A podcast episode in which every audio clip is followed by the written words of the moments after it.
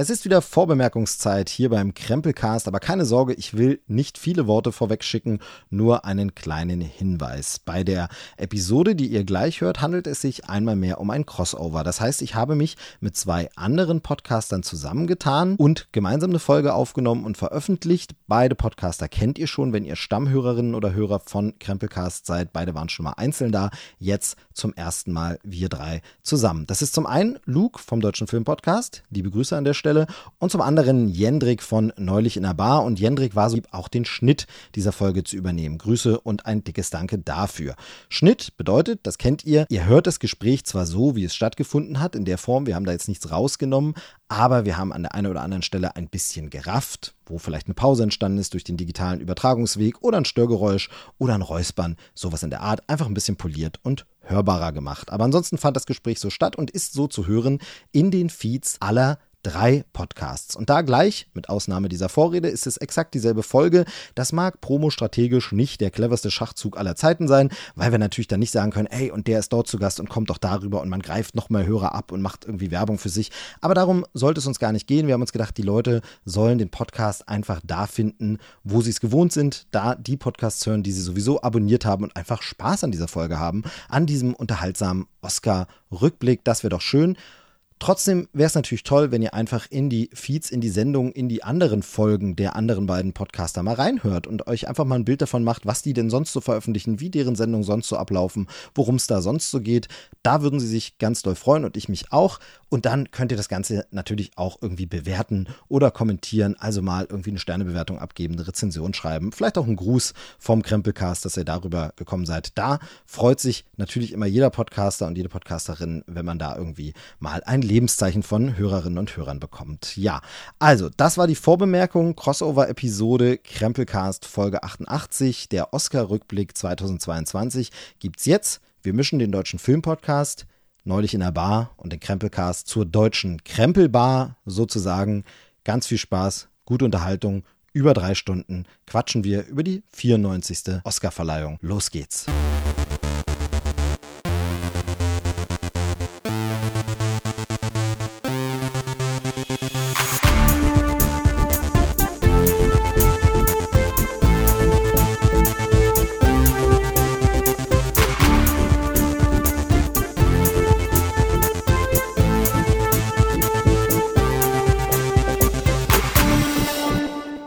Hallo und herzlich willkommen hier in der deutschen Krempelbar sozusagen. Denn immer, wenn große Dinge passieren, Dinge, die so groß sind, dass eine Frau oder ein Mann allein der Sache nicht Herr werden kann, sie nicht bezwingen, besiegen, bearbeiten kann, dann müssen sich Superhelden zusammentun zu einem Team, zu den Avengers, in diesem Fall die Podcast Avengers, Drei Podcaster, einer unbekannter als der andere, haben sich zusammengefunden, um heute etwas zu rächen.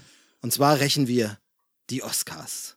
Und wir sind in diesem Fall zum einen ich finde immer, man muss so ein bisschen wie bei, wie bei Lieblingskind sich entscheiden, wen nimmt man denn zuerst dran. Ne? Wer ist denn jetzt so, dass der andere sich nicht zurückgesetzt fühlt und irgendwie denkt, oh mein Gott, der eine hat schon vor Schreck seine Kamera gerade ausgemacht, okay. ähm, dann fange ich mit dem anderen an. Ähm, als ein Gesprächspartner am Start.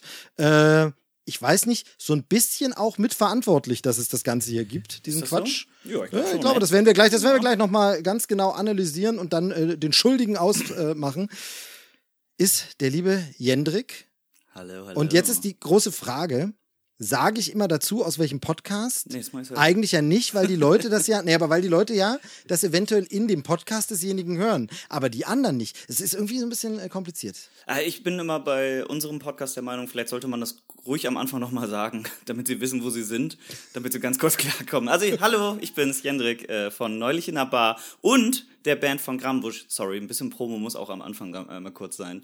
Und ich, äh, ich bin mir nicht sicher, ob ich wirklich dafür verantwortlich war. Auf jeden Fall habe ich gefühlt ein paar Leute wieder angesteckt mit dem Oscar-Fieber und das fand ich ganz schön. Ich weiß nicht, ob ihr beide, ihr beide wart gar nicht so krass im Fieber, glaube ich, und habe euch dann da wieder so reingedrückt, hatte ich das Gefühl. Also ich sag mal so, an, ansteckend und Fieber, das ist, glaube ich, ein gutes Stichwort für den äh, zweiten Herren im Bunde. Denn Genau, der, äh, den, den hat das Oscar-Fieber so richtig äh, erwischt. Os Oscar-Kron ähm, hat er sich geholt und äh, dann gesagt, äh, ja, was soll's, trotzdem Dinge müssen getan werden.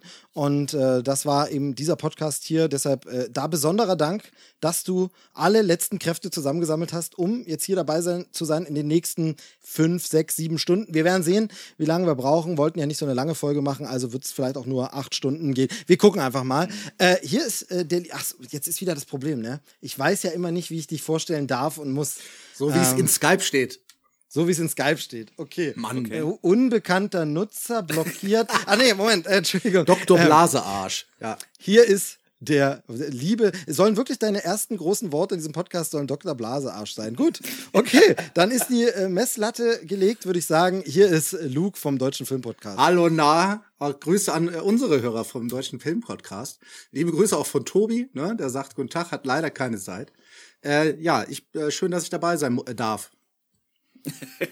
Der, der gute alte, der gute alte. Ich, ich deute kurz das M an und dann gehen wir auf Darf äh, Gag. Nee. Der, der fun funktioniert äh, doch immer wieder. Genau, und dann bin ich noch dabei. Ähm, mich muss man nicht vorstellen, glaube ich. Also ganz ehrlich, also wer mich nicht kennt, ganz ehrlich, der hat wahrscheinlich einfach noch keinen meiner Podcasts gehört. Äh, ich bin Steve vom Krempelcast, äh, auch beim Trailerschnack zu hören und im Netz als Movie Steve unterwegs. Und ich freue mich, dass wir uns heute hier zusammengefunden haben. Es ist, es ist ein komisches Gefühl für mich, weil ganz ehrlich, ich habe ja, es ist wie in so ein bisschen einer Beziehung. Ne? Ich habe ja mal eine feste Beziehung mit äh, Tobi im Deutschen Filmpodcast und ihr seid ja beides schon mal meine Einzelaffären gewesen. Stimmt. Ja, Ja. Und äh, jetzt habe ich dir gerade den- das Ménage à trois, trois Tra, tra, äh, genau. mit meinen Affären. Und äh, ich habe es aber vorher angekündigt in meiner Beziehung. Also ich glaube, das ist okay. Aber es ist Offen, offene, offene Beziehung, das ist sehr, das ist sehr, Offene sehr gut. Du musst, ja. du musst natürlich nachher dann äh, noch sagen, wer von uns denn besser war. Ne? Das äh, wollen wir dann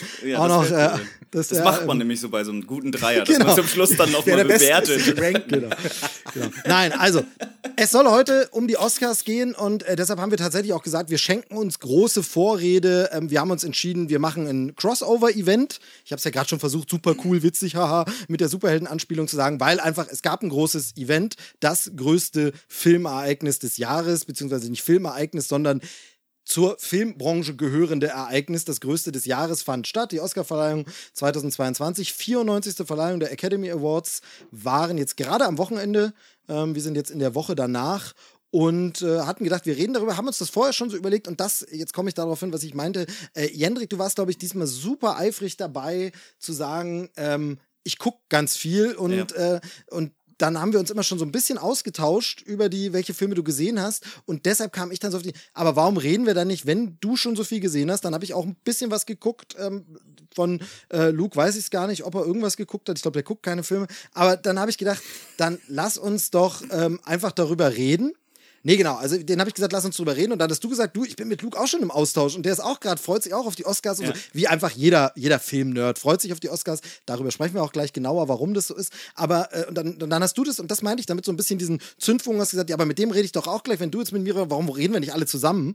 Ähm, und dann habt ihr freundlicherweise beide gesagt, ja klar, lass doch machen. Und dann haben wir uns überlegt, ach, wir hauen es einfach in alle drei Feeds aller Podcasts, so dass quasi alle Hörer was davon haben und ganz egal, wo man das hört, ähm, einfach irgendwie so ein bisschen Oscar-Liebe geteilt wird. Habe ich das Genau. gut zusammengefasst? Genau, du, hast- du hast den kürzeren gezogen, deswegen moderierst du heute. Da hatten wir keine Lust zu. Der eine ist krank, der andere muss halt nebenbei ein bisschen Wein trinken. Das bin ich in diesem Falle.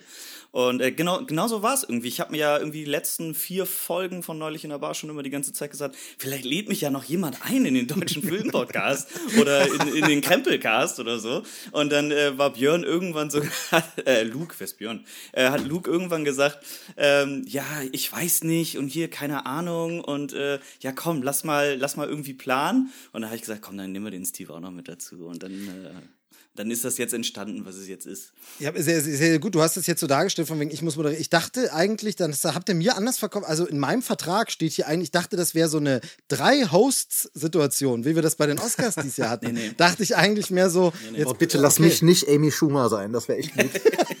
Doch, du gehst in dieses Spider-Man-Kostüm. Genau, genau. Das kommt Das nachher ich als äh. Zwischennummer auf jeden Fall. Okay, aber wir wollen äh, gar nicht, noch gar nicht so viel über die Oscars jetzt aus diesem Jahr reden zum Start, sondern zum Start würde ich ganz gerne mit euch ein bisschen über die Oscars allgemein plaudern. Ähm, Oscar-Verleihung.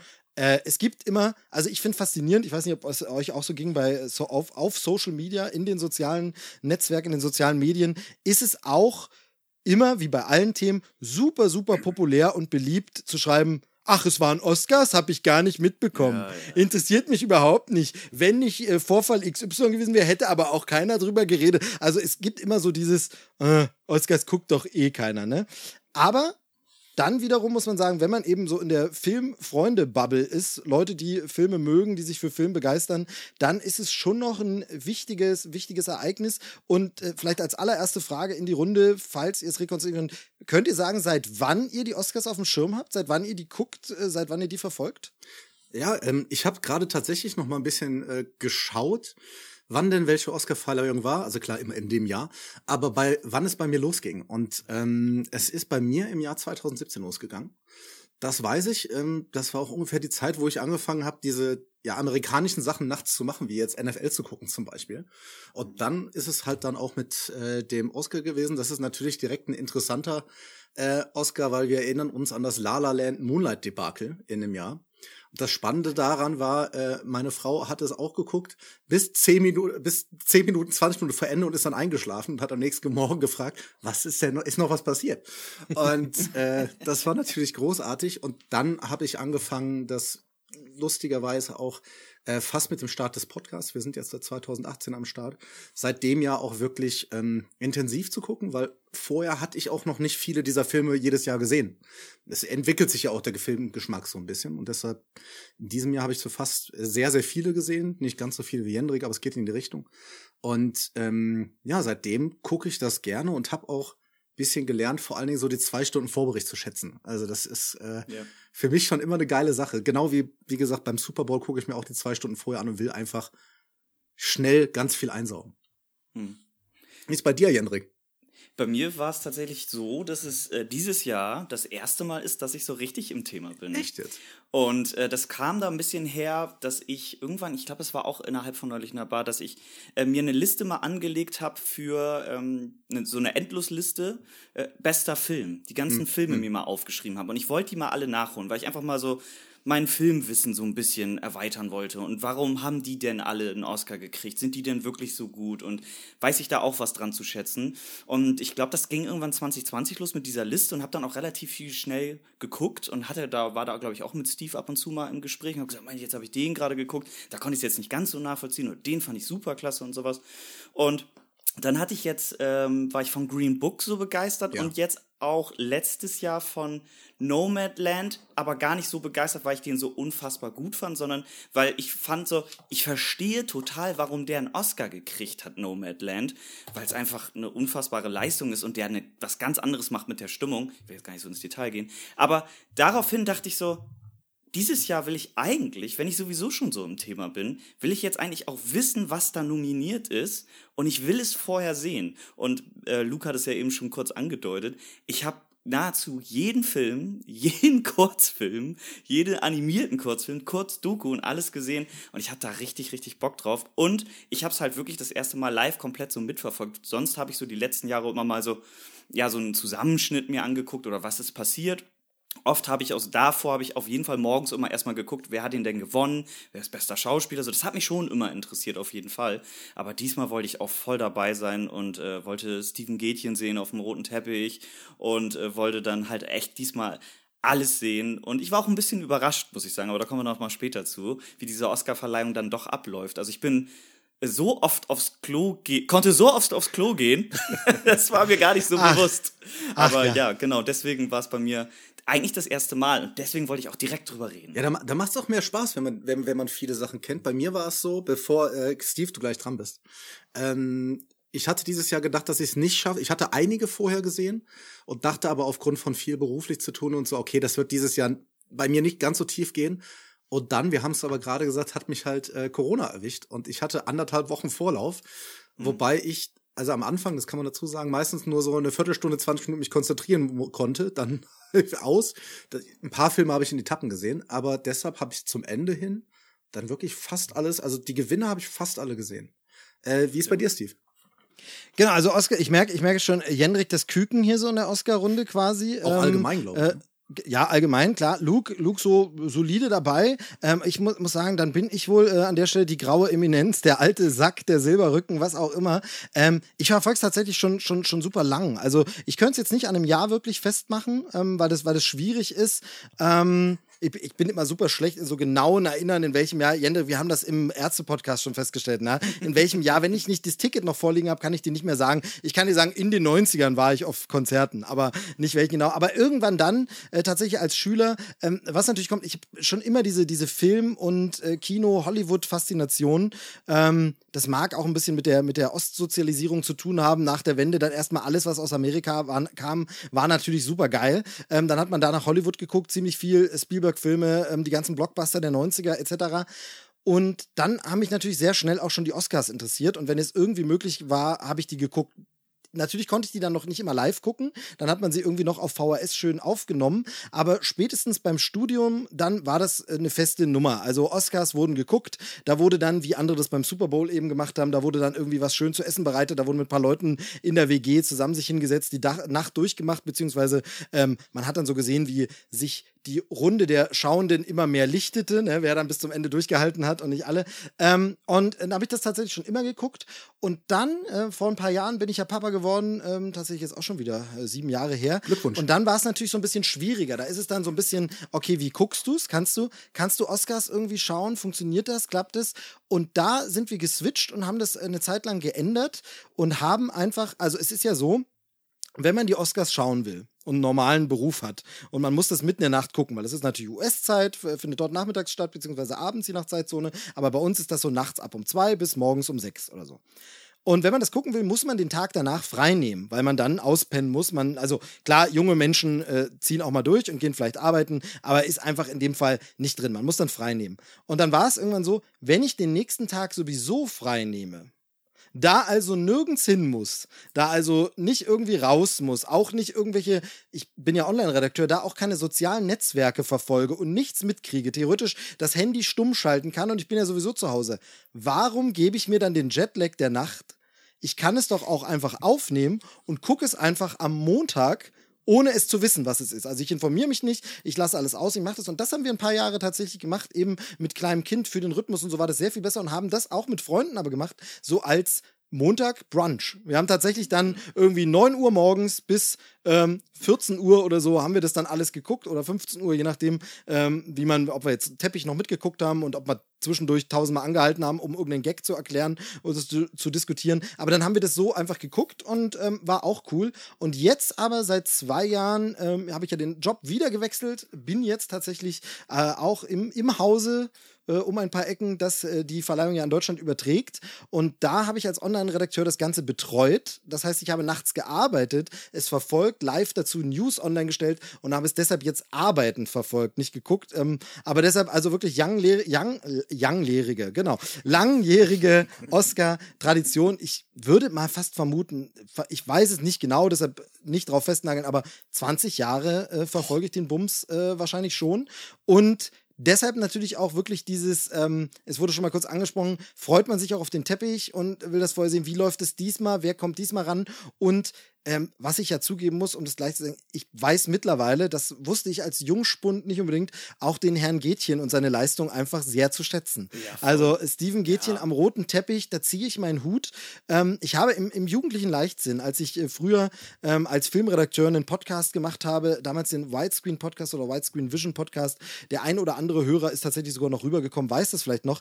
Da haben ähm, ich und mein äh, Co-Host ähm, Thomas an der Stelle liebe Grüße wir haben immer, wir haben immer sehr, sehr geschimpft über Herrn Gätchen damals, der da aber auch natürlich auch noch jünger war und sicherlich auch noch ein bisschen weniger Berufserfahrung hatte. Und es war sehr oft so, dass wir gesagt haben, was er da wieder gefragt hat. Und dann hat er denjenigen nicht erkannt. Und da hätte man doch und so.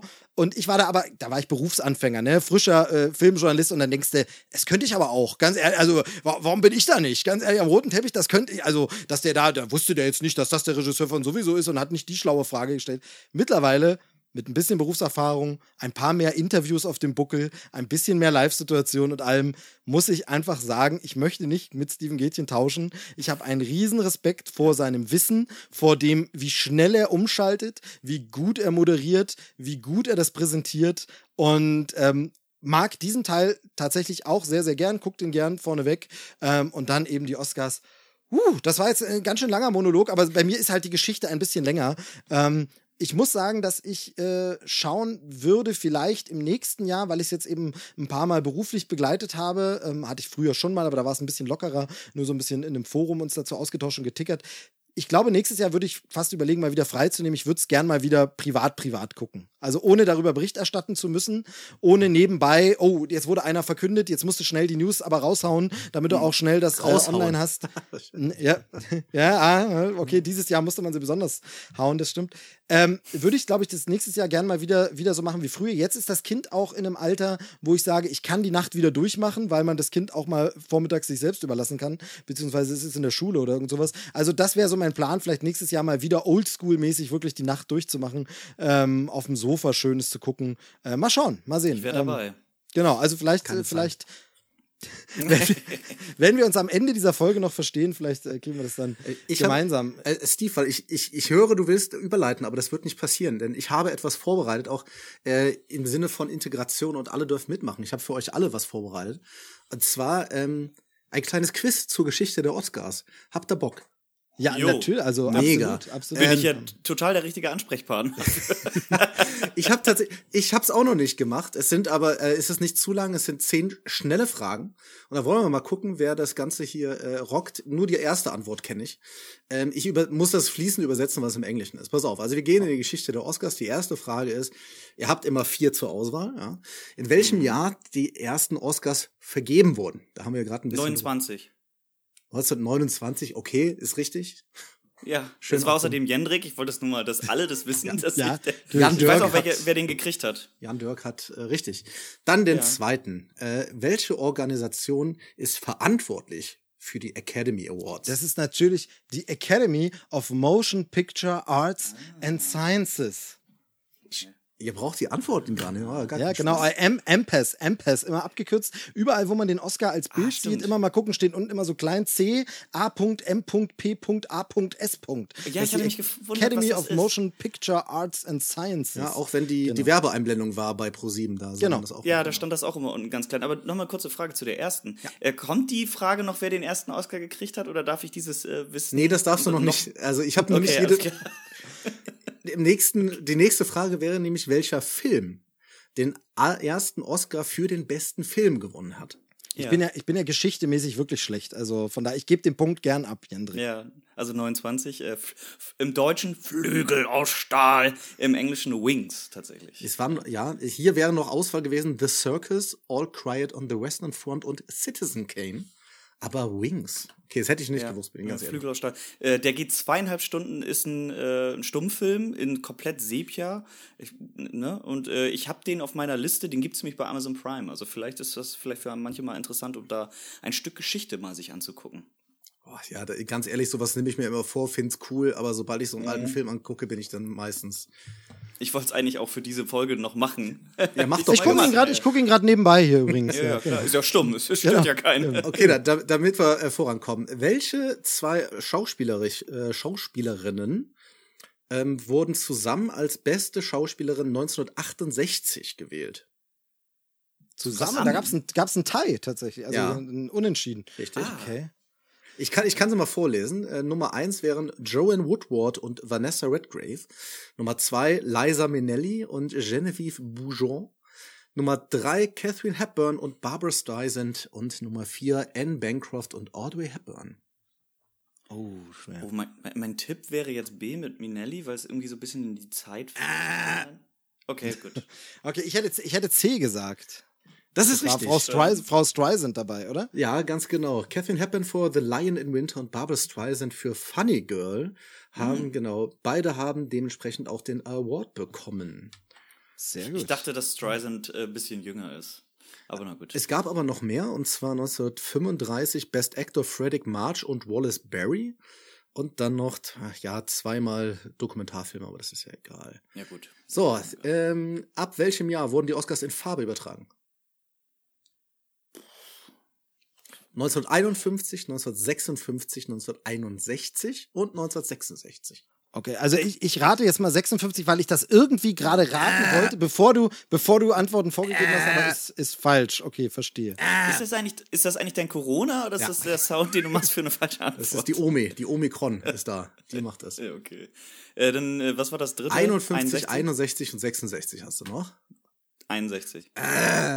66 ist 66? richtig. Echt so spät? Ja. Das erste Mal eine Farbe. So, Nummer 6. Welche Firma ähm, ist dafür verantwortlich seit 1934, dass die Wahlstimmen abgegeben werden und dass dann auch die Umschläge äh, versichert, ja, gesichert verwahrt werden? Die DKB, die Deutsche Krempelbar. Nee, das müsste, müsste glaube ich, Price Waterhouse Coopers sein. Es Oder ist Cooper, richtig. Oder, ja, und das ja, weißt du genau. aber auch nur wegen La La Land, oder? Nee, ich, ich wusste es davor, ähm, weil äh, eine Freundin von mir mal ähm, da gearbeitet hat, also in einem deutschen Ableger. Ähm, und dann war das natürlich, wenn es in den Oscars am Ende dann immer, also es wird ganz am Ende der Show irgendwie eingeblendet, schnell und so und bla. Ähm, oder es gab früher auch mal so eine Legal-Ansage und so. Ich glaube, sie sagen es nicht mehr so prominent an seit La La Land. Ähm, aber da wurde das angesagt. Und äh, dann war, war, haben wir immer so gescherzt, Mensch, deine Firma ist das doch, da arbeitest du doch. Und deshalb, deshalb weiß ich das. Stark. Äh, siebte Frage. Welches war der erste Film, der es geschafft hat, gleichzeitig Best Picture, Best Director, Best Actor, Best Actress und Best Screenplay zu bekommen? Ich würde sie euch vortragen, die vier Möglichkeiten. Ja, mach mal. Äh, einer flog übers Kuckucksnest, dann äh, Gone with the Wind, It Happened One Night und Silence of the Lambs, also das schweigende Lämmer. Oder hätte ich jetzt fast schon Schweigende Lämmer gesagt, aber. ja. Der war aber doch sehr spät, ne? Also ich weiß es auch Ja, noch nicht. aber. Ich, ja, hätte- aber- ich, ich, ich hätte jetzt gesagt, ah. Ich bin bei, bei Vom Winde verweht. Aber äh, gut, dann gucken wir erstmal A. Äh, das ist auch Okay. nicht gut für mein schweigender Lämmer. Äh, und Vom Winde verweht auch nicht. Es war also Super. It Happened One Night. It happened one night. Okay. Weiß jetzt nicht, welcher Film das ist. Vielleicht kann das jemand recherchieren. Okay, welche neue Award-Kategorie wurde 2001 eingeführt?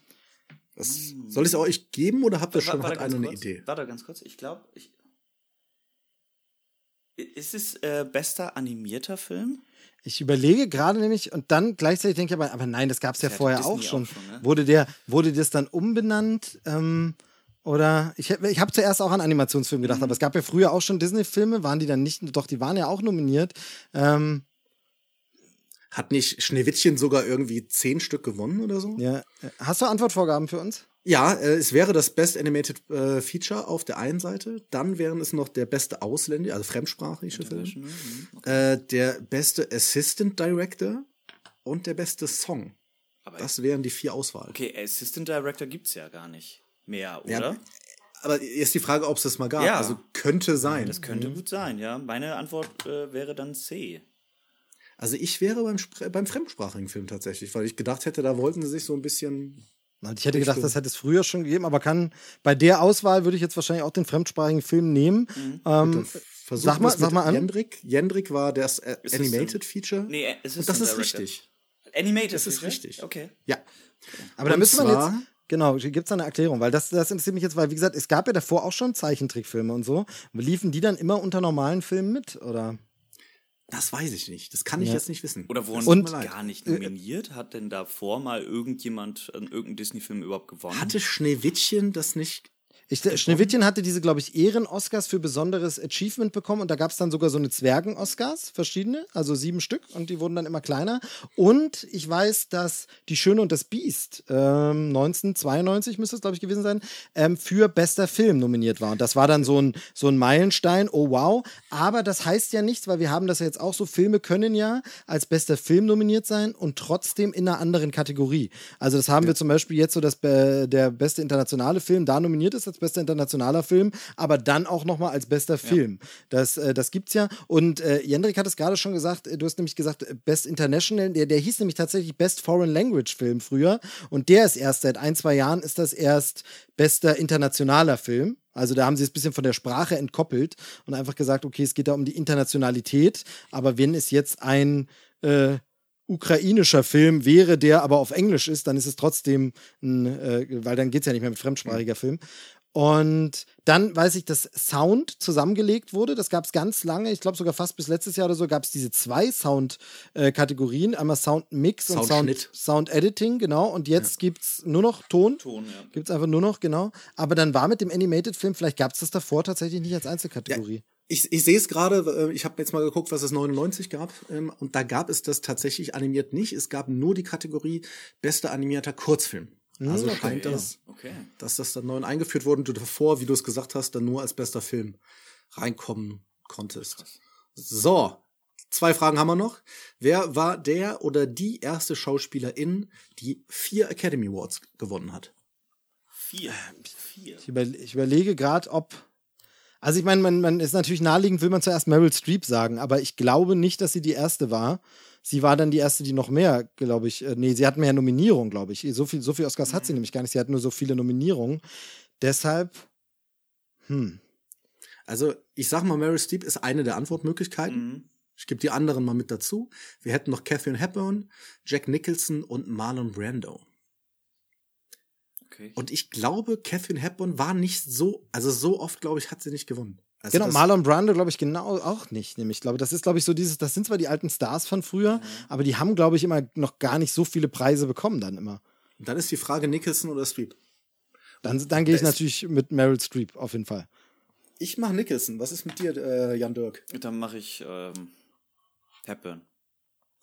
Hepburn. Gucken wir mal. Damit hast du recht. Ja. Das wusste ich nämlich. Es war nicht geraten. Ja, also 1981 war sie die erste, die alle, die das dann viermal geschafft hat. Und zwar einmal für Morning Glory, Guess Who's Coming to Dinner, The Lion in Winter und On Golden Pond. Mhm. Äh, am Goldenen See, am Goldenen See, See tatsächlich. Äh der erste 1933 und der letzte 1981. Also eine krasse Spanne. Okay. Und jetzt letzte, dann sind wir auch durch. Wer hat, äh, wer war derjenige, der 18 Mal entweder Host oder Co-Host für die Oscars war? Ähm, hier, warte. Das, ist, das ist auf jeden Warte, Fall auch. Ich google das.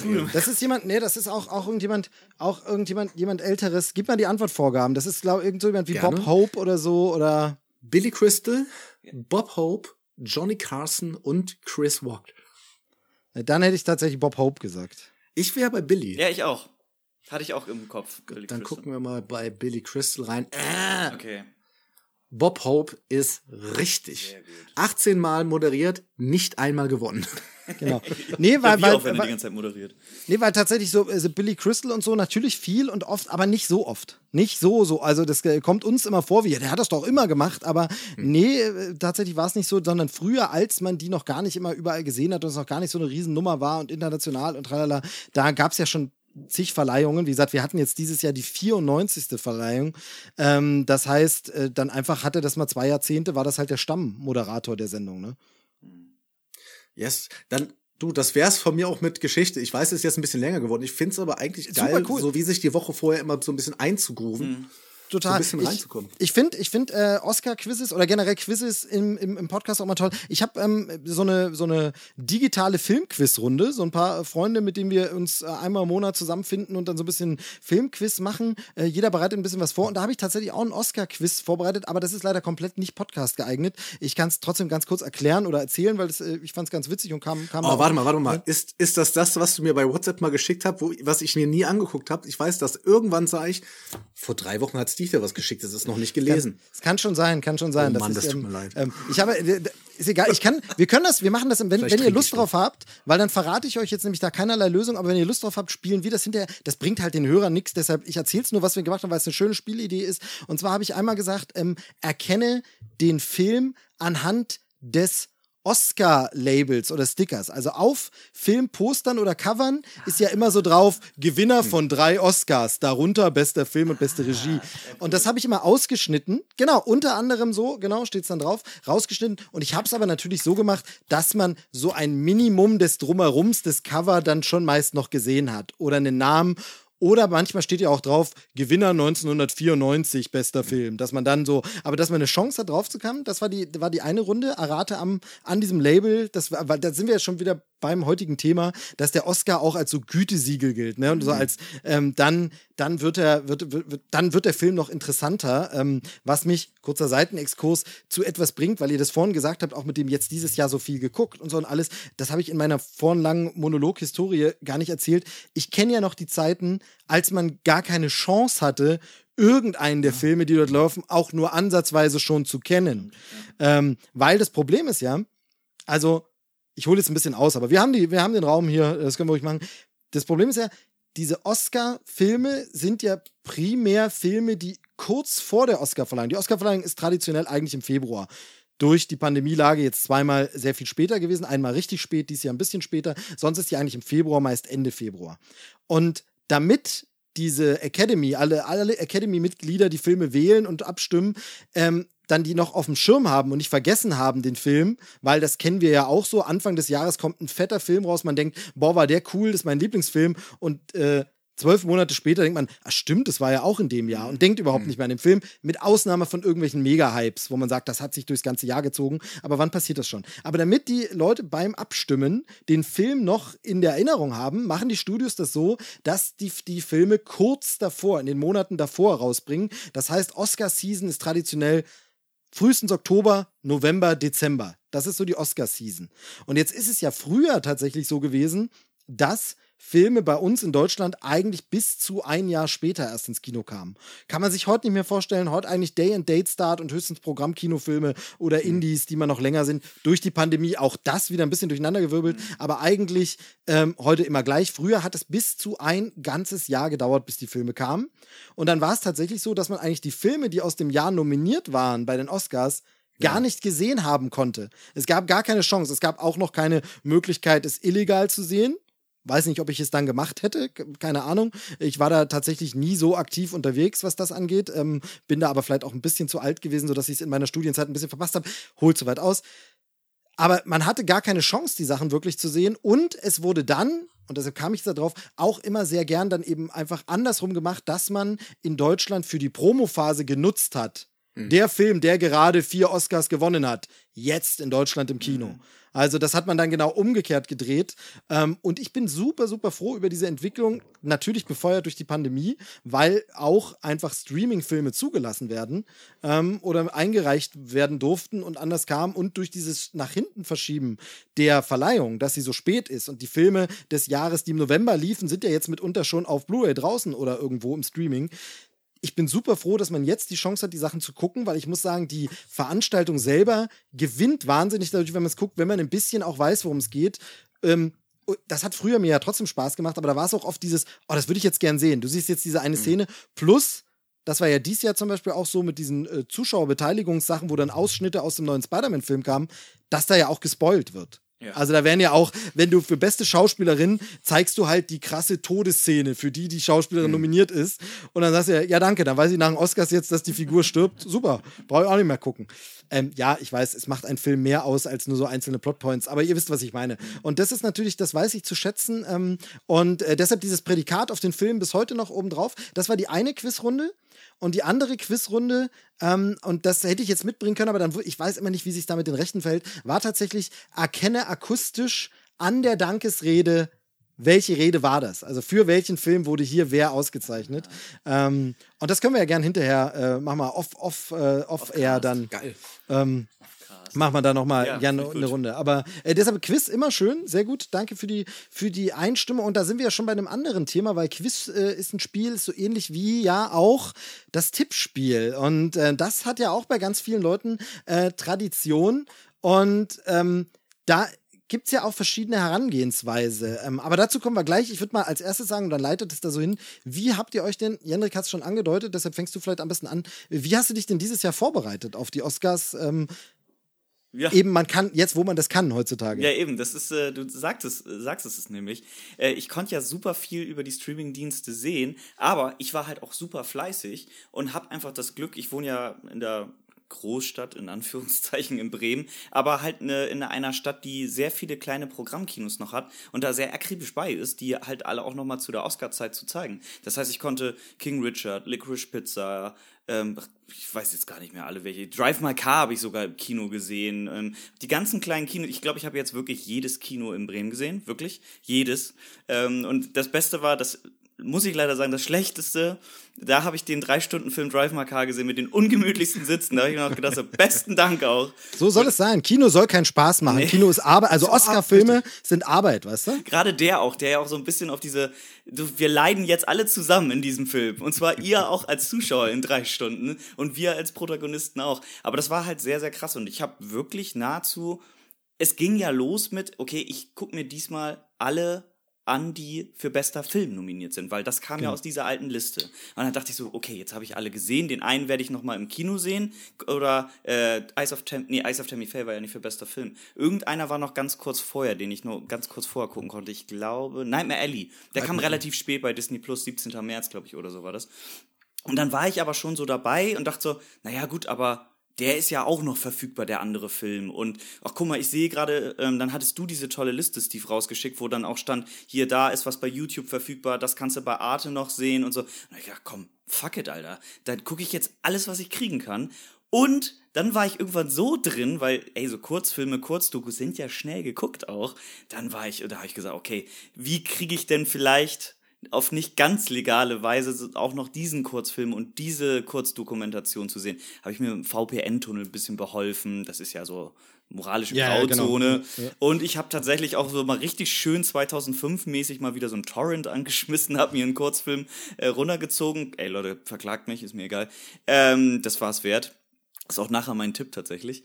Ähm, aber das, das hat richtig Spaß gemacht und ich war voll drin und ähm, war dann schon so ein bisschen, was du eben auch schon so ein bisschen angeteasert hast, so, okay, wie tippe ich nachher? Ist es so das, was mich am meisten gecatcht hat oder wo ich nachher nochmal vielleicht mhm. selber so ein bisschen in die Analyse auch gegangen bin? Zum Beispiel nach The Power of the Dog bin ich so, hm, ich weiß irgendwie nicht, was der mir jetzt so richtig geben soll, dieser Film. Da habe ich mir ein Making-of angeguckt, habe mir noch eine Analyse angeguckt, habe dann noch geguckt, wo kommt überhaupt diese Geschichte und so her. Und nachdem ich das alles noch gelesen und gesehen hatte, war ich so, hm, doch vielleicht ein Anwärter so, ne? Also es war, wie man merkt, ich habe da sehr, sehr viel mir noch angeguckt. Ich habe auch, also wirklich auch Kritiken von YouTubern, die ich sehr, sehr gerne mag, mir noch angeguckt. Aber immer erst danach, also nachdem ich mir meine Meinung schon gebildet habe und vielleicht noch so ein bisschen Hintergrundinfos mir dazu geholt habe, habe ich dann so angefangen so, okay, was sagen denn andere Leute darüber? Oder was denken sie denn darüber? Habe ich gar nicht so viel von gefunden. Das meiste war Nightmare Alley, Licorice Pizza,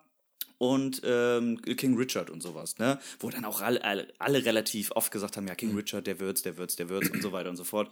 Also, wie man merkt, ich war drin. Ich war richtig drin und ich war auch so, was, was mich halt so am Ball gehalten hat, war, alles, was ich da irgendwie entdeckt habe, gerade auch diese Kurzdokus, dass ich immer so überrascht war, dass das so unfassbar gute Kurzfilme, Kurzdokus und sowas waren. Ich weiß noch, bei dem mein Tipp auch für den Kurzdoku, da habe ich, der geht 20 Minuten und da, nach 10 Minuten hatte ich Tränen in den Augen. Ich habe sowas hat noch nie ein Video auf YouTube mit mir gemacht. Wenn der nicht diesen Oscar kriegt, dann weiß ich auch nicht so. Und das war, das war richtig schön. Das hat richtig Spaß gemacht. Ich bin mir nicht sicher, ob ich nächstes Jahr wieder so intensiv drin bin, aber alles, was zu gucken geht, gucke ich mir an. Auf jeden Fall. Und es hat dieses Jahr auch super Spaß gemacht, es war so ein Hinarbeiten. Und dann kam die große Nacht, da hatte ich mich mit einer Freundin dann hier getroffen. Sie hat noch was gekocht. Wir hatten noch so tausend Weinproben. Dann haben wir uns da wirklich zusammen hingesetzt, haben das so ein bisschen zelebriert. Und es gab halt viel Wein, aber es gab auch viele Pinkelpausen. Deswegen war das alles gut. Also als wäre ich es gewusst. Nee, also es hat wirklich, also die Vorbereitung war eigentlich fast der größere Spaß, muss ich tatsächlich sagen. Ja, ich weiß nicht. Ähm, ich habe mich ja auch vorbereitet. Äh, es ist dann mehr geworden, habe ich ja gerade schon gesagt. Ich habe zum Beispiel, ähm, das ist das Schöne, wenn man so Kinos dann entdeckt. Das habe ich getan, weil ähm, ich war beruflich unterwegs in Frankfurt und ähm, habe dann dort äh, mir King Richard angesehen. Und zwar zum ersten Mal in, äh, in der Maizeil im Astor. Und äh, diese Astor-Kinos, die kennt ihr ja auch aus diversen großen Städten, aber da war es dann wirklich so in einem kleinen Saal und das war eines der, also wahrscheinlich das süßeste Kino, was ich jemals gesehen habe, mhm. weil das war wie eine Bücherei, also als wenn du in so einem alten englischen Herrenhaus wärst, mit Teppich ausgelegt, an den Wänden halt Bücher, wo auch wirklich Bücher waren.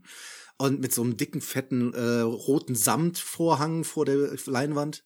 Super gut. Ja, das war, ähm, äh, bei uns in Bremen gibt es die Schauburg und das würdet ihr lieben. Das ist wirklich tatsächlich jetzt auch eine Bar geworden, wo ich einfach mal so hingehe, um mir ein Bierchen zu holen. Aber- Weil ganz viele alte Filmplakate, du sitzt da äh, auch da vor Ort dann so auf entweder auf so ganz alten Stühlen oder sogar auf Kinostühlen. Das war so schön. Es ist so richtig, das ist noch so richtig Kinoerlebnis. Du, Genau. wir haben uns bewusst eine Stunde vorher getroffen, um dann noch ein Bierchen zu trinken, zu schnacken. Was erwarten wir jetzt? Dann gehen wir da in das Kino rein und so. Ich muss sagen, echt, also für die Leute, die es vielleicht nicht kennen, die Schauburg in Bremen, gerade der große Saal, sie haben noch einen ganz kleinen Saal.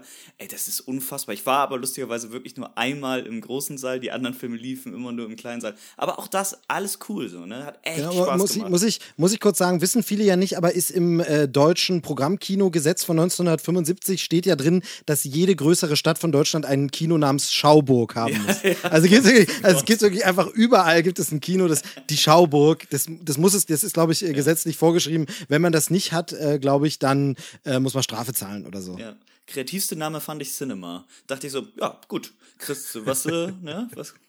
Ja, auch das gibt's, auch das gibt's in vielen, vielen Gibt, Städten. in München Äh, genau, sind da aber, meistens die Pressevorführungen. Genau, genau. Aber Luke, du warst noch da, dabei, genau. Also da, da hast du äh, schön im, im Astor hast du äh, King Richard gesehen und ansonsten Richtig. Aber auch so, so richtig, ich habe mir das dann richtig geben lassen, ne? Mit Bedienung am Platz und irgendwie dann Tapas vorbeigebracht, schön Olivchen und Käseteller. Toll. Neben mir ein alter Mann, das will, das will ich später mal sein, der war locker 70 oder so. Der hat sich da schön eine Flasche Weißwein kommen lassen. Mega gut. Also fand ich super. Ähm, und die anderen Filme, ich hab, ich hatte auch erst gesagt, dieses, yo, ich gucke jetzt alle zehn Nominierten für den besten Film. Und dann habe ich mir aber gedacht, ey, da sind einfach thematisch Filme dabei, wo ich weiß, ich quäl mich da durch. Ich mag nun mal keine Musicals. Und deshalb habe ich mich gegen West Side Story entschieden. Und bei asiatischen Filmen, also Parasite ist einer meiner most hated Filme. Das ist völlig okay, wenn das jemandem gefällt. aber liebe dann wollt, völlig in Ordnung, aber da muss ich mich nicht durch den Drive My Car durchquälen. Außer er gewinnt dann. Ich habe zum Beispiel auch von letztes Jahr Nomadland noch nicht gesehen, weil ich weiß, dass ich den hassen werde. Und ich habe viele gesehen, hab dann war super überrascht, wie viel jetzt mittlerweile, ob das jetzt Apple TV Plus oder Netflix ist. Ich weiß noch, was das für ein Skandal war vor vor drei oder vier Jahren, als Roma das erste Mal als Netflix-Film äh, nominiert war. Und mittlerweile ist es sowas von normal. Und dann kriege ich irgendwie mit, dann sch- schreibt Jendrik noch mal, ach hier übrigens Frau im Dunkeln, der ist ja auch bei, ne- dann kommt noch mal und äh, Being the Ricardo ist übrigens auch dabei.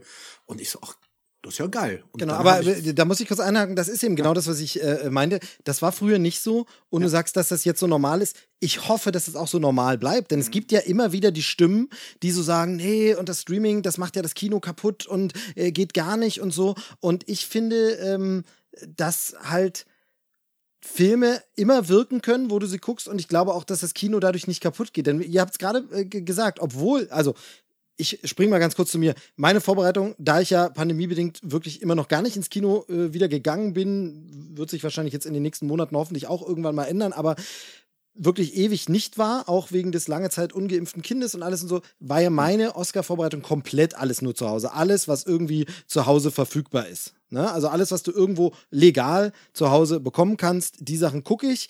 Ähm, weiteren Aufwand wie Jendrik habe ich deshalb nicht betrieben, weil ich es dann sowieso irgendwann nicht schaffe. Also ich bin ganz gut gestartet, ähm, aber habe dann auch nicht mehr alles geschafft, sondern dann ist irgendwann so, dann äh, ist mal wieder ein bisschen Krankheit in der Family und Kindstress und dann schaffst du es nicht. Aber auch super viel geschafft. Ich glaube, letztes Jahr war das Jahr, wo ich die bisher meisten Filme gesehen habe äh, bei der Oscarverleihung. Dieses Jahr war es, dürfte es Platz zwei gewesen sein. Ähm, aber da habe ich alles äh, und so geguckt. Aber ihr habt es ja gerade auch gesagt, obwohl man das so machen kann wie ich und einfach fast alles, die Filme, die ihr ge- angesprochen habt, habe ich zu Hause gesehen. Aber ihr wart ja trotzdem im Kino zu filmen. Und da, das zeigt einfach, wenn die Leute können und es möglich ist, werden sie ins Kino gehen zu den entsprechenden Filmen. Und deshalb wird dieses Streaming die Filme auch nicht töten und die wird die Kinolandschaft nicht töten und es wird es nicht abschaffen, so wie das Theater nicht gestorben ist, auch wenn es immer zu kämpfen hat, das ist ja klar.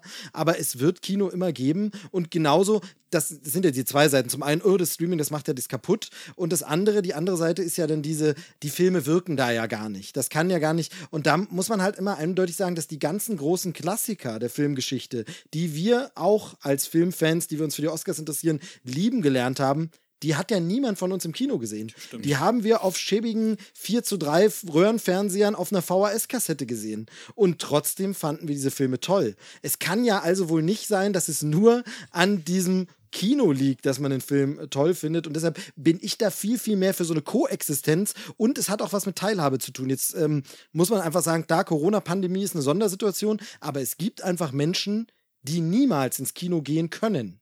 Ja.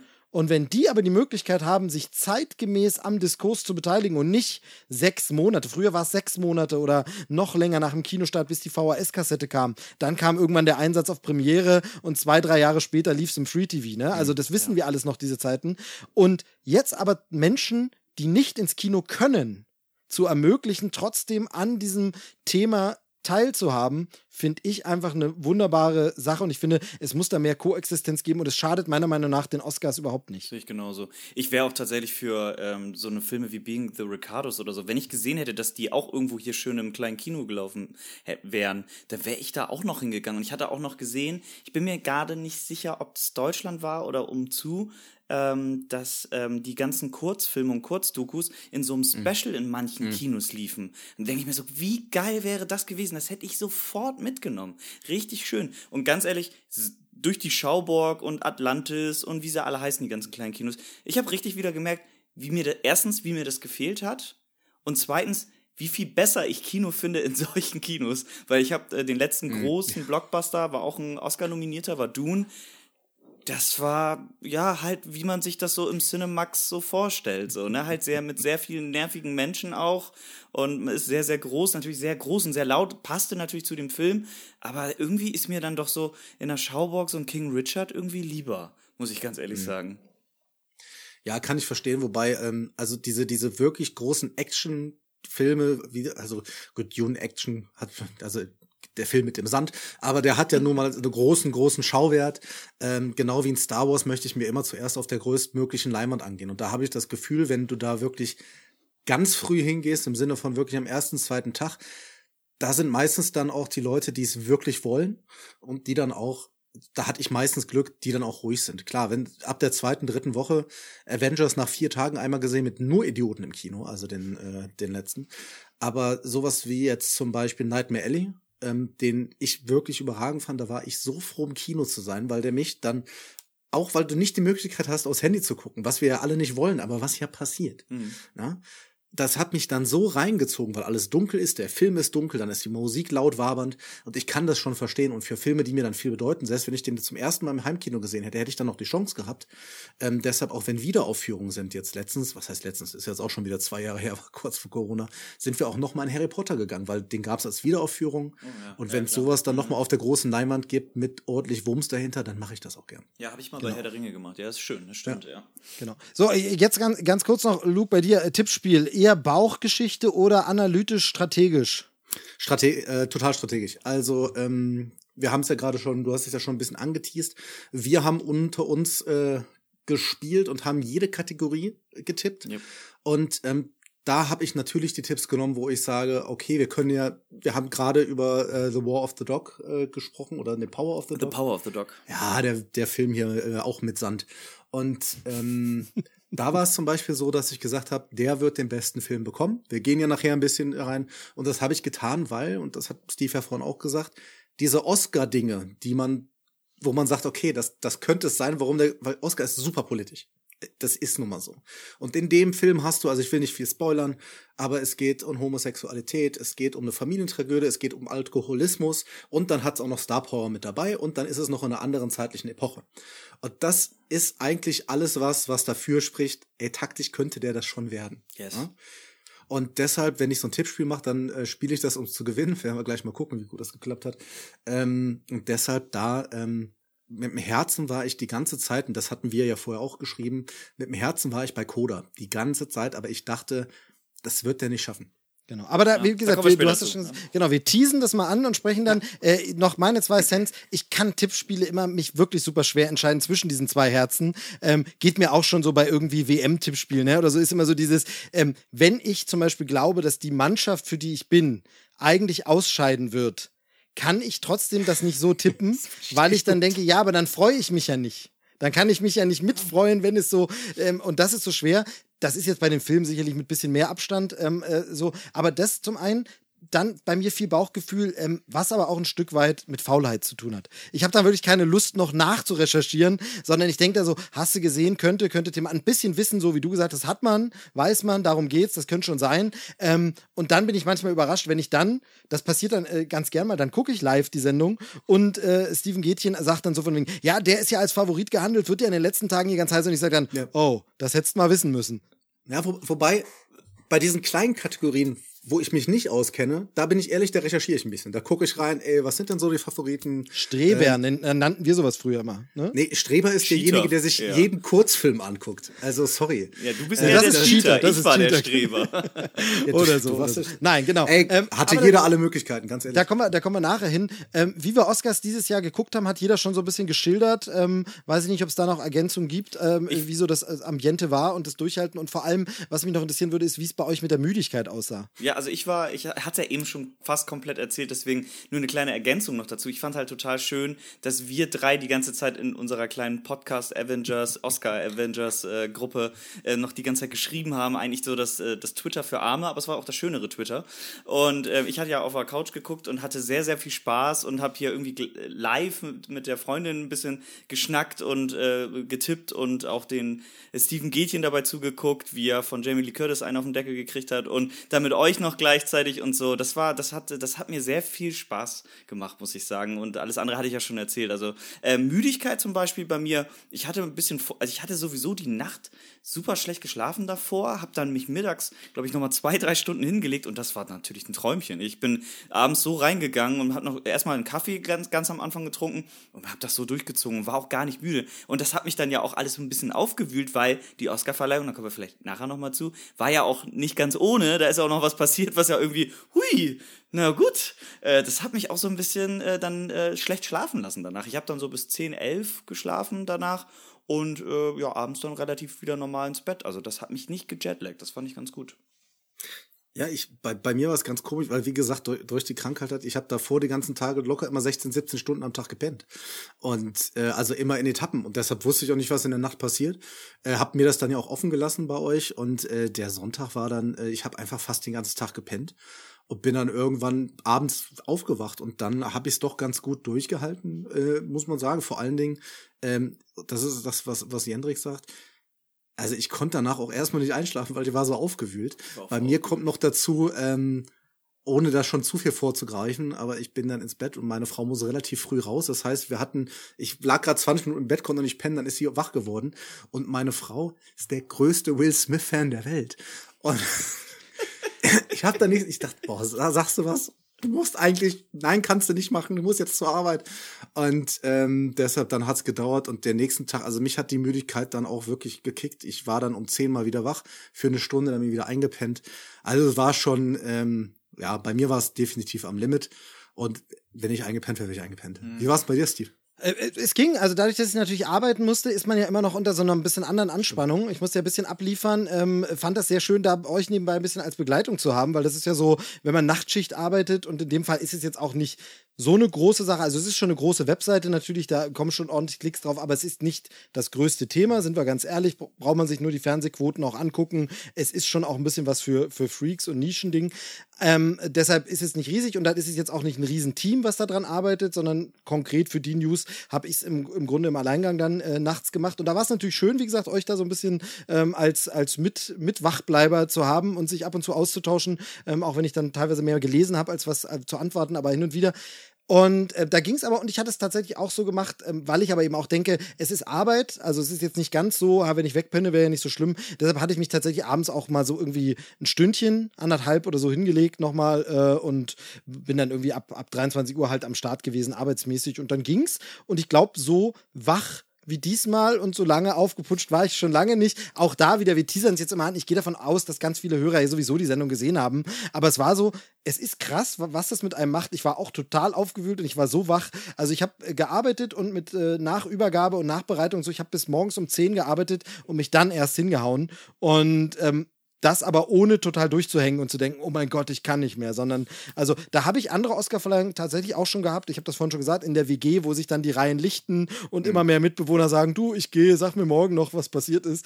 Ähm, habe ich immer durchgehalten, aber da gab es auch schon so Momente, wo man früh um 5.30 Uhr dann denkt, Leute, kommt zum Ende, mir fallen gleich die Augen zu. Also das hatte ich diesmal gar nicht, sondern ähm, genau. Ansonsten habe ich hier schön gesessen, so ähnlich aufgebaut wie bei euch, mehrere Monitore an, da ein Chatfenster, dort die Sendung laufend und ähm, ja, die Tüte Chips, die Cola natürlich auch am Start, das muss dann schon sein. Ähm, gönnt man sich dann natürlich. Aber äh, deshalb schön und schön gemeinsam, fand ich gut. Und ja, deshalb sprechen wir vielleicht jetzt mal kurz über die Show an sich, bevor wir zu dem Vorfall kommen. Ne? mal ganz kurz die Show an sich. Ähm, jetzt ist es ja tatsächlich so, dass man bei der Show ein bisschen was anders gemacht hat. Einiges wieder wie früher anders und einiges anders anders, äh, der Reihe nach. Also zum einen gab es jetzt mehrere Jahre lang keine ähm, direkten, dedizierten dezidiert, ich komme immer durcheinander mit diesen zwei Worten, aber keine Dediziert. speziellen Hosts, die nur für das Hosten da waren. Also, das ist bei den Oscars ja sowieso schwammig, weil du hast, wir hatten das vorhin schon gesagt, hast du einen Host, Bob Hope hat es lange gemacht, Billy Crystal hat es gemacht, Steve Martin, Ellen DeGeneres, mhm. ähm, Hugh Jackman, phänomenaler Host, total unterschätzt, war, glaube ich, damals eine der ersten Oscar-Shows, die so schlechte Einschaltquote hatten, weshalb man dann ein bisschen was umgeändert und gewandelt hat, vollkommen zu Unrecht. Also Hugh Jackmans Oscar-Eröffnungsnummer und auch sonst äh, Skits, die er gemacht hat, unbedingt mal bei YouTube nachschauen. Generell großer, großer Tipp. Die Academy hat offiziell ganz viele Opening-Nummern der Oscars online. Das heißt, so alte 90er Jahre Billy Crystal Eröffnungsnummern unbedingt mal angucken. Es macht so einen Spaß, es ist so schön. Ähm, unbedingt mal reingucken. Finde ich richtig, richtig toll.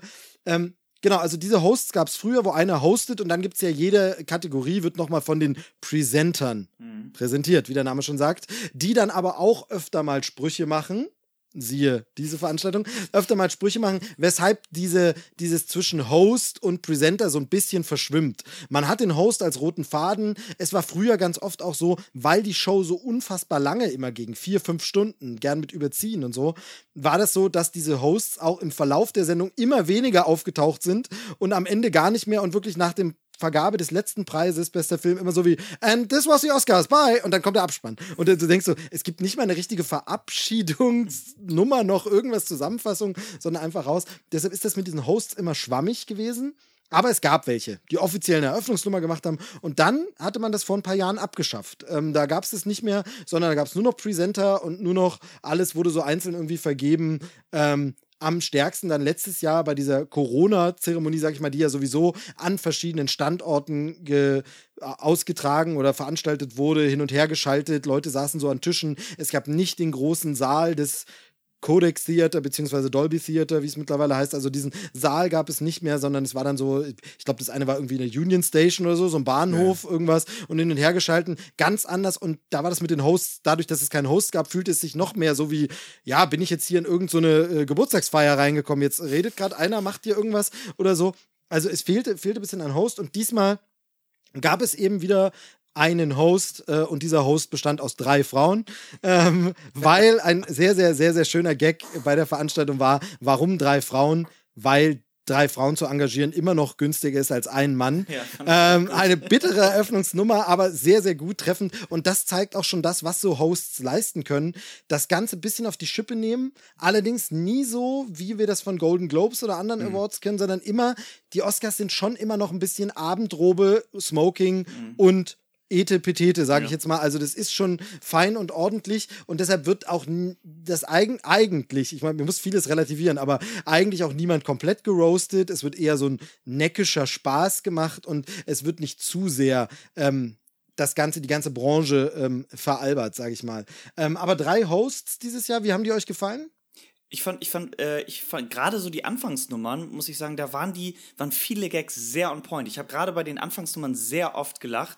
Ähm, ich, die Amy Skuma ist ja bei vielen so, finden viele nie so doll, sagen wir es mal ganz nett. Ich fand tatsächlich, dass sie ein sehr, sehr gute Show da abgeliefert hat und viele gute Gags hatte. Ähm, ich fand auch geil, ich weiß aber nicht mehr, wer es gesagt hat, ähm, über Being the Ricardos war das, glaube ich. Äh, ein Film über die groß, größte Comedian, die wir jemals hatten und es ist nicht ein Witz drin. Das muss man erstmal schaffen. Das genau, fand ich, fand ja, ich, fand ich sehr, sehr gut und richtig cool nach diesen Will Smith-Vorfall, ähm, wo sie dann reinkam und sagt so, ja, ich war jetzt äh, gerade damit beschäftigt, hier das äh, Spider-Man-Kostüm auszuziehen irgendwie ist ein anderer Vibe, hier ist irgendwas passiert. Das fand ich auch richtig gut. Also ich, ich war sehr, sehr entertained, das war, ey. Das war, war ein Punkt, irgendwer hatte, hatte da getwittert, ähm, ähm das rauschte so an mir vorbei, da hatte jemand getwittert, deshalb kann ich es nicht mehr zuordnen, aber sowas wie, and this is why you have a host. Und das war genauso tatsächlich so, sie hat diese Stimmung in dem Moment nochmal so aufge und gesagt, es muss doch jetzt mal einer was aussprechen und was sagen. Ja. Und genau dafür ist ein Host da oder die Hosts sind dafür da, ähm, die Gastgeber, die Moderatorinnen, wie auch immer man es nennen will. Ähm, und das, das war wirklich gut, fand ich auch. Ich fand, fand sie auch, auch, alle drei, äh, alle drei sehr gut, sehr gute Witze. Ähm, äh, mir hat ein was gefehlt, aber Luke, sag du erst mal. Ja ich bin erstmal froh, dass wir wieder Hosts haben. Also das ist definitiv was, die so, so eine Klammer bilden können drumherum. Das muss dann ja auch nicht jedes Mal ein 10-Minuten-Ding sein irgendwie. Es reicht ja, wenn sie dann zwei Minuten einmal kurz ein bisschen nochmal auflockern. Dann müssen vielleicht, vielleicht ist auch nicht jeder von denen, die dann präsentieren. Ich meine, ey, du stehst da, du hast exakt 20 Sekunden, 30 Sekunden und musst dann sowohl witzig sein als auch das vernünftig präsentieren. Du kannst eigentlich nur verlieren, wenn du diese kurze Zeit hast. Und wenn du halt einen Host hast äh, oder in dem Zusammenhang jetzt drei, dann finde ich einfach, da kannst du dann auch einfach ein bisschen in den Abend oder in dieses, in das Ding reinkommen. Weil ich hatte so die ersten 20, 30 Sekunden war es für mich ein bisschen holprig. Ähm, dann hat sich das aber sofort gefangen. Ich mag Amy Schumann nicht. Ich fand die an dem Abend aber wirklich gut. Also das muss man dann ja auch sagen. Das hat sie richtig gemacht. Mhm. Äh, genau wie Regina Hall, wo man immer noch drüber nachdenken muss, dass die einfach in Scary Movie angefangen hat. Ja, stimmt. Ja, stimmt. das sehe ich dann immer wieder. Ja, ja, ich auch. Wie sie da in dieser Kinoszene niedergemetzelt. Ja. Ähm, und auch Wanda Sykes, ähm, toll. Ich finde es das gut, dass es Frauen gemacht haben. Und ähm, also ich bin deshalb erstmal froh, dass die wieder da waren ja. und fand auch die, äh, die Sachen, du sagst es immer mehr Abendrobe, als es jetzt bei den Globes ist, völlig, völlig gut. Und mhm. ähm, schön, dass wir da wieder sind. Genau, mir fehlte halt, weil da bin ich einfach ich bin da Fan und sehr leicht zu erfreuen. Mir fehlte die musikalische Eröffnungsnummer halt, ähm, weil die habe ich schon gefeiert, wenn es die gab. Ne, wenn es halt ja, sowas es gab ja eine. So, ja, ja, Okay, ja, du hast recht. Es gab eine Musiknummer am Anfang, aber es gab eben keine, der Host singt ein lustiges Lied und bezieht es. Also, wenn die Stand-up-Eröffnungsnummer mit einem Comedy-Bit in einem musikalischen anfängt, das meinte ich genau. Mhm. Stimmt, äh, du hast recht, aber sieht man daran auch schon wieder, hätte habe ich fast schon wieder vergessen. Stimmt, der erste nominierte Song oder einer der nominierten Songs, ja. die alle performt wurden, wurde als Eröffnungsnummer performt, genau. was man machen kann. Das war auch geil inszeniert, gibt es keine Rede. Beyoncé sowieso eine Wucht, ist ja klar.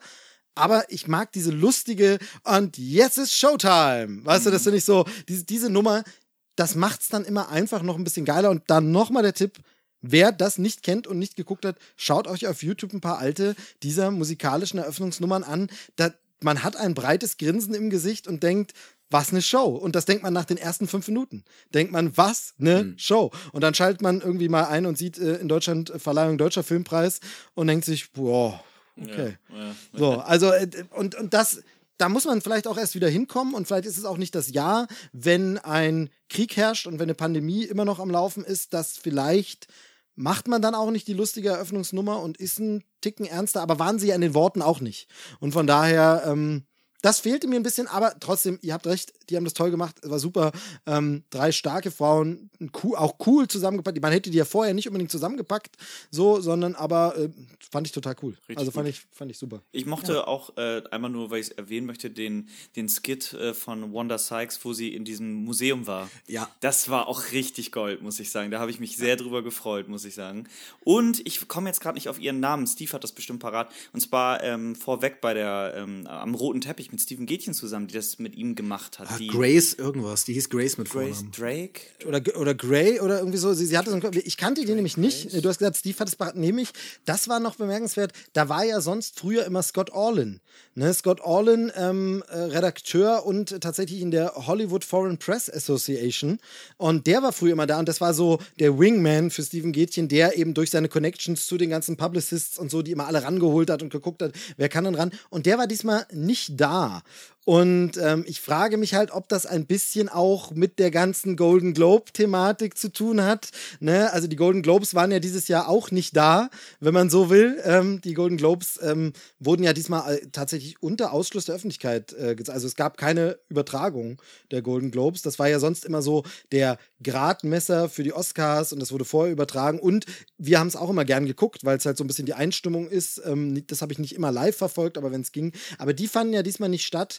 Und ähm, ja, und das wirft dann wohl wahrscheinlich Schatten, ist nur reine Spekulation, aber jedenfalls Scott Orlin nicht dabei diesmal. Und deshalb habe ich den Namen der Dame jetzt noch nicht so, noch nicht so auf dem Schirm, muss ich, muss ich sagen. Aber äh, sie hat es gut gemacht. Ähm, aber äh, Steven Gätchen hat ja vor allem auch Hilfe von anderen Leuten bekommen, die ihm dann, also ähm, äh, zum Beispiel der, der deutsche spätere Oscar-Gewinner äh, für Animation, der ihm dann einfach äh, noch äh, den Der Gerd. äh, ran, genau, genau, Gerd. Der Nefzer, Gerd. Ger- Gerd Nefzer hat Nefzer. ihm ja dann äh, Denis Villeneuve noch rangeholt. Das war Ähm. Das war eine sehr so. coole Aktion, muss ich sagen. Genau, und da, da merkt man aber eben auch, dass Steven Gätchen auch verknüpft ist, die kennen ihn, die wissen, mit wem sie da reden. Mhm. Ähm, auch die US-Stars gibt es ja immer wieder welche, die bei ihm am Mikro landen, weil die sich erinnern, du vor drei Wochen waren wir doch zusammen, hast du doch die Premiere von Film XY in Berlin moderiert. Na klar, kenne ich dich wieder und so. Und das ist natürlich super viel wert, ne? Und das Mhm. äh, äh, bringt, dann, bringt dann immer viel. Aber ja, die Dame an seiner Seite, man möge es mir verzeihen, dass ich mir den Namen noch nicht gemerkt habe, die äh, war stark, war, war witzig, weil sie ja auch gern mal, äh, wenn Steven was vorbereiten musste, so ein bisschen Zwischenmoderation übernommen hat.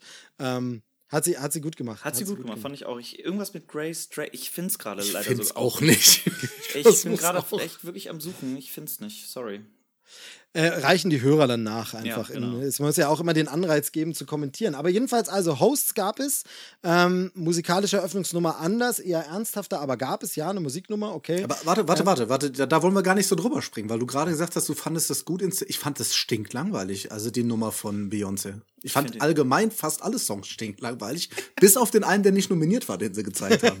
Ja, genau. Echt, ey, schön, Luke, dass du das so immer sagst. Ich finde es nämlich auch, ich finde leider auch der Gewinner, äh, das ist auch für mich die einzige äh, Nominierte, wo ich sagte, warum ist der nominiert? Und dann kriegt er den auch noch, den Oscar. Das ist äh, No Time to Die von Billie Eilish. Nichts gegen Billie Eilish, eine tolle Künstlerin, aber der Song ist halt erstmal von 2020, äh, nur weil dieser Film verschoben wurde wegen Corona. Ich finde, äh, egal. Und dann mag ich den Song auch nicht, egal. Aber äh, fand ich nämlich auch, ich finde auch Being Alive, äh, Being Alive heißt der, glaube ich, ne, von Beyoncé für King Nicht Richard. gemerkt, ist mir egal. Ja, fand ich auch nicht so dolle, muss ich sagen. Was ich mich ein bisschen gefragt habe, da sind ja alle in Grün rumgelaufen bei Being Alive, bei der Hm. Nummer, bei der Show-Nummer.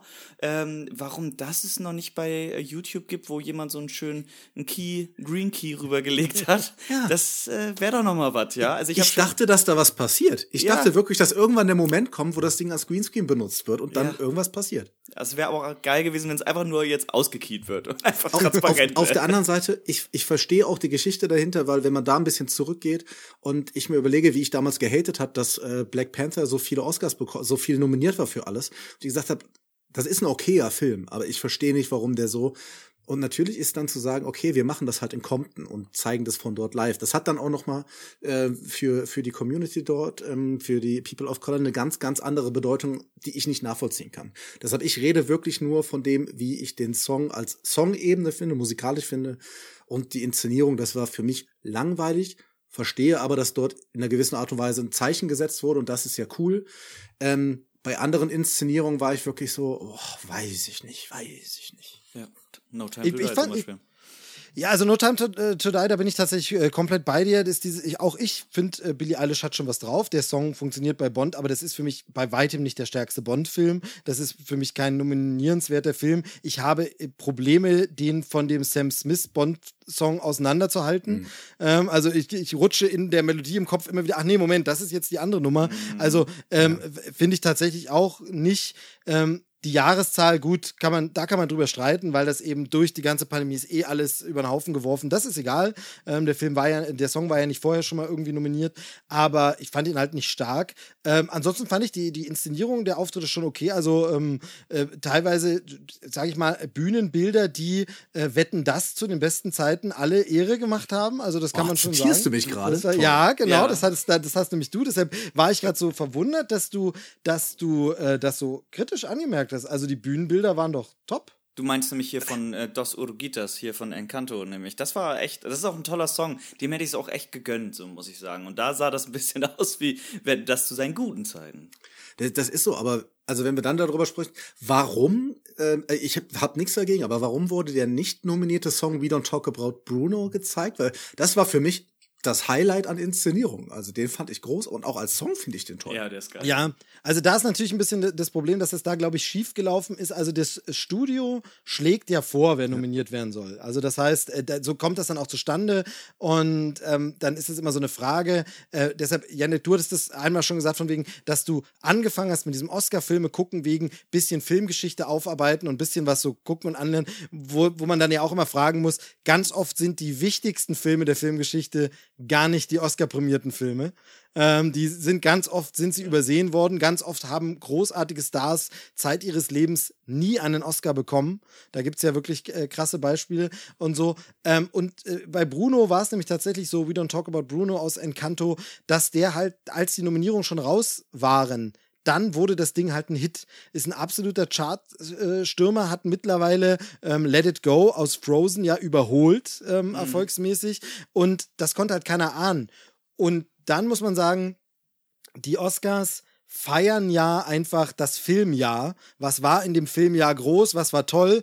Und dann kann man einen Hype wie We Don't Talk About Bruno eigentlich nicht liegen lassen. Ich habe hämische Stimmen gehört im Netz, die gesagt haben, ja, das ist ja alles Mist, der austragende Sender oder der, der übertragende Sender in den USA ist ABC, ABC gehört zu Disney, das heißt, natürlich machen die zu allem nur eine Werbeveranstaltung für ihre Sachen, natürlich zeigen die nur Bruno, weil das deren Film ist, finde ich aber in dem Fall nicht gerechtfertigt, weil eine Oscar-Verleihung 2022, die nicht den meistgehypten Animationsfilm-Song aller Zeiten irgendwie aufgreift, dass damit was auf, dass die hätte ihre, ihre Gala verfehlt. Also dann muss man sagen, wir, wenn wir feiern wollen, was Kino im letzten Jahr uns geschenkt hat, dann muss We Don't Talk About Bruno irgendwie verarbeitet werden. Hätte man auch anders machen können, zum Beispiel hätte, wäre das super Potenzial gewesen für eine Eröffnungsnummer im Sinne von umgetextet. Ne? We don't talk about und dann irgendwas, äh, ne, was man dann so, das dann später, ja, genau.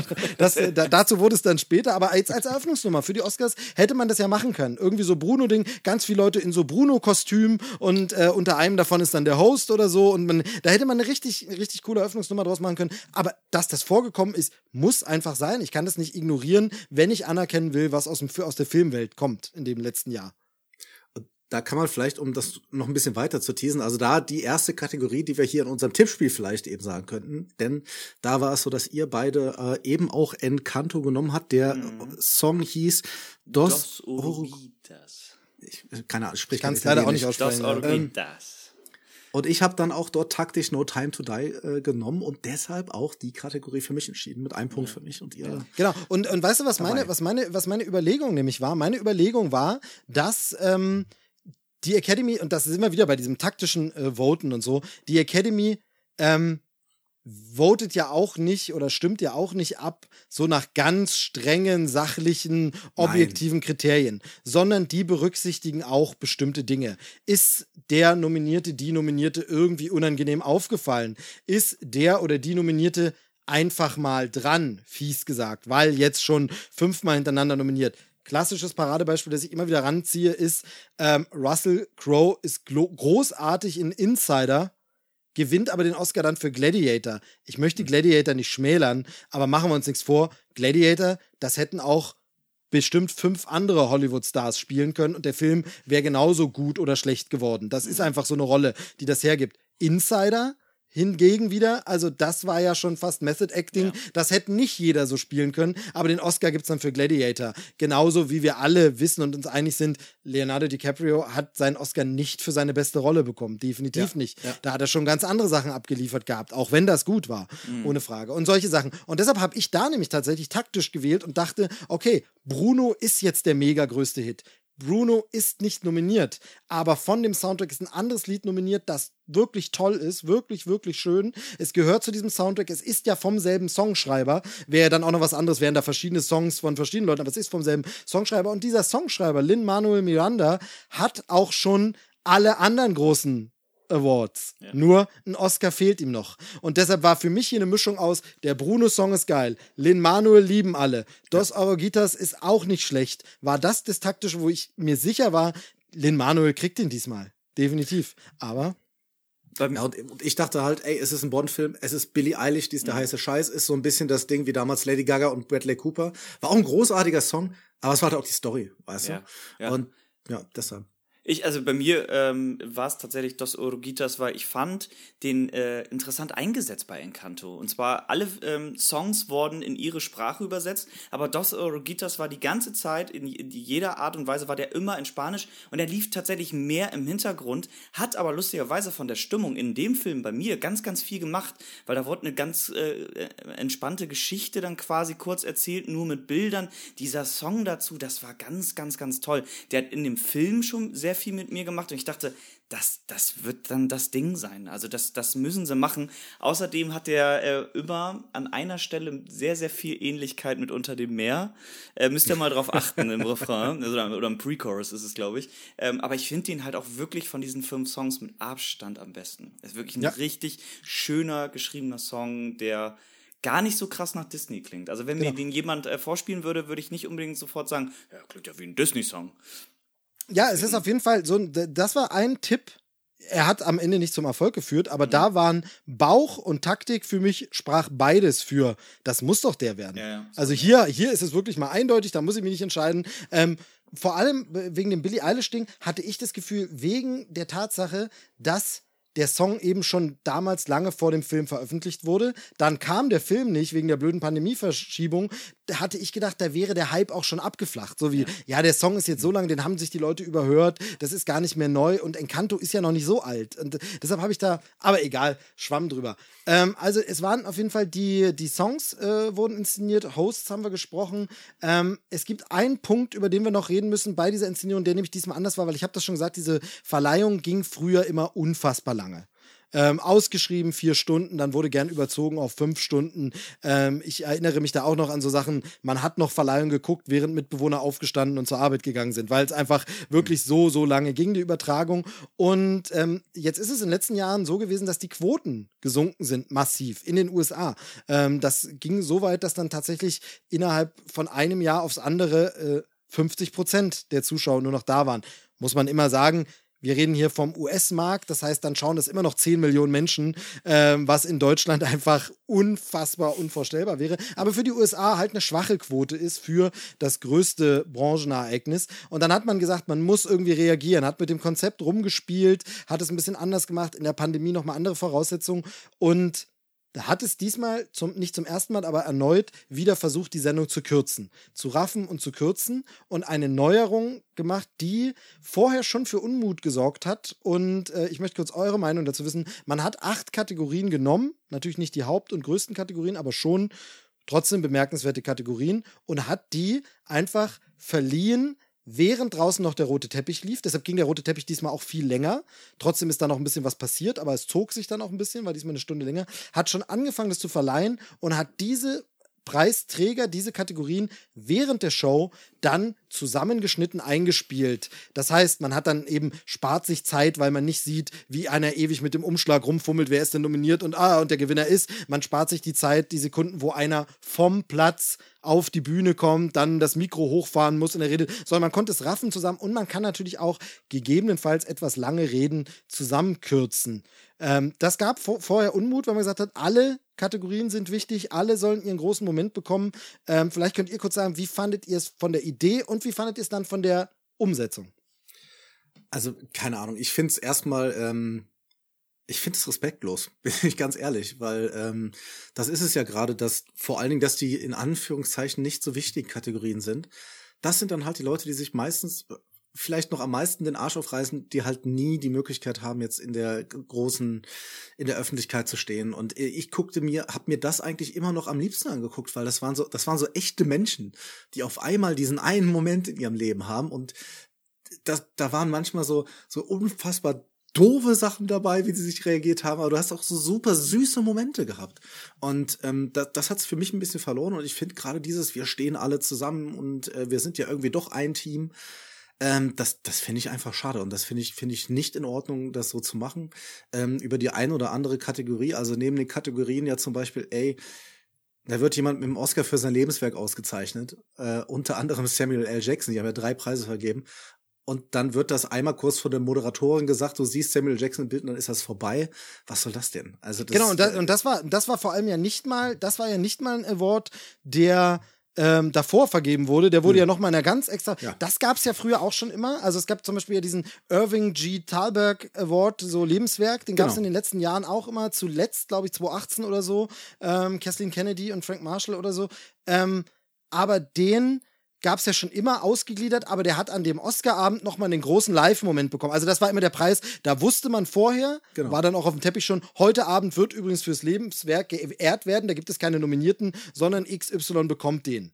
Ne? Also Ja. zum Beispiel Warren Beatty oder so. Dann wusste man das. Und das wurde, glaube ich, auch extra bei einem Event nochmal gemacht, aber bei der Oscarverleihung überreicht und groß nochmal gesagt und äh, gemacht und hat dann nochmal einen Rahmen, auch einen Einspielerfilm bekommen. Und das fand nicht statt. Also das war auch nicht unter diesen acht Kategorien, die zusammengerafft wurden, sondern das fand, glaube ich, sogar danach statt. Äh, Ja, also Vor allen Dingen in den Zusammenhang, wenn du sagst, ey, wir müssen die, wir wollen ja die Leute wieder mehr kriegen, deshalb kürzen wir auf der einen Seite und wir schaffen so ganz viele Retro-Momente.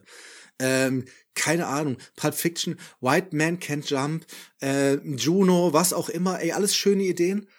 Aber sorry, dann hast du doch die Möglichkeit zu sagen, yo, das Lebenswerk vielleicht ein bisschen wichtiger als White Man Can't Jump, so, so schön der ist und so toll das ist.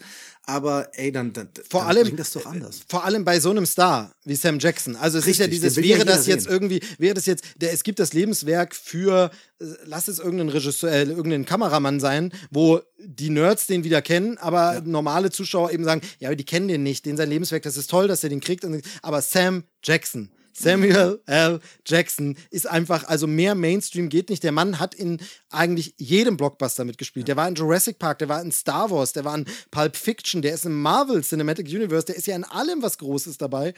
Und genau wie du sagst, den hätte man, das wäre ja genau das gewesen, so populär. Und ich fand das auch total süß mit äh, Weiße Jungs bringen's nicht. Reunion vor Ort, für alle, die es doch nicht gesehen haben und die zuhören. Es gab mehrere so eine Reunion-Momente, ne, wo einfach so ähm, Leute nochmal zusammenkamen, unter anderem von Pulp Fiction halt eben. Da waren dann äh, John Travolta und äh, Uma Thurman waren dabei und so. Und dann, das ist alles cool und toll, aber White Man Can't Jump ist das eben nicht. Das ist zwar zu zeigen, oh, okay, wir gucken auch in eine andere Richtung, aber dann hättest du auch wirklich sagen können, den lassen wir weg und dafür kriegt Sam Jackson den großen Moment.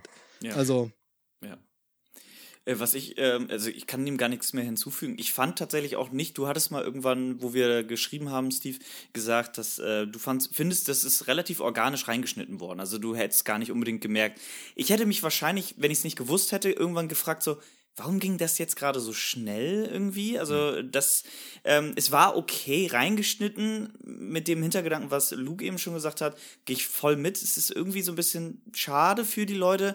Also mich wäre es auch nicht gestört, wäre es drin gewesen. Hätten, hätte man denen einfach eine Ansage gemacht, macht das da ein bisschen schneller an dem Moment, das muss ein bisschen schneller übergeben werden. Was weiß ich, keine Ahnung so, ne? Wie viel Zeit hat das wirklich im Endeffekt gespart? Halbe Stunde vielleicht? Dreiviertelstunde? Keine Ahnung. Ich kann nicht ganz schlecht einschätzen. Aber ich würde, ja, Luke, bitte.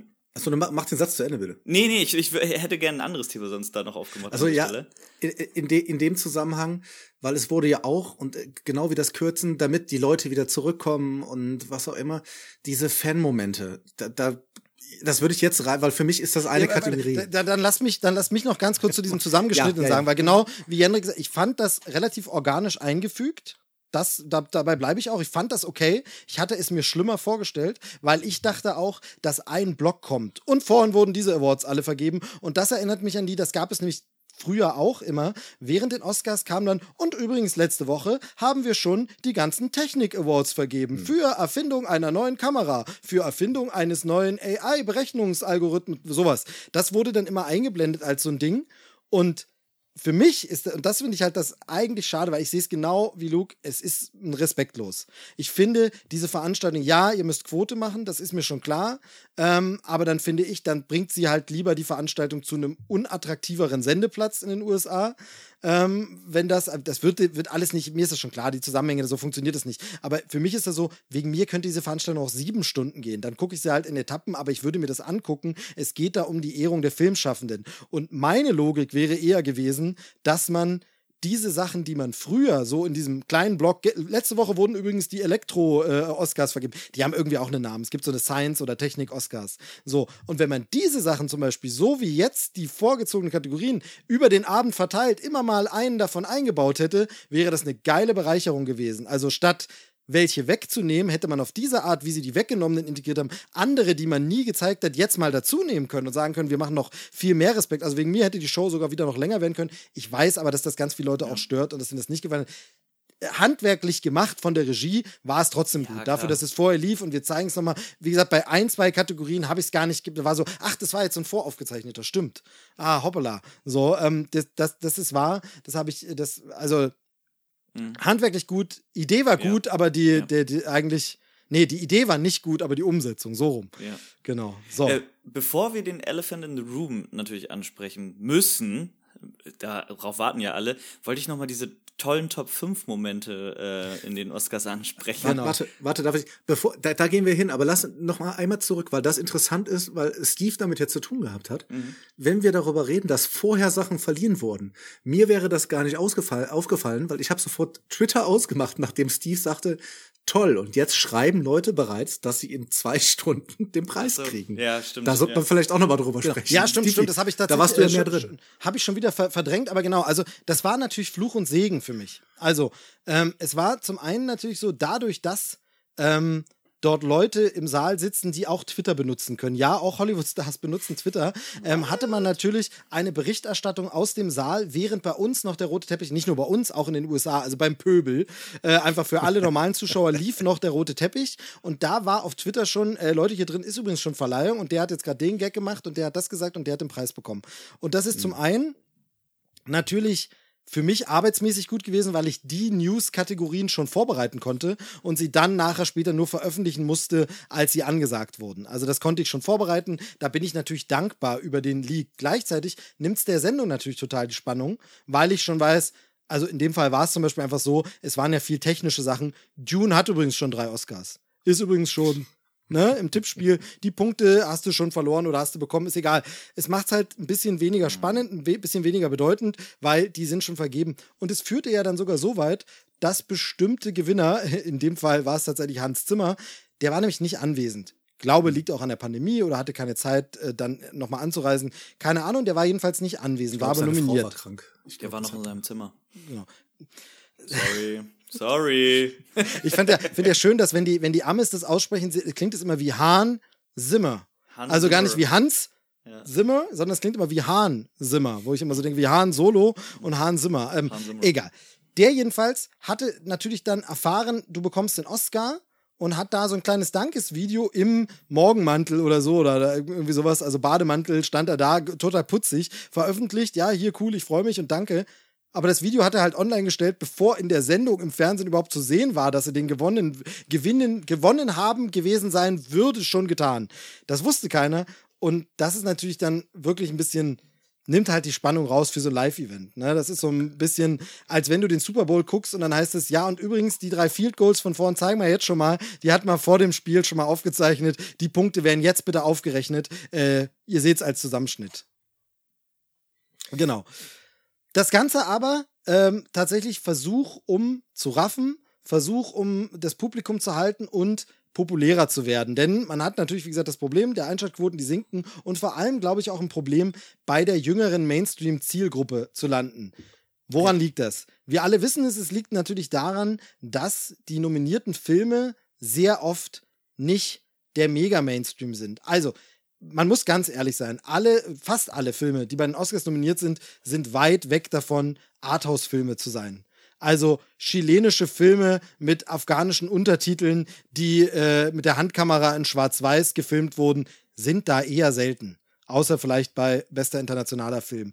Aber ansonsten ist das immer, ich nenne es gern, und ich mag das sehr, ähm, dieses gehobene Hollywood. Mhm. Das heißt also ein Spätwestern von Clint Eastwood, ein Drama von Chloe Zhao über die Weite der USA, ein, ne, so eine, so eine Filme. Mhm. Geleckt, eigentlich schon Mainstream, aber für den anspruchsvollen Mainstream. Mhm. Genau wie ihr vorhin gesagt habt, der ältere Herr, der wir dann später sind mit der Weinflasche, geht da in das Kino, aber es ist eben nicht so ähm, drei Stunden lang Untertitel lesen. So ist es dann auch nicht. So, äh, es ist ja, selten. Okay. Ich sage ja mit gemacht, ne? Leute.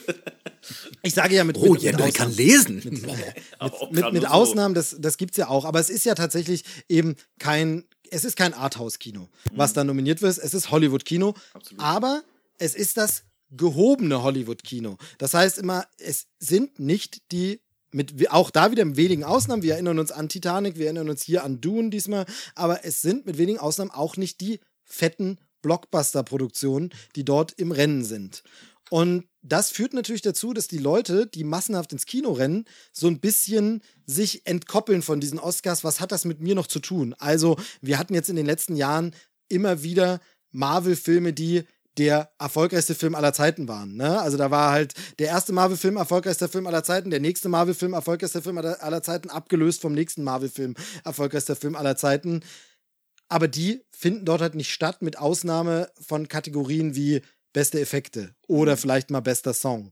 Ähm, Vielleicht noch bester Soundmix. Äh, jetzt nur noch bester Sound. Aber ansonsten finden die da nicht statt. Also hat sich die Academy gedacht, wie können wir denn da so ein bisschen vielleicht dafür sorgen, dass die Leute sich wieder, wir nehmen die Filme mit rein und es wurde zuerst ein bisschen propagiert als, es wird einen Publikumspreis geben. Mhm. Und äh, Naivling, der ich bin, denkt man dann zuerst natürlich, Publikumspreis, okay, es wird abgestimmt und dann geht das, and the Oscar for Best Audience, äh, Fandom, tralala, geht an, nee, Publikumspreis hieß in dem Fall, es darf im Netz abgestimmt werden über den, äh, ich weiß nicht, ob es jemand von euch jetzt parat hatte, beste, schönste Fan-Moment. Der, ähm, der most cheering äh, moment in Cinema oder sowas, ne? Genau. Ja. So, solche Eine Sachen, Scheiße. der beste Fan-Moment, der beste Lieblingsfilm, da durfte abgestimmt werden. Und davon abgesehen von dieser Abstimmung, das wurde dann auch nur als so ein kleiner Einspieler, könnte auch ein Werbetrenner sein, kurz eingestellt. Und übrigens, die, Inter übrigens, die Internet-Community hatte abgestimmt über, aber bitte, eigentlich interessiert uns das nicht, hat mit unserer Veranstaltung nichts zu tun. Also es hätte tatsächlich auch sein können, dass das ein Hinweis von einem Werbepartner ist, der einfach ja. sagt, und übrigens auf der, ich nehme jetzt irgendeinen beispielhaften Dings, auf der Samsung-Seite der beste Film aller Zeiten gewählt wurde ne, Film XY. Das hätte auch einfach nur so ein Werbeding sein können, was gar nichts mit den Oscars zu tun hat, wo einfach nur, wir haben übrigens, heute Abend laufen die Oscars auf Pro7. Wir haben auf unserer Homepage auch mal gefragt, was ihr Lieblingsfilm ist. Hier ist unser Ergebnis. Sowas gibt's ja. Ist ja auch ja, cool. Ja. Aber das wirkte halt nicht, als wenn das zur Academy gehört und zu den Oscars gehört. Und dann muss man halt dann sagen, Leute, dann könnt ihr es auch lassen. Und dann ähm, naja, sagt ihr erstmal euren Senf dazu, dann müssen wir noch darüber sprechen, wer da gewonnen hat. Ja, das ist äh, genau das, was du sagst, weil ich habe es ja jetzt zum ersten Mal gesehen und es wirkte wie so ein krasser Fremdkörper auf mich. Und dann waren halt, äh, genau, ich kann eigentlich nur sagen, dass es auf mich wirkte wie ein krasser äh, Fremdkörper und alles, was du gesagt hast, einfach nur bestätigen. Ähm, und dann waren da halt auch noch die Ergebnisse, bevor wir das ansprechen, aber das war, war ich auch so, what? Es gab halt dieses Most Cheering äh, Moment und dann war ja, ich so ja. bei, Plat bei Platz drei sag ich hier zu, zu der Freundin, mit der ich geguckt habe, boah, ich habe schon wieder Gänsehaut. Avengers, Avengers Assemble in Endgame. Ich so, oh, ich habe schon direkt wieder Gänsehaut. Und der ist Platz drei und dann ist Platz eins so, ich kann mich an die Szene in Justice League nicht mal erinnern.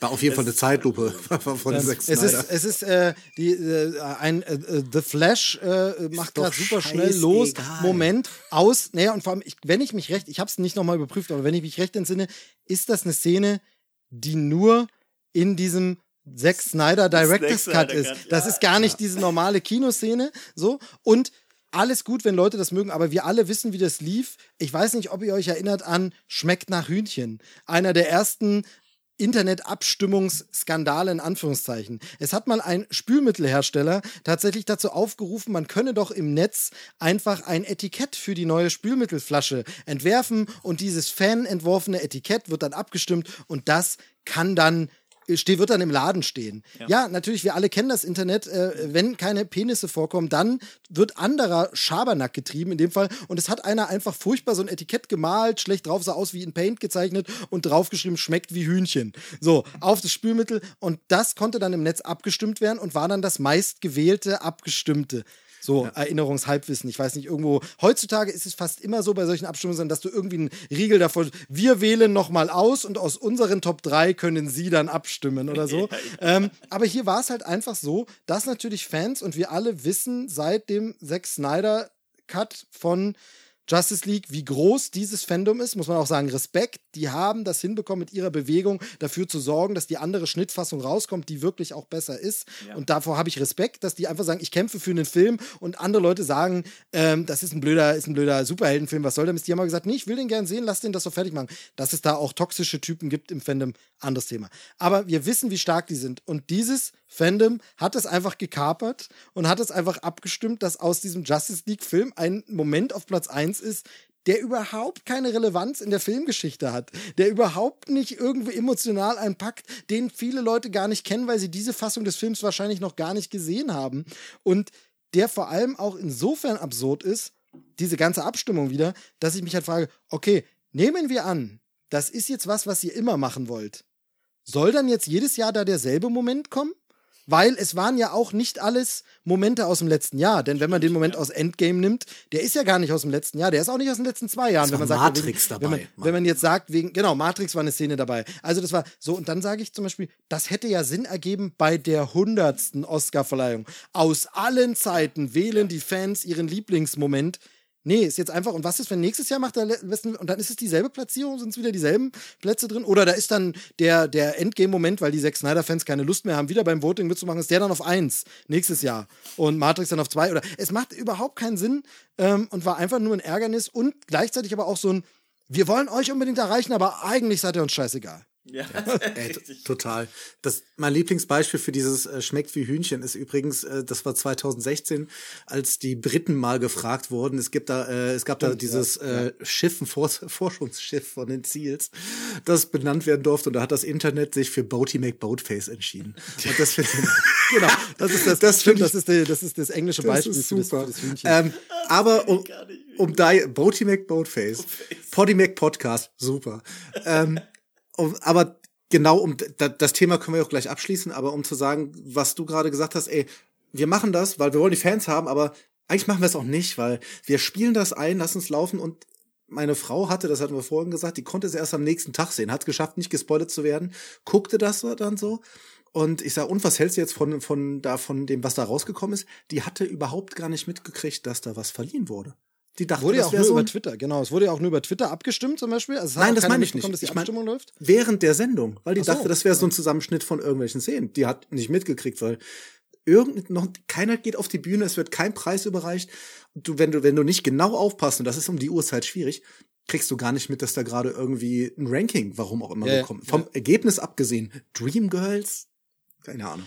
Es, naja. ist, es, ist, es ist blöd und es ist aber es. natürlich, finde ich, symptomatisch für diese Diskrepanz zwischen Oscar-Verleihung und Publikum ja. und dem Mainstream. Und vor allem finde ich das deshalb ja schlimm. Das wäre ja egal. Also nimm die Berlinale, nimm irgendwie Cannes oder so, wobei die sich auch immer mehr dann dem Mainstream angenähert äh, haben, gerade in Cannes oder so, was da manchmal so als Abschlussfilm oder so läuft. Aber oder als Eröffnungsfilm, da ist dann gerne auch mal sowas wie Cruella plötzlich, ne, der Eröffnungsfilm.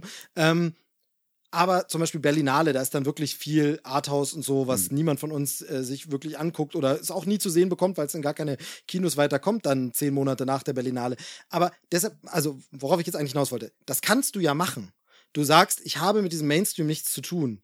Das ist alles weg, wir machen unsere Filme. Mein Problem, was ich seit Jahren mit den Oscars habe, ist, dass dann zum Beispiel in der lustigen Eröffnungsnummer oder in dem coolen Zusammenschnitt, den sie ja auch bei Oscars gern mal hatten, diese Clipshows, und die liebt man ja, wenn die kommen. Wenn plötzlich, wir machen nochmal einen Einschnitt, gab es diesmal, müssen wir jetzt nicht vertiefen, weil ich glaube, wir sprengen sowieso schon alle Rahmen, aber es gab diesmal einen Bond. Zusammenschnitt, 60 mhm. Jahre James Bond, wie geil war das denn? Das ist doch cool und so, ist doch alles super. Ne? Und solche Zusammenschnitte gibt es ja immer. Und das Ding ist halt, in den Zusammenschnitten sind dann plötzlich die Marvel-Filme dieser Welt und die Batmans ja. zu sehen und die Star Wars, wo man einfach sagt, ja, geil, weil das sind die Momente, wo die Leute cheeren, wo die Leute abfeiern und abgehen und Dings.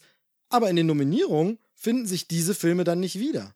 Und unter anderem aus dem Grund finde ich halt damals auch diese Black Panther-Nominierung so wichtig und richtig es muss ja auch gar nicht der Marvel-Film bester Film werden, aber die Anerkennung einer Nominierung, und ich glaube, wir haben damals schon in verschiedenen Gruppen auch darüber gesprochen zum Thema Black Panther, es ist halt immer die Frage, was bewertet denn die Academy? Es wird jede einzelne Kategorie bewertet. Das ist von der Regiehandwerk super gemacht. Das ist vom Soundhandwerk super gemacht. Die Kostüme sind hier irre.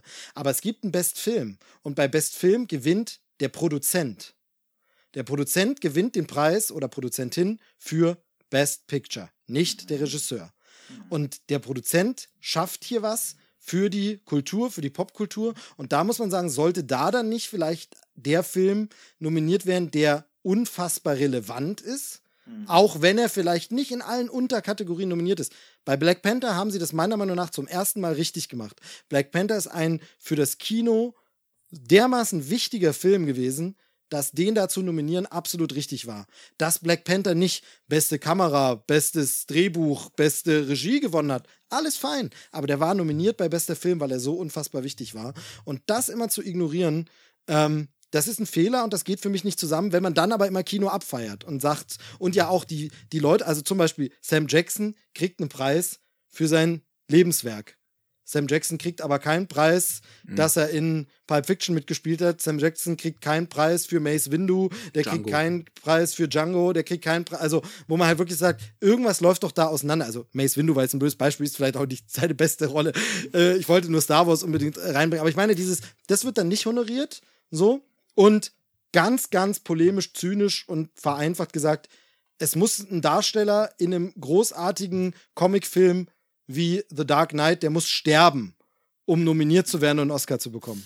Ja. Drunter geht's nicht. Vorher ist, kann man gleichzeitig sagen, ist ganz oft tatsächlich geht es Comedy-Darstellern ja genauso, muss man ja auch sagen. Das war bei den Golden Globes immer dadurch ein bisschen aufgefangen, dass die ja trennen in Musical Comedy und auf dem anderen Drama. Aber bei den Oscars ist ja ganz, ganz oft so, dass der Comedian leer ausgeht. Also ein Jim Carrey hat keinen Oscar für seine großartigen Leistungen in den 90er Jahren bekommen. So, weil er Pech hatte, weil dann kam irgendein Drama und dann gewinnt natürlich das Drama und nicht Dümm und Dimmer, auch wenn er das genial spielt oder so. Ähm, Das Problem haben halt die Marvel- und Actionfilme natürlich mit denen gemein. Aber das ist halt so eine Diskrepanz, die sie versucht haben mit diesem Voting zusammenbringen, aber halbherzig, lustlos ähm, und hingerotzt. Ha, ich bin, bin schon wieder ins Ranten gekommen, es tut mir leid. Ähm, Wer auch ins Random gekommen ist. sehr, sehr, sehr, sehr gut. Ich wollte, ich wollte überleiten, indem mir einfiel gerade, äh, Luke hat gesagt, seine Frau war nicht gespoilt und hat es geschafft. Meine Frau wurde tatsächlich morgens gespoilt, nicht von mir, ähm, sondern ähm, wir haben auch noch so eine äh, Film-Nerd-WhatsApp-Gruppe, wo wir uns so ein bisschen austauschen und da schrieb nur jemand. Ich weiß nicht, rein- ähm, Jendrik, bist du in dieser Gruppe eingeladen von Steve? Ich, nee, oder? Nee, ich, also ich weiß auch nicht, was Ich ich bin also, auch der nicht drin. die ganze Zeit redet. Also wenn Mhm. ihr, wenn ihr möchtet, könnt ihr mit sofortiger Wirkung nach dieser Sendung in diese Gruppe kommen. Da sind sehr, sehr viele Ah, ähm, verschiedene Filmfreaks tummeln sich darum. Ähm, da sprechen wir nochmal. Dann sprechen wir darüber, wenn wir am Ende geguckt haben, wie das, wie das Quiz ausgegangen Ja, ist. und Wer es hier gibt, vor allem, kompetent es, ist. es gibt vor allem natürlich ein kleines äh, Aufnahmeritual, das vor allem mit äh, Geldüberweisung auf mein Konto zu tun hat, aber das äh, machen wir dann. Ähm, jedenfalls hat da einer nur geschrieben, ähm, ein, ein Freund, äh, von wegen, ah, jetzt gab es einen eigenen Watschen-Skandal auch bei den Oscars. Damit war sie gespoilt. Sie wusste noch nicht wer, sie wusste noch nicht was. Aber du guckst natürlich diese Show ganz anders, wenn du die ganze Zeit wartest. Ey, na, was passiert denn da jetzt? Was passiert denn da jetzt? Anders als wir, die wir nachts diese Sendung gucken, uns nichts Böses dabei denken. Und ähm, plötzlich kam etwas. Und wir haben uns vorher darüber unterhalten, dass wir das nicht zu lange ausdehnen werden. Aber machen wir uns nichts vor, wir werden es lange ausdehnen, weil wir müssen natürlich drüber sprechen. Ähm, ja, plötzlich ist was passiert, das, glaube ich, jeder mittlerweile gesehen hat, ob er die Oscars geguckt hat oder nicht. Ich fasse es trotzdem für die drei Hörer, ja, dich da hinten und dich meine ich auch, für euch fasse ich das nochmal zusammen. Chris Rock kam als Presenter auf die Bühne, hat, er ist ja auch Stand-Up-Comedian, nicht nur Schauspieler, bisschen Stand-Up gemacht, hat ein paar Witze gemacht, hat zum Beispiel darüber gewitzt, da haben wir noch gar nicht drüber gesprochen dieses Jahr bei dem Jahrgang, dass ja ähm, äh, Mann und Frau nominiert sind teilweise äh, und vor Ort waren. Ähm, ganz interessant zum Beispiel, äh, das hat er jetzt nicht angesprochen, aber fällt mir da ein, dass ähm, ja zum einen Kirsten Dunst und Jesse Plemons beide nominiert als Paar zusammen. War mir vorm roten Teppich nicht bewusst, dass die zusammen sind, aber auf jeden Fall beide nominiert, beide zusammen. Und genauso äh, Javier Bardem und äh, Penelope Cruz, beide nominiert. Ähm, beide saßen da und Chris Rock scherzte dieses Paar so ein bisschen an. Oh mein Gott, ähm, Javier Bardem denkt auch den ganzen Abend, nur hoffentlich gewinne ich nicht, hoffentlich gewinne ich nicht, weil wenn er dann gewinnt und die Frau nicht zu Hause, dann ist es auch so ein bisschen dicke Luft und das will man nicht. Netter Gag, bisschen Männer-Frauen-Klischees, okay, kann man sich äh, drüber streiten. Ähm, apropos, haben wir vorhin auch nicht drüber geredet, fand ich auch so ein bisschen diese Corona-Testnummer. Einerseits lustig, andererseits aber auch wieder so ein Ding, ähm, ja, so ein bisschen schon sexistischer Scheiß, ne? Muss man, muss man Ja, ganz Ja, klar aber sagen. ganz ehrlich, 5000 Jahre haben die Männer das gemacht. Dann, Ja, äh, ich wollte ja. gerade sagen, Dann lass ich sie das- völlig fein mit. ich, ich hoffe nur ein bisschen, dass als sie dann abgetastet hat, dass das abgesprochen war. Das hoffe ich ein bisschen. oh, das glaube ich schon. Das glaube ich schon. Das, ich würde Jason Momoa auch mal abtasten. Ey, du, ne? ganz ehrlich, wenn, wenn, da, wenn da jemand äh, einen anderen berührt bei so einer Veranstaltung, da würde doch sonst jemand dazwischen gehen, wenn sowas passiert. Und damit biege ich wieder zurück, nämlich auf unser, ja. unser Ereignis, nämlich ähm, es ist nämlich keiner dazwischen gegangen. Chris Rock sprach danach äh, Will und Jada äh, Pinkett Smith an. Ähm, und äh, machte erst zu Will noch, glaube ich, ein paar Gags und so. Einfach weiß ich gar nicht mehr genau, was er da gesagt hat. Aber dann sprach er Jada Pinkett Smith an und sagte, ich meine, wie gesagt, das hat mittlerweile eh jeder mitbekommen, sagte zu ihr, ähm, zu ihren Haaren. Sie hat nämlich eine Glatze äh, an diesem Abend, wurde auch schon auf dem roten Teppich bewundert und so. Und da sagte er zu ihr, hey, G.I. Jane 2, freue ich mich schon sehr drauf, deinen neuen Film, sinngemäß zitiert. Und ähm, G.I. Jane, der Film, in dem Demi Moore zu großem Auf, für große Aufregung oder Aufruhr sorgte, weil sie sich für den Film eine Glatze geschnitten hat. Denn ähm, sie wird eine Soldatin, ähm, äh, wird äh, quasi ein weiblicher GI. Und äh, das war damals so, wo man sagte, boah, krass, für die Rolle sogar. Äh, und vor allem Demi Moore zu ihren absoluten Hochzeiten ja. eine der immer als sexiest äh, Woman eingeordneten Schauspielerinnen und so. Und die schneidet sich jetzt eine Glatze. Wow, mutig, wow, krass und so. Und den Spruch hat er da gebracht. So, und jetzt, ich versuche es so zu rekonstruieren, wie es war. Will Smith lacht ähm, herzhaft mit über diesen, über diesen Witz. Jada Pinkett Smith verdreht die Augen, guckt eher so, finde ich, für meinen Geschmack. Ihr könnt dann sagen, wie ihr es empfunden habt, so wie, oh, echt jetzt? Alter, wirklich? Den Gag hast du jetzt gebracht? Muss es sein? Nicht wirklich. Dann erfolgt von der Regie wieder ein Schnitt auf Chris Rock. Wir sehen nicht, was dann passiert. Wie gesagt, Will Smith hat gerade noch gelacht. Äh, Chris Rock redet irgendwie weiter und lacht selber noch, wie das manchmal so ist, wenn Comedians und das Publikum auch so ho, ho, ho, dann lacht er und plötzlich so ho, ho, ho, weil auf ihn kommt plötzlich Will Smith zu, der einfach auf die Bühne geht. Denn es war diesmal tatsächlich auch so ein bisschen, das ist das Einzige, was sie aus dem letzten Jahr übernommen haben. Sie haben diese Tische, wo ein paar Leute so ein bisschen mhm. gemütlicher zusammensaßen. Das mhm. haben sie übernommen. Man ist zwar wieder am Dolby Theater, in diesem großen Saal und so, aber unten hat man tatsächlich so diese Tische, die für eine gemütliche Atmosphäre sorgen. Ähm, das gab es früher nicht. Früher waren es ja wirklich so Theaterplätze einfach. Und äh, Will Smith kommt von da einfach schnell vorgelaufen, geht auf äh, the, äh, Chris Rock, ich will immer The Rock sagen, nee, Chris Rock zu. Ich glaube, mit The Rock wäre die Szene ein bisschen anders ausgegangen. Ja. Ähm, er geht oh, auf ja. Chris Rock zu und Chris Rock lacht noch und wie wir alle, deshalb ging da eben kein Security dazwischen und so, denkt er, glaube ich, okay, jetzt macht Will irgendeinen Spruch oder geht auch ins Mikro, will sich kurz inbeugen, sagt irgendwas. Aber nee, Will entscheidet sich, ihm einfach eine ordentliche Schelle zu verpassen. Äh, ja, eine Ohrfeige, eine Watschen, äh, wie auch immer man es äh, bezeichnen will. Er haut ihm eine runter und geht wieder an seinen Platz, Chris Rock ist sichtlich irritiert, nimmt es aber relativ tough, äh, steckt ja, es weg, muss man sagen. Also er kippt sagen, ja. nicht um.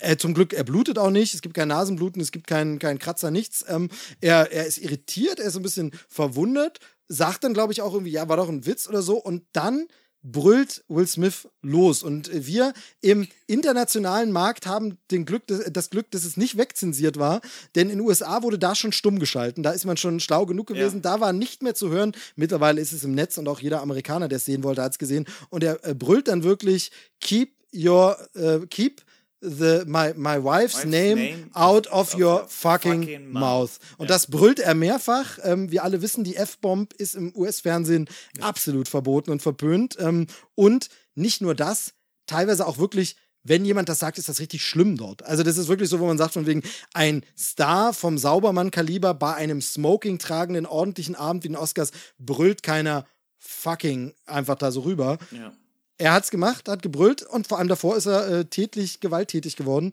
Ähm, Chris Rock irritiert, sagt dann so ein bisschen, ja, okay, dann kommt jetzt einfach zu den Nominierten, fährt die Nominierten ab, vergibt dann auch noch den Preis und ich sag mal, ab da war äh, alles ein bisschen anders. The, the, the, vibe in the room has changed, wie Amy Schumer so schön gesagt hat. Äh, es gab so, es gab noch zwei Sachen, die ich, äh, eine Sache hat mich ein bisschen verwundert, verwundert mich auch bis jetzt und eine Sache fand ich gut. Ich fange mal mit der guten Sache an. Ich fand den Spruch von Chris Rock, wo er danach gesagt hat, äh, the greatest night in show television, fand ich saugeil. Irgendwie das, also sowas spontan danach rauszuhauen, wenn du gerade eine gepfeffert gekriegt ja, genau, hast er sagt ähm, ähm, Will Smith smacked uh, the, the, shit, out of out me of oder me, so, genau. the greatest ja. night in television history. History ja. oder so. Genau, ja, ja. Er, er, er, er, beruhigt ihn ja auch. Er sagt ja, äh, zweimal sagt er ja, keep my wife's name out of your fucking mouth. Und er, I will. it was a fucking G.I. Jane joke. So, ne? Ja. Oder it was a G.I. Jane joke. Naja, äh, was mich aber ein bisschen wundert, und vielleicht könnt ihr mir das erklären, wo er auf die Bühne kommt, Will Smith, auf ihn zu, wo alle noch so denken, so, was passiert jetzt? Und ich dachte auch ganz ehrlich noch, kurz danach, war das jetzt geskriptet oder nicht? Aber wo er dann so losgeschrien hat, wusste ich, okay, nee, das ist jetzt super ernst gerade, weil die würden nicht jetzt hier bei den Oscars fucking Name sagen. Aber warum sagt Chris Rock zu ihm im ersten Moment Richard? Wie King Richard? Ja, ich gehe davon aus. Also das, ich glaube, das waren ganz viele auch, dass, dass äh, Smith dann irgendwie noch so ein bisschen, ja, nicht gelächelt, aber so ein bisschen so verschmitztes auf dem Gesicht. Ich glaube, das waren ganz viele Übersprungshandlungen, weil auch er mit Sicherheit in dem Moment nicht erwartet hat. Und der, also wie er da die, ähm, also äh, Re- Respekt, wie schnell er diese Stelle, also der kommt ja aus der Bewegung, also, aber die, also die hat, die hast du nicht kommen hören. Also das- nee, also das ist das ging, unfassbar.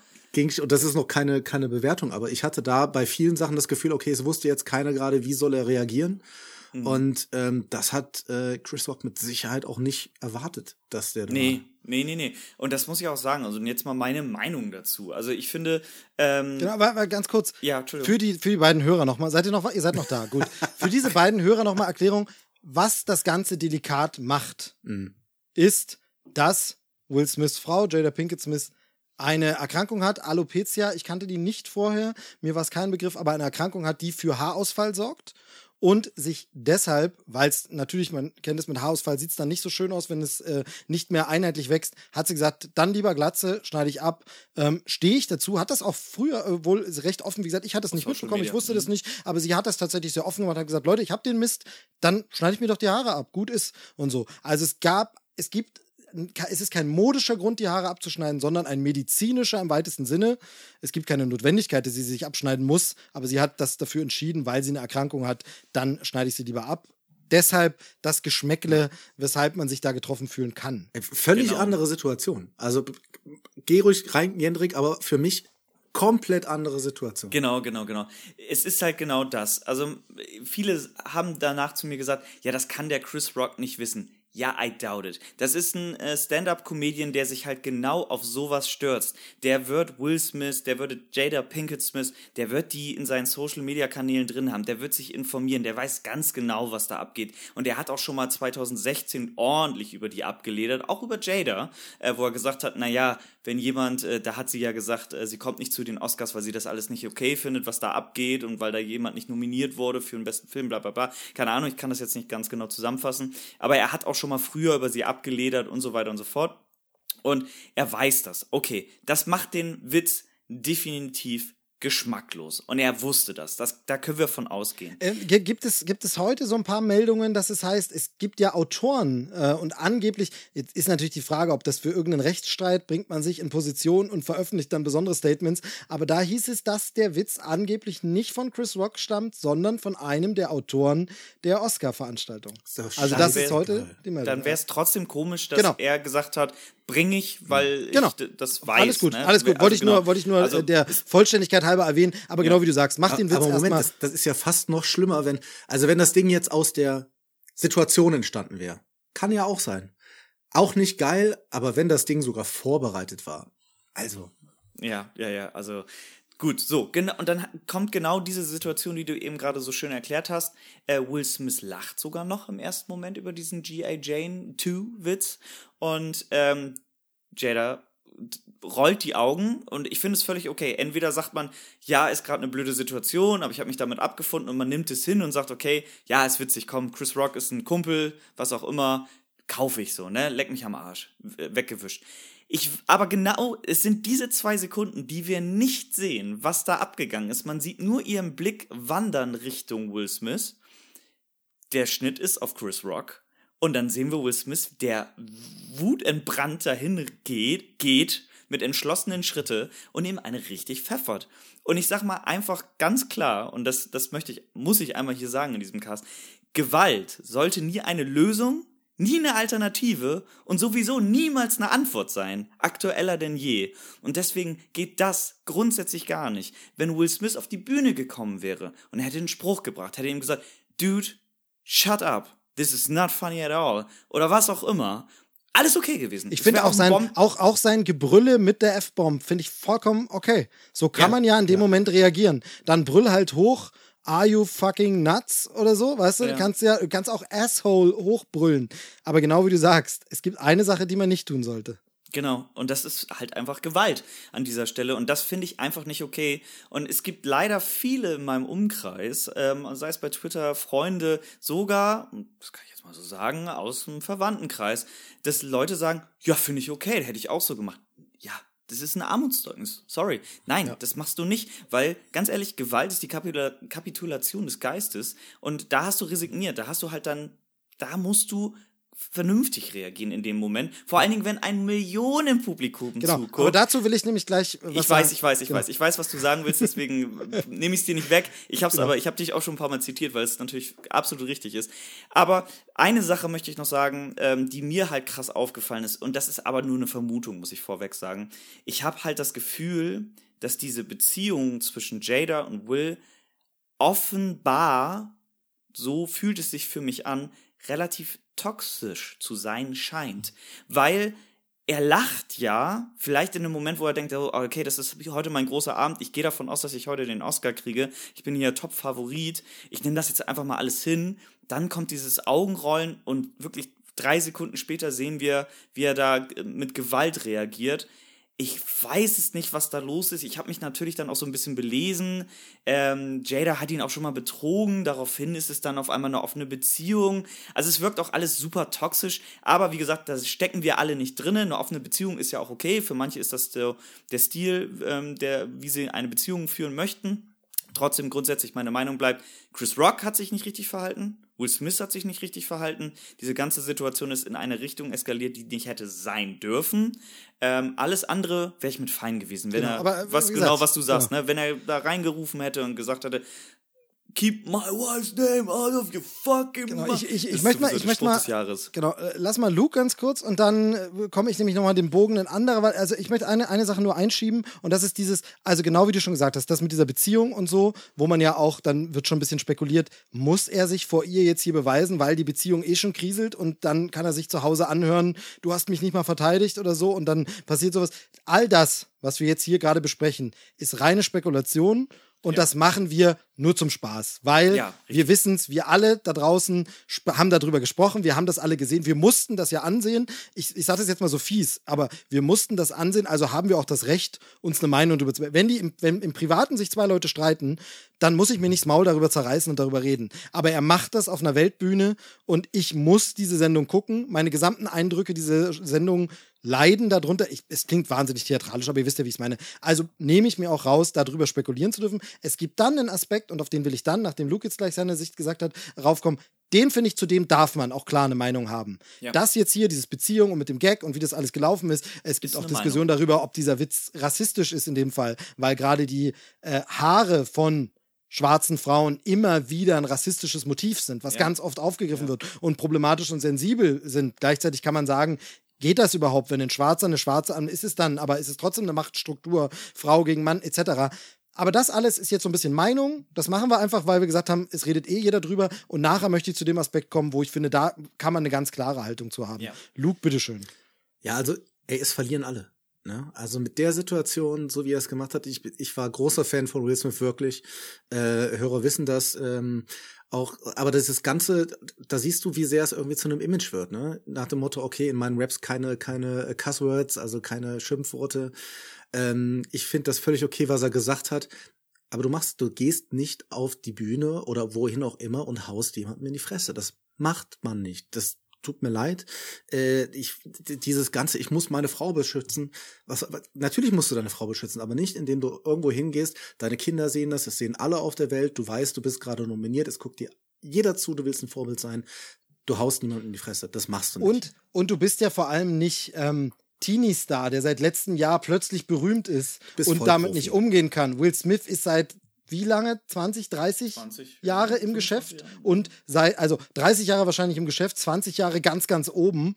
Ähm, also der muss damit anders umgehen können. Das ist eben was, also nicht, dass ich das jetzt rechtfertigen will, wenn ein Jugendlicher jemand verprügelt, aber ihr wisst, wie ich es meine. Es ist einfach ja. dieses, der kann doch das Ganze auch viel mehr einschätzen, der weiß, was das für ein Abend ist. Das ist nicht seine erste Oscarverleihung, auf der er zu Gast ist und so. Das alles, äh, wie gesagt, es ist alles, alles natürlich, wie gesagt, äh, schwierig, wo man sich da hinstellt. Ich finde tatsächlich, dass es ein Paradebeispiel für Toxic Masculinity ist. Ich habe dazu äh, wieder mehrfach gelesen, dass andere Leute sagen, ja, jetzt wird immer nur über die Toxic Masculinity von Will Smith geredet, aber dass der Chris Rock dort überhaupt eine Frau dermaßen herabsetzt und beleidigt, ist doch auch schon, und da finde ich schon wieder dieses, warum muss man das aufwiegen? Das eine kann falsch sein, das macht das andere nicht richtig. Also, weil, wie, das haben wir jetzt schon gesagt, wenn der Spruch scheiße ist und man den nicht lustig findet, ich habe jetzt auch nicht sonderlich gelacht drüber, aber ähm, fand ich jetzt nicht schlimm. Man kann sich drüber streiten, zum Beispiel aus, ähm, sage ich mal, filmhistorischer Sicht, ob das überhaupt eine Beleidigung ist, wenn jemand mit G.I. Jane verglichen wird. Also nochmal Demi Moore auf der Höhe ihrer Zeit als sexiest woman alive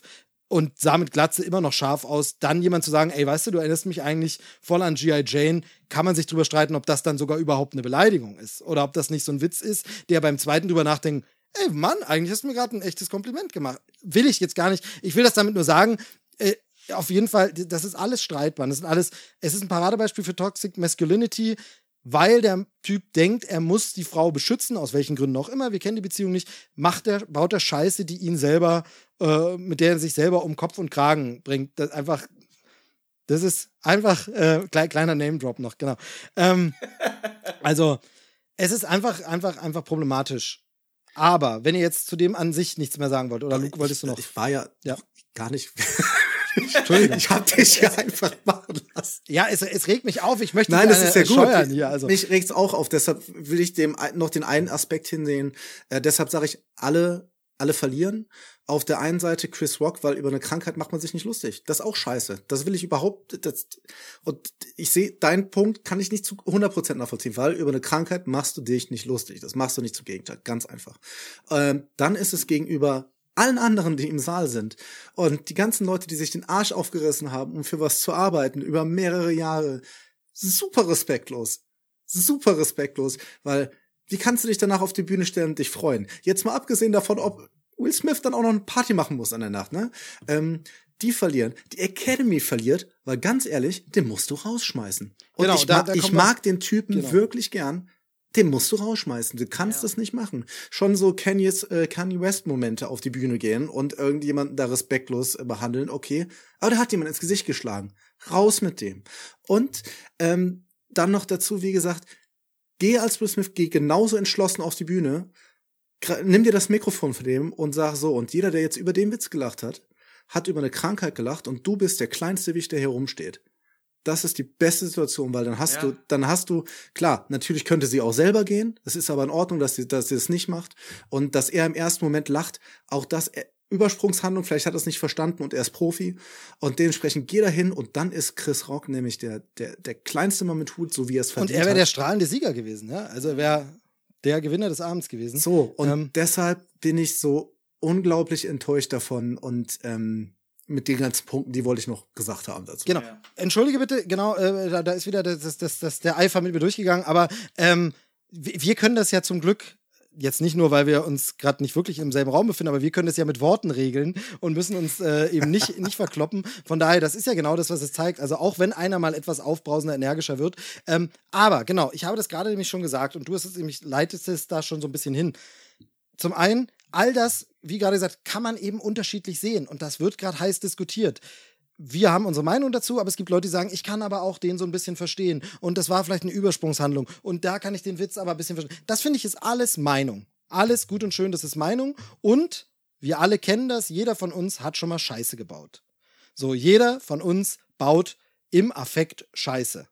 Im Idealfall verkloppen wir niemanden, sondern schmeißen nur die Lieblingstasse von irgendwem an die Wand oder sagen Worte, die jemanden echt wehtun und sagen, ah, das, jetzt, das hätte jetzt nicht sein müssen, ist aber passiert. Von daher gestehe ich ja sogar zu, dass einem Will Smith auch sowas passieren kann. Ist nur ein Mensch, kann jedem passieren, sollte nicht und ist schlimmer als blöde Worte. Alles gut, sind wir jetzt uns einig, egal. Für mich ist der größte Verlierer, und das haben gesagt, ist an diesem Abend die Academy beziehungsweise die Live-Regie und die Produktion. Denn was einfach nicht geht, ist, das so unkommentiert zu lassen, auszustrahlen, nicht darauf zu reagieren, es geradezu zu ignorieren. Das geht halt meiner Meinung nach überhaupt nicht. Die Amerikaner haben im Fernsehen seit dem berühmt-berüchtigten Super Bowl haben die die Nippelsekunden. Um Nippelblitzer rauszuschneiden, werden Sendungen nicht mehr live gezeigt, sondern, und es geht nicht nur um Nippelblitzer, aber das war das Paradebeispiel damals beim Super Bowl, war äh, aus Versehen ein, ein Kostümfehler und Janet Jacksons Brust wurde entblößt in Amerika ganz schlimm, nackte Brust nicht erlaubt. Seitdem gibt es diesen Zeitversatz bei Live-Veranstaltungen, damit man reagieren kann. Man kann rausgehen, man kann abschalten, man kann piepen. Wie zum Beispiel bei Will Smith fucking äh, passiert. Nicht gepiept wurde, es wurde stumm geschaltet. Aber das geht, da kann man reagieren. Deshalb gibt es einen Zeitversatz. Das heißt also, man kann auch irgendwie in so einer Sendung reagieren und sie mussten hier ja nicht mal innerhalb von Bruchteilen von Sekunden reagieren, sondern ich weiß nicht wie viel später, 15 Minuten, 20 Minuten, ja, ja. halbe Stunde später war die Verleihung von bester Schauspieler. Und Will Smith war an diesem Abend der hochgehandelte Favorit.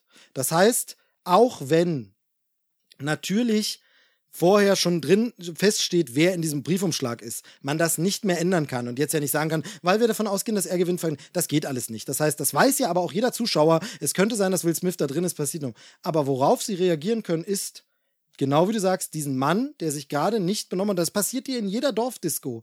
Haust du einem eine runter, wirst du des Saales verwiesen, ja. allein schon, um dich abzukühlen, wo man sagt, komm mal runter, Junge, und wir gucken mal. Vielleicht kannst du in einer Stunde wieder reinkommen, aber komm mal runter, raus mit dir, so jemand wollen wir nicht im Saal haben. Das hätte passieren müssen und dann wäre es nämlich auch so gewesen, wenn dann der die Verleihung gekommen wäre, sein Name wäre im Umschlag, es wäre gezogen worden und dann wäre es Will Smith gewesen, haben gesagt, okay, we accept this uh, award on his behalf, wie immer, wenn jemand nicht da ist. Und er hätte nicht diese Gelegenheit bekommen, die er bekommen hat, eine riesige Bühne, um sich da vorne hinzustellen und sich dann auch noch als Opfer zu stilisieren. Nämlich, ja, das ist ja alles furchtbar schlimm und ich habe mir den ganzen Abend ja selber versaut. Also so ein bisschen so, ich weiß, da habe ich mir selber den Abend versaut und das wollte ich eigentlich nicht. Dann so ein bisschen noch, ähm, ja, ich sage mal, durch die Blume zu sagen, naja, äh, God made me do it, ne? Also man weiß, die, die Wege des Herrn sind unergründlich, ich konnte nichts dafür, dass der große Führer mich dazu geführt hat, es zu tun. Ähm, fand ich auch ein bisschen eine armselige Ausrede und dann vor allem sich zwar bei der Academy zu entschuldigen, aber nicht bei demjenigen, den ich geschlagen habe. Weil das kann ich auch, wenn ich den Witz nach wie vor nicht gut finde und nach wie vor dazu stehe, dass ich den Spruch blöd finde, kann ich mich für meine körperliche Gewalt entschuldigen. Und das macht er nicht und er bekommt die Bühne, sich da als Opfer zu stilisieren mit Tränenwand und er bekommt seinen großen Oscar-Moment. Und wenn sie ihn des Saales verwiesen hätten, hätte man sagen können, ja, Will Smith hat da Scheiße gebaut, macht jeder von uns mal, aber er hat ja auch seine Strafe bekommen. Er hat sich um seinen eigenen coolen Oscar-Moment beraubt, nämlich, dass er eine Dankesrede halten kann. Ja. So, er konnte jetzt noch eine Dankesrede halten. Und da, dass er sich dann in dieser Rede auch mit, mit dem Richard äh, quasi ja, so ein bisschen, bisschen gleich, also gleichgesetzt, aber auch schon gesagt hat, ey, genau wie der habe ich meine Familie beschützt. Und ich, ich, ich kenne den Mann nicht groß, ich kenne ihn ausschließlich aus dem Film, muss ich dazu sagen. Keine Ahnung, ob da mal irgendwann was gewesen ist. Aber ähm, ey, das quasi den dann quasi gleichzustellen. Und ich rede jetzt noch gar nicht über den Nippelblitzer, den wir jetzt auch noch haben, die, während dieser Rede. Ähm, aber das, das ist nicht in Ordnung, weil du damit ja quasi das, woran du gearbeitet hast und wo alle dran gearbeitet haben, ja. noch mal runterziehst. Weil du das so ein bisschen als Rechtfertigung dafür nimmst. Ich war so sehr in der Rolle drin, vor vier Jahren, als es gedreht wurde, dass ich jetzt einem in die Fresse hau, weil ich meine Familie beschütze. Äh, nee, ja. du hast. Richard, sorry. Genau, Richard Williams hat sich ja zu Wort gemeldet tatsächlich und hat ja äh, wohl, ähm, kam in US-Medien, hat wohl gesagt, nee, also wir schlagen nicht außer zur Selbstverteidigung. Ähm, also der fand es gar nicht gut, dass sich da der Schauspieler quasi so ein bisschen auf ihn berufen hat. Ja, der hätte bestimmt auch so seine. Wie gesagt, äh, ich kenne mich da auch nicht aus, ähm, ob der mal was auf dem Kerbholz hatte und so, aber im Film kam er nicht so rüber. Es gibt ja sogar eine Szene in, in King Richard, wo er wirklich ja zu den äh, quasi Pöblern, die an seine Tochter wollten, äh, geht und sich ja verprügeln lässt, weil er eben nicht in den offenen Konflikt gehen will, sondern mit Worten das regelt. Äh, genau, ja, merkst ja. du was? So, ne? Genau, aber für, für mich, wie gesagt, größter Fail hier bei der Produktion und Live-Regie. Da hätte man irgendwas machen müssen, reagieren müssen. Es kam später der schon zitierte Amy Schumer-Witz äh, von wegen, oh, war hier irgendwas. Ähm, Puff Daddy hat es nochmal aufgegriffen, hat versucht, hätte man früher auch nicht gedacht, dass P. Diddy mal derjenige ist, der schlichtet. Ne? Der hat gesagt, das klären wir nachher draußen. Es gab dann Berichte, die auch über Twitter so rauskommen, mhm. dass äh, Denzel Washington und so mit Will Smith geredet haben und ihn komfortiert haben. Aber als der Preis verliehen wurde an Will Smith, gab es stehende Ovationen und Applaus, keinen Buhruf, kein abgewendet weg und das ist schon ein fader Beigeschmack.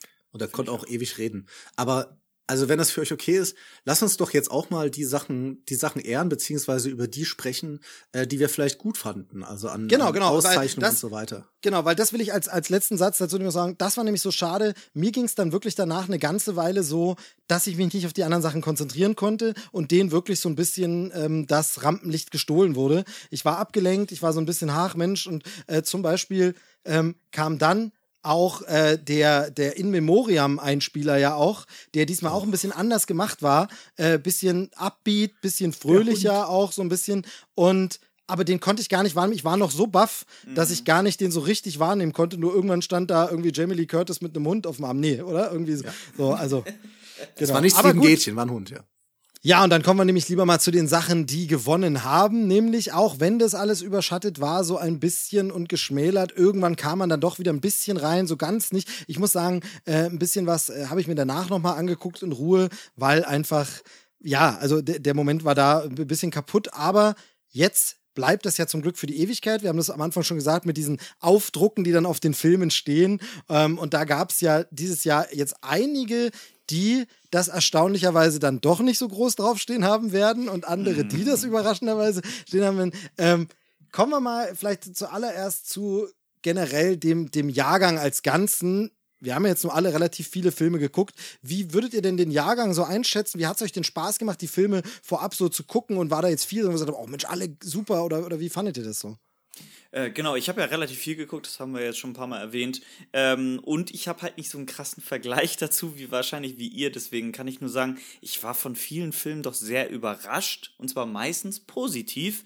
Ähm, habe aber keinen Vergleich dazu, ob das bei den anderen Jahren nicht auch so war. Aber ähm, die einzigen Filme, die mich eigentlich jetzt nicht so abgeholt haben, und da bin ich bei Lukes äh, Meinung auch so ein bisschen halt, es gibt halt Musical-Filme, die funktionieren können, wenn sie unkonventionell erzählt sind. Und da zählt zum Beispiel Tick Tick Boom zu, den ich sehr, sehr mochte mit Andrew Garfield, was aber vielleicht auch daran liegt, weil ich den wirklich vorher als kleines Mini-Musical hier in Bremen nebenan im Schnürschuh-Theater geguckt habe. Ach. Und ich natürlich sehr interessiert war, wie sie den dann umsetzen. Ähm, das klingt so, als wäre das so fast zeitgleich gewesen. Nein, ich habe den 2017 hier gesehen im Schnürschuh-Theater und dann jetzt äh, 20, war das 20?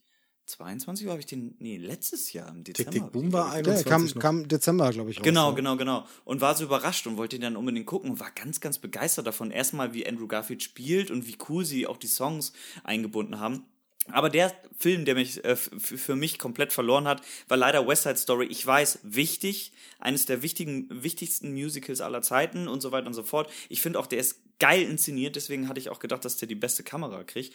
Aber ähm, der war für mich schwer zu ertragen, muss ich leider sagen. Ansonsten fand ich fast alle Filme durch die Bank weg sehr gut, gut und ein paar, ja, habe ich geguckt, ist eine Erfahrung so. Kacke, Scheiße, blöde, nicht mal gut, fand ich wenige davon. Muss ich ganz ehrlich sagen. Ja, ich, ich finde ich find trotzdem, und äh, du sagst gerade, du hast die letzten Jahre jetzt nicht so im Kopf, ich habe das nebenher mir mal aufgemacht gehabt, um eben zu gucken. Die letzten zwei Jahre nehme ich aber mal raus, weil aufgrund von Corona viele Filme nicht gestartet und so. Yes. Und ich bin nun mal eher ein Sucker für das, was so Mainstream-Kino ist. Ja, also äh, mein Kumpel Marco, den man aus unserem Podcast kennt, sagt, okay, du bist so der Enthusiast. Ja, und äh, wenn ich mir dann angucke, weiß ich nicht, jetzt mal als Beispiel 2019, Shape of Water, Three Billboards Outside Ebbing, Missouri, äh, Blade Runner dabei, Call Me By Your Name, Star Wars, I, Tonya, Baby Driver, Coco. Da will ich so, ey, yo, da sind viele, viele Filme, wo ich auch sage, ey, geil, geil, dass ich die gesehen habe. Das könnte man bei den anderen Jahren genauso machen, wenn dann, keine Ahnung, wo, wo war ich jetzt gerade noch hier, ähm, 2020 mit Joker, mit 1917, mit äh, Jojo Rabbit, Little Will, äh, Women, Married Story. Da finde ich die Qualität höher, muss ich ganz ehrlich sagen. Mhm. Trotzdem, für die letzten drei Jahre ähm, bin ich jetzt einfach froh, dass wir wieder dahin kommen, genau solche Filme zu haben durch die Verleihung habe ich ein paar Filme gesehen, die ich sonst nicht gesehen hätte, wo ich mich echt freue. Äh, Tammy Faye, Being the Ricardos als Beispiel. Die fand, fand ich richtig, richtig gut. Viele andere hätte ich mir sowieso angeguckt, ob das jetzt ein ähm, Nightmare Alley, weil ich halt äh, Guillermo del Toro so geil finde oder so. Das wäre sowieso dabei gewesen. Aber ohne eine Oscar-Nominierung hätte ich mir äh, Power of the Dog nicht zu Ende angeguckt. Das Ja, muss ich auch dazu sagen. Ne? ähnlich, ja. Und in der Vorbereitung, das ey, echt gut, viele Sachen, die, wo ich dann von Anfang an entschieden habe, nee, asiatisch mache ich nicht. Das ist, bin ich nicht. Ne? Und den dann nur deshalb zu gucken. Und deshalb, ich glaube, es war ein starker Jahrgang, es war aber jetzt auch nicht ein überragend starker Jahrgang. Hm. Für, für mich, äh, ich bin da irgendwie so ein bisschen dazwischen. Ähm, für mich ist es so, äh, du hast es schon gesagt, vor ein paar Jahren gab es so ganz, ganz viele Sachen, wo man fast alles davon äh, auch, auch wirklich gut fand. Also egal, ob man sie jetzt vorher gesehen hat, sehen konnte oder nicht, aber wo man hinterher gesagt hat, Mensch, dieser Oscar-Winner war wirklich gut. Letztes Jahr habe ich ja relativ viel geguckt, wie gesagt, für mich wahrscheinlich die bisher meisten Filme. Und da war es, hatte ich ganz oft dieses, genau, ich gucke den Film jetzt nur, weil Oscar nominiert. Thema hatte mich jetzt gar nicht angesprochen, aber ich gucke das jetzt und hinterher saß ich da und war so wie, ja, geil, dass ich den geguckt habe. Mhm. Das war echt gut. Also, das war im vergangenen Jahr mit zum Beispiel ähm, äh, Jesus and the Black Messiah oder zum Beispiel Sound of Metal oder Father. ähm, The Father hat mich, also der hat mich einfach wirklich Ey, richtig, richtig umgehauen. Der hat mich auch lange, lange noch beschäftigt. Also Absolut. wirklich, Absolut. also da waren so eine Filme, da war wirklich tatsächlich nur so, da kommen wir dann auch wieder äh, in dieses, wo du sagst, da gehören ja Vorlieben dazu. Minari war so, wo ich hinterher konnte ich jetzt nicht so viel mit anfangen, fand ich nicht schlimm oder so, aber da war es so dieses, okay, hat mich jetzt nicht so mit. Und in diesem Jahr war das so ein, so eine, so ein Jahrgang, fand ich, der vom Namen her vieles super, super stark klang und man super so, oh, Denis Villeneuve mit Dune. Der Power Prinz von. Zamunda 2, klar. Nein, aber Power, Power of the Dog mit, mit Cumberbatch und sowas und ganz viele Sachen. Und hier hatte ich es doch deutlich öfter als im vergangenen Jahr, dass ich es geguckt habe und dachte, ja, also ob ich den nochmal gucke, hm, bewegt hat es mich jetzt nicht so richtig. Ja, ach naja. Und als letzten Film vor der Oscarverleihung habe ich dann einen kleinen Film geguckt, der einfach nur das Remake von einem französischen Film ist, wo man dann so denkt, naja, hm, wieso ist der denn nominiert bei bester Film und so? Und dann bläst dich der Coder so weg, dass du, also vor allem in der zweiten Hälfte, dass du denkst, was macht denn dieser Film mit mir? Was ist denn das auf einmal? Wie, wieso sind meine Augen Ja. feucht? Was ist hier los? Regnet's? Also, das ist, oder? Das fand ich so schön, weil äh, von diesem bester Film, wo das bei mir losging, Dune hatte ich damals schon im Kino gesehen, hat mich interessiert.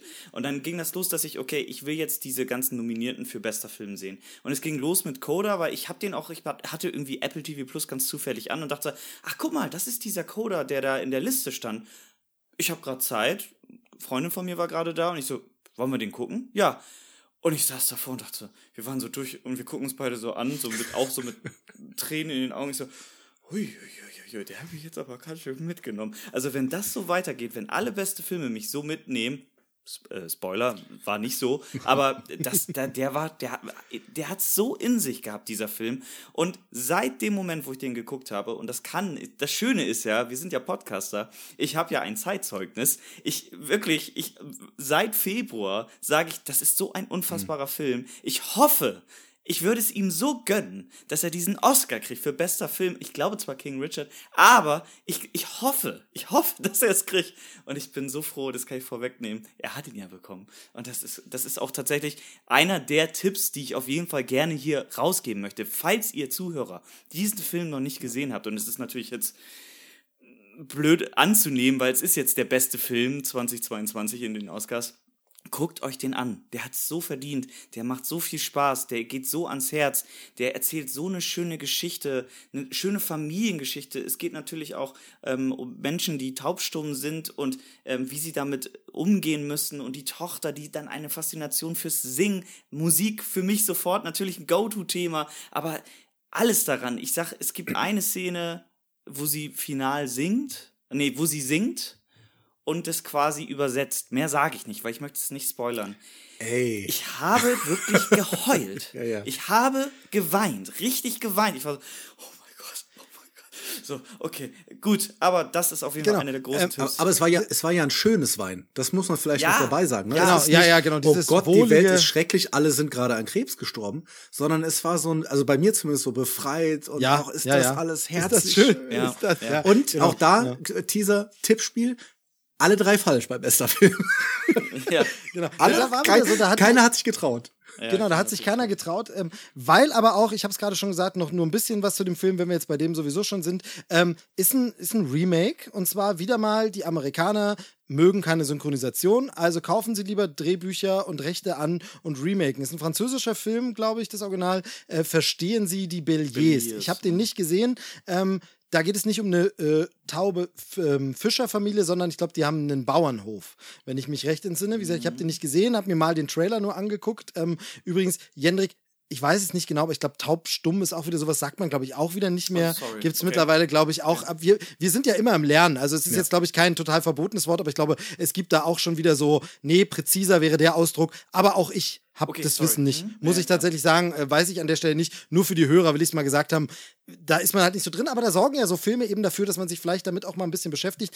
Denn zum Beispiel, verstehen Sie die Belliers, war wohl, das hatte ich gelesen, ein bisschen auch in der Kritik, weil da nicht alle Taubencharaktere von tauben Darstellern, gehörlosen Darstellern ist wahrscheinlich das richtigere Wort, äh, gespielt wurden. Und das ist jetzt zum Beispiel bei Coda ja ganz anders. Also alle, die dort gehörlos sind als Charakter, werden auch von Schauspielern äh, verkörpert, die im echten Leben gehörlos sind. Und ähm, der ähm, Troy Kotzur, der gewonnen hat auch für besten Nebendarsteller, habe ich auch nicht gedacht, dass er es kriegt und so.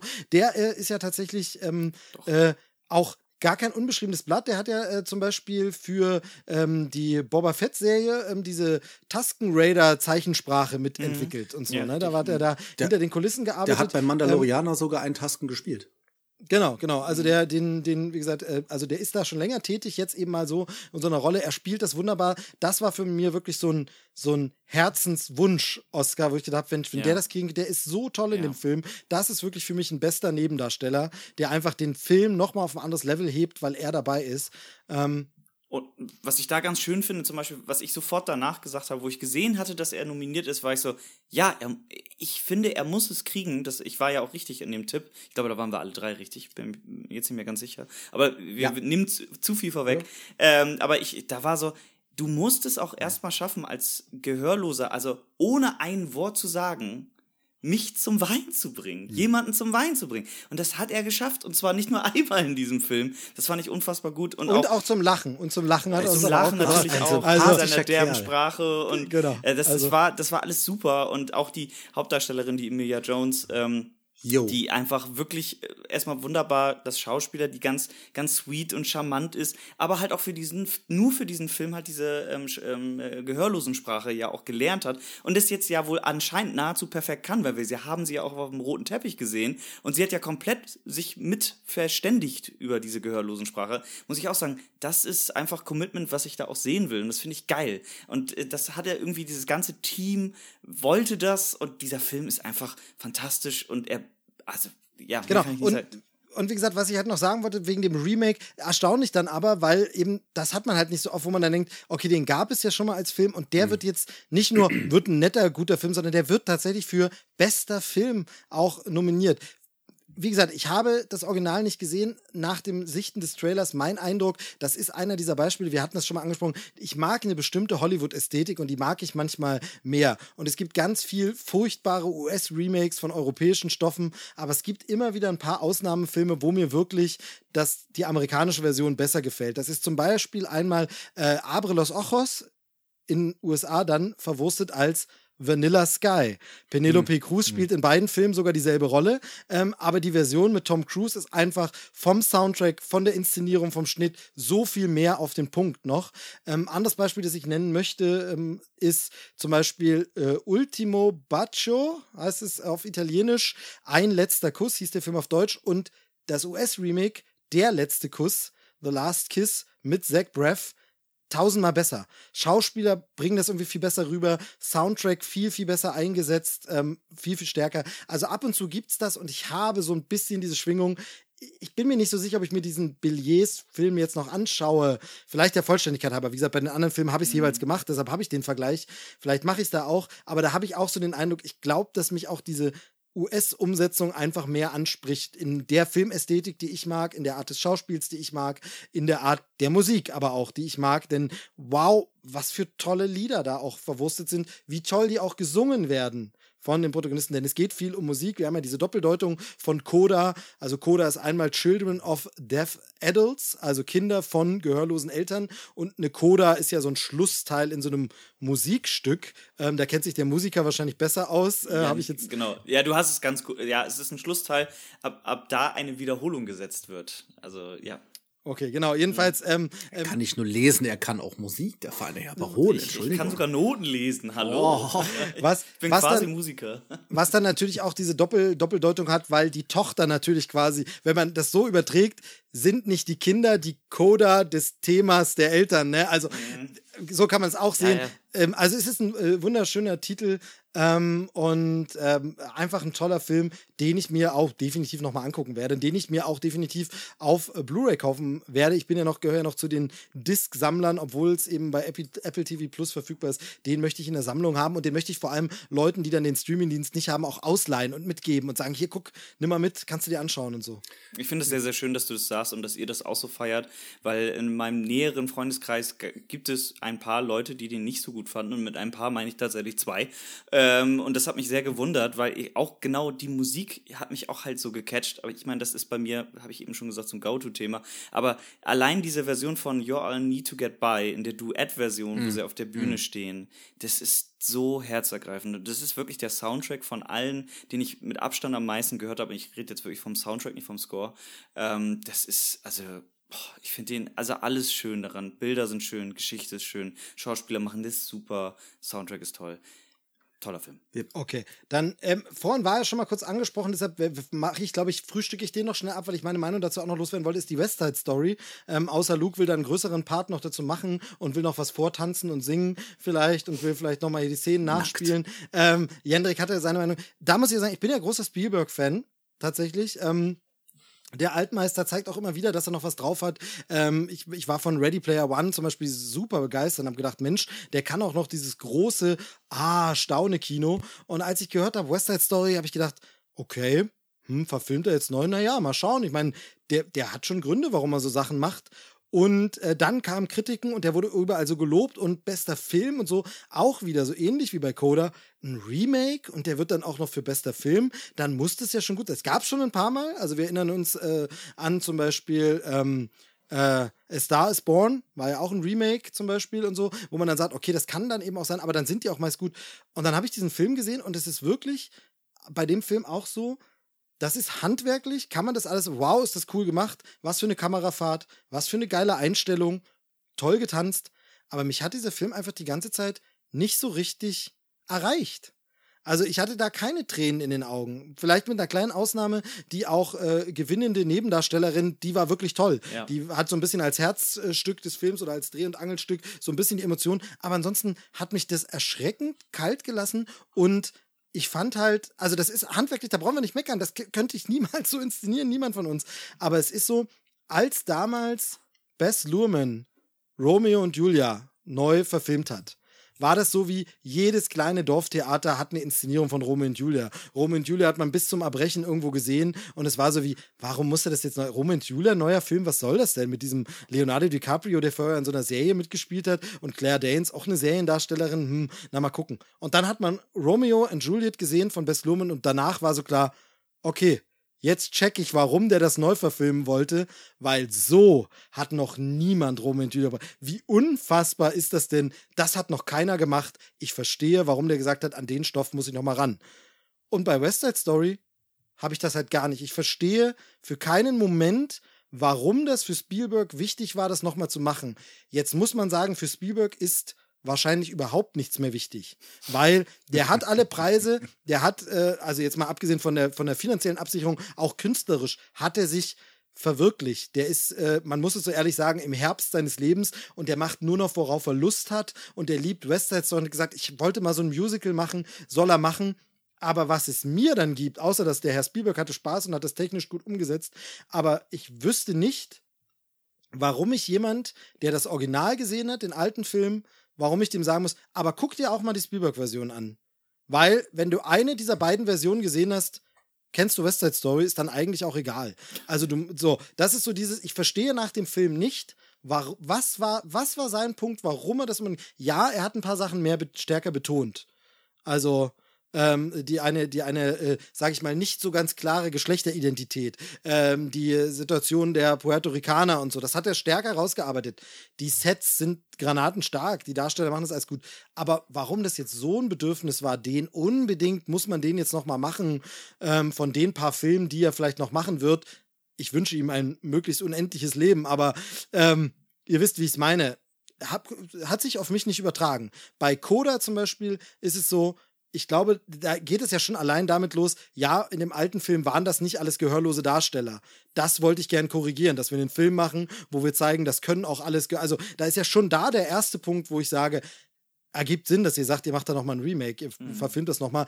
Und man muss dann immer sagen, habe ich ja vorhin schon gesagt, wegen dieser Synchro-Debatte in den USA ist ja allein das schon Grund für die Amis. Aber West Side Story ist ein amerikanischer Film und den nochmal amerikanisch zu remaken, in derselben Zeit spielend, hat sich mir nicht ganz erschlossen, auch wenn man da nichts per se jetzt einfach auf dem Papier nichts kritisieren kann.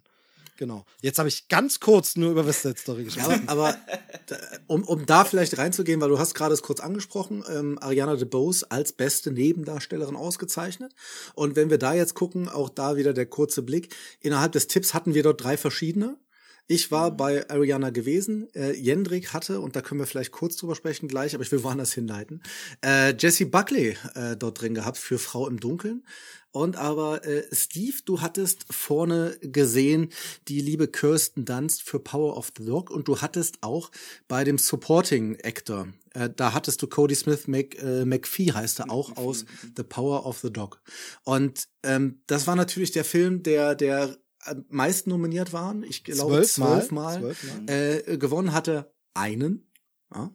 Und dementsprechend äh, große Enttäuschung für, für diesen Film, aber ein Film, über den wir, glaube ich, auch mal reden sollten. Wie ging es genau. euch denn mit dem? Genau. Äh, ein Punkt, ich glaube, und das war so dieses, es waren alle überrascht, aber ich glaube, dass es das in den letzten Jahren sogar öfter gab, dass es einen Klar. Film gibt, der so ja. zigfach nominiert ist und der hat dann gar nicht so viel gewonnen. Ähm, deshalb hätte man nicht überrascht, aber ja, es waren alle überrascht. Ähm, war bei Meng auch so vor äh, letztes Jahr, der war zehnmal nominiert und hat auch nur zwei gewonnen. Genau, genau. Also das, das gab es tatsächlich schon öfter. Und ja, Power of the Dog war schwierig. Das ist dann, da, da, das ist, der ist ja, finde ich, so ein Film, an dem der ist so das Zwischenstück zwischen dem vorhin angesprochenen Arthouse, also so richtig eben äh, die Höhle des weinenden Kamels und dem gehobenen Clint Eastwood macht einen Dramafilm. Irgendwo so dazwischen ist der ja. Der ist schon sehr artsy, aber noch nicht zu viel artsy, ähm, sodass man schon noch einen Zugang findet. Aber ich muss sagen, dass das ein Film ist, der, bei dem ich danach dachte, er hätte mich kalt gelassen. Und so dachte, na, hat mich jetzt irgendwie, war das alles sehr steril. Irgendwie hat er mich so ein bisschen auf Distanz und es stellt sich jetzt gar nicht ein. Und dann mit so immer mehr drüber nachdenken und so ein bisschen nochmal die Szenen äh, rekapitulieren und vor allem auch die Handlung und ein bestimmtes Story-Element am Ende auch nochmal zu rekapitulieren, dann ist er plötzlich ganz schön gewachsen und war so wie, Moment mal, eigentlich äh, hast du da jetzt doch schon ganz schön lange drüber nachgedacht. Und deshalb auch meine Tipps, wegen der großen, natürlich, wie gesagt, es war die Favoritenrolle, aber der hat für mich unfassbar stark über die Schauspieler halt funktioniert. Also die haben einfach alle so viel mit kleinen Momenten, Gesten, Körpersprache gemacht, wo du gefühlt hast oder gesehen hast, was die fühlen, sagen wir so. Ähm, von daher, der, der musste wachsen bei mir, ist aber gewachsen und halte ich mittlerweile für einen echt guten Film. Ich, bei mir war der auch, ich hatte ein bisschen äh, Schwierigkeiten mit dem, weil der eigentlich äh, dreiviertel Stunde, 50 Minuten eigentlich nichts erzählt. Und ich, also er wirklich eigentlich erstmal die Charaktere zeigt und vor allen Dingen auch, wie toxisch halt Benedict Cumberbatch ist, also die Rolle natürlich, die er der spielt, und äh, wie sehr Kirsten Dunst damit da schon zu leiden hat, bevor sie eigentlich mehr mit ihm zu tun hat. So viel, so viel Spoiler darf äh, erlaubt sein an der Stelle. Ähm, ähm, der macht genau das, was du gesagt hast. Der macht mit mir, hat er zum Schluss auch sehr viel gemacht. Ich habe da auch sehr viel drüber nachgedacht, weil es geht an der Stelle ja sehr viel um toxische Maskulinität. Witzig, gerade bei dieser Oscarverleihung. Und ähm, was ich aber leider sagen muss, ich fand den trotzdem so durch und durch, obwohl ich mir gerade für den Film auch noch die Making-ofs angeguckt habe und halt, warum der auch gerade für ein amerikanisches Publikum so wichtig ist, weil dieses The Power of the Dog ist ja wirklich ein, ein das ist ja so ein Meisterwerk der amerikanischen Literatur. Das ist für die ja ganz, ganz wichtig, weil das, das Buch ist ja, glaube ich, aus den 60ern. Korrigiert mich, ist jetzt gefährliches Halbwissen, muss ich gerade sagen. Und es ging ja schon damals wirklich genau darum. Es ging ja um dieses bisschen, dieser, dieser, ich sag mal, genderneutrale Boy, der da ist. Und dann geht's halt auch noch um diesen sehr, sehr super männlichen Typen, der aber anscheinend eine, eine schwule Ader hat. Und das war halt wichtig und ähm, das war was Neues so. Und deswegen ist der, ist diese Geschichte auch wichtig. Der hat mich auch nicht kalt gelassen. Das ist äh, genau das, was du sagst, Steve. Das ist genau das gleiche wie Drive My Car. Ich will jetzt diesen Sprung nicht machen, aber auch, das war auch so drei Stunden Leidensweg und dann habe ich da drei Tage drüber nachgedacht. Und das haben viele Filme dieses Jahr bei mir gemacht und das fand ich sehr, sehr interessant. Trotzdem mag ich Filme, wo ich irgendwie zum Schluss einfach dreimal geweint habe und wusste, warum ich geweint habe. Ja, mag ich das trotzdem irgendwie lieber. Es hat so was Kat Kathartisches, ne? wenn man dann sagt, jetzt habe ich es rausgeheult, ich weiß aber auch warum und beim anderen muss man ja, verarbeiten. Ja. Wie ging es dir denn mit dem Film, Luke? Ja, also äh, gerade, also der hat es auch nicht leicht gehabt mit mir, weil wie gesagt, ähm, auch die ersten 20 Minuten fand ich todeslangweilig. Ich sage jetzt einfach, wie es ist. Und dann in der Phase, wo es mir jetzt gesundheitlich auch nicht so ging, dass ich sage, yo, das, das ziehe ich jetzt mal drei Stunden am Stück durch. Und dementsprechend habe ich dann die ersten 20 Minuten, ich habe den so ein bisschen in Etappen geguckt.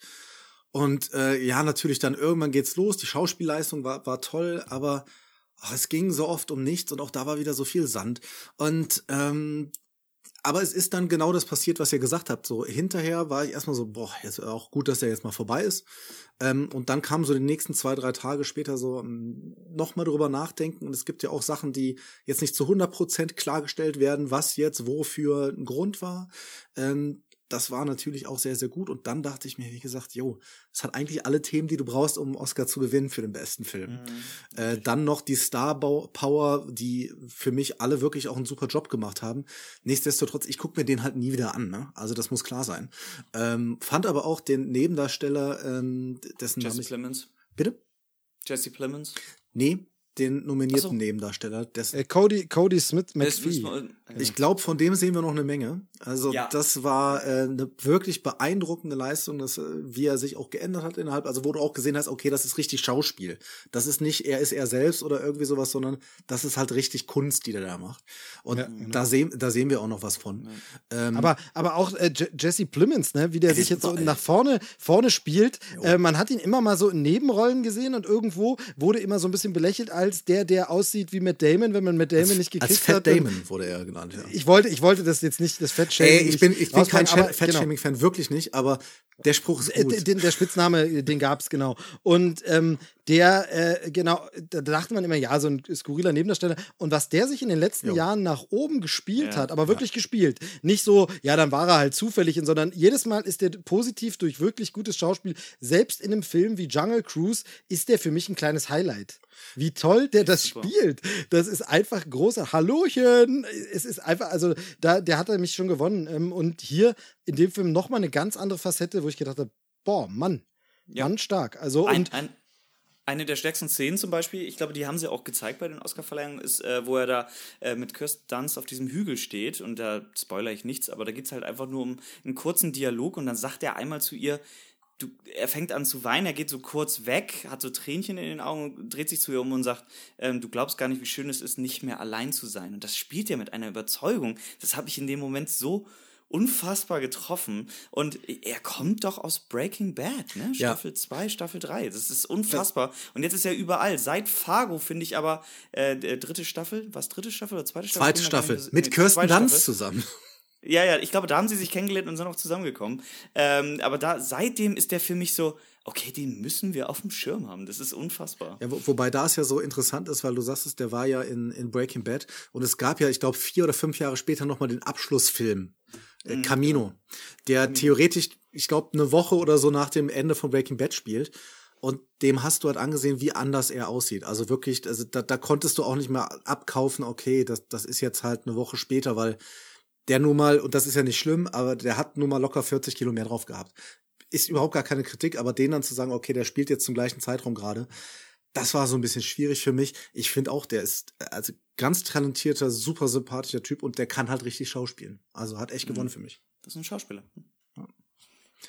Genau, also Power of the Dog auf jeden Fall, aber ein Film, wo man, wo man sagen kann, schon irgendwie kann man verstehen, dass er auch nominiert ist, dass er viel Absolut. nominiert ist, dass er gut an. Also man, man erkennt das Handwerk, man sieht das und nimmt dann aus der Geschichte vielleicht unterschiedlich viel mit. Also Luke hat jetzt nicht so Probleme mit toxischer Männlichkeit, Jendrik und ich dann schon mehr und deshalb spricht uns das natürlich mehr an. Nein, blöder, blöder, blöder Gag, aber ich meine, es ist ja wirklich immer so ein bisschen auch eine Geschmackssache, aber man, wo man dann einfach versteht. Denn ich muss zum Beispiel ja sagen, ich, ich, ich weiß, dass ich mir jetzt, glaube ich, selbst einen kleinen Shitstorm inszenieren könnte, wenn das hier mehr Leute hören.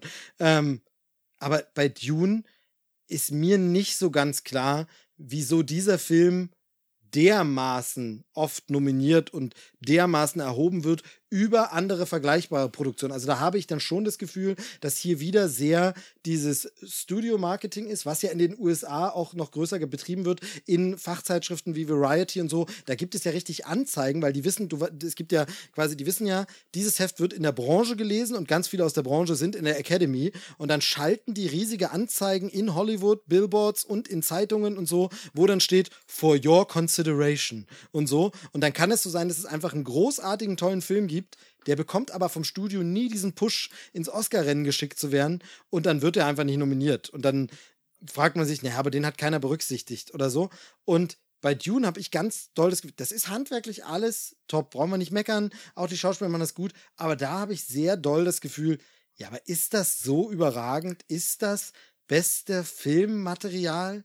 Ähm, schwierig. Ja, also ich gehe genau, was du sagst, gehe ich voll mit. Ich finde genau, dass der handwerklich ganz, ganz weit oben ist, gar keine Frage. Ne? Filmmusik, ähm, Schnitt, Ton etc. pp. Und ich finde, die hat er auch alle Absolut. verdient. Aber die Nominierung bei bester Film war ich auch so, okay. Also ich hatte echt Spaß im Kino, so gar keine Frage.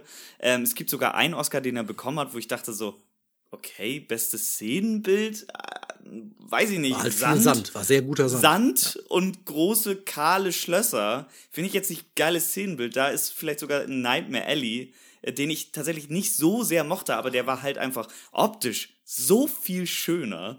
Ähm, das, das, das hat mich sehr, sehr gewundert. Aber dass er quasi, äh, Dune ist der Abräumer dieses Jahr gewesen. Ja, aber doch den, nicht in den Kategorien. Zehn, das ist zehn Nominierungen und sechs Auszeichnungen. Ja, aber in den Handwerks Handwerkskategorien, nicht in den Herzkategorien. Das, stimmt, klar. Ja. aber die Handwerkskategorie verstehe ich. Ich fand, ich fand den Film richtig scheiße. Ich war todesgelangweilt. Ich gucke mir den nie wieder an, habe auch keinen Bock auf den zweiten Teil. Ich fand den wirklich richtig schlimm. Aber ich kann total zu schätzen wissen, was der in Sachen Kamera gemacht hat, was der in Sachen Effekte gemacht hat. Das weiß ich alles zu schätzen und deshalb beschwere ich mich auch nicht über die sechs Oscars, die er gewonnen hat, weil ich das immer nachvollziehen kann.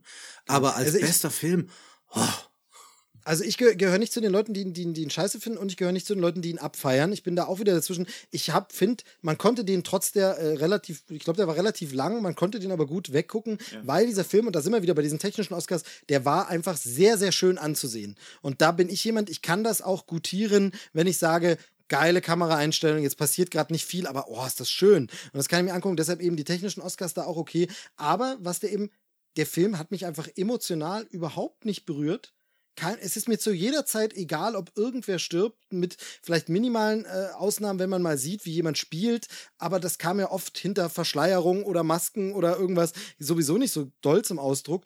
Und zum Beispiel, was mir einfach krass, und da bin ich einfach nur ehrlich, was mir krass aufgefallen ist, ich fand den gut, ich werde mir sicherlich einen zweiten Teil auch angucken, aber ich denke keine Sekunde drüber nach, oh, wie geht denn das weiter?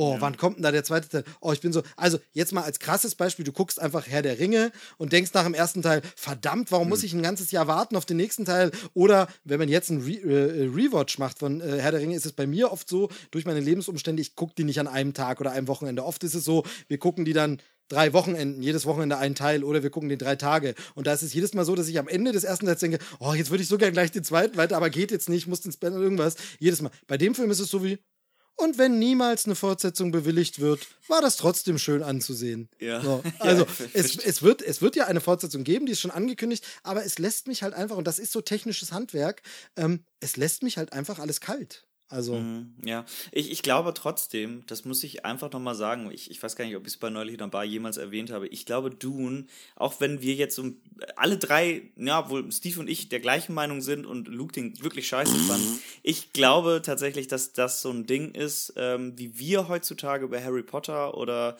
Herr der Ringe reden, werden unsere Kiddies oder die Leute, die jetzt gerade so 14, 15 sind, den gesehen haben, die werden in 10, 15 Jahren so darüber reden, so, oh, Dune und oh, wir machen einen großen Dune-Rewatch-Abend und so, gehe ich ganz stark von aus. Der, ich weiß nicht warum und ich, ich gehe da auch voll mit, Steve, was du sagst, aber der hat trotzdem irgendwas Magisches und der hat mich in seinen zweieinhalb Stunden im Kino trotzdem gefesselt. Obwohl der, sind wir ganz ehrlich, nichts erzählt.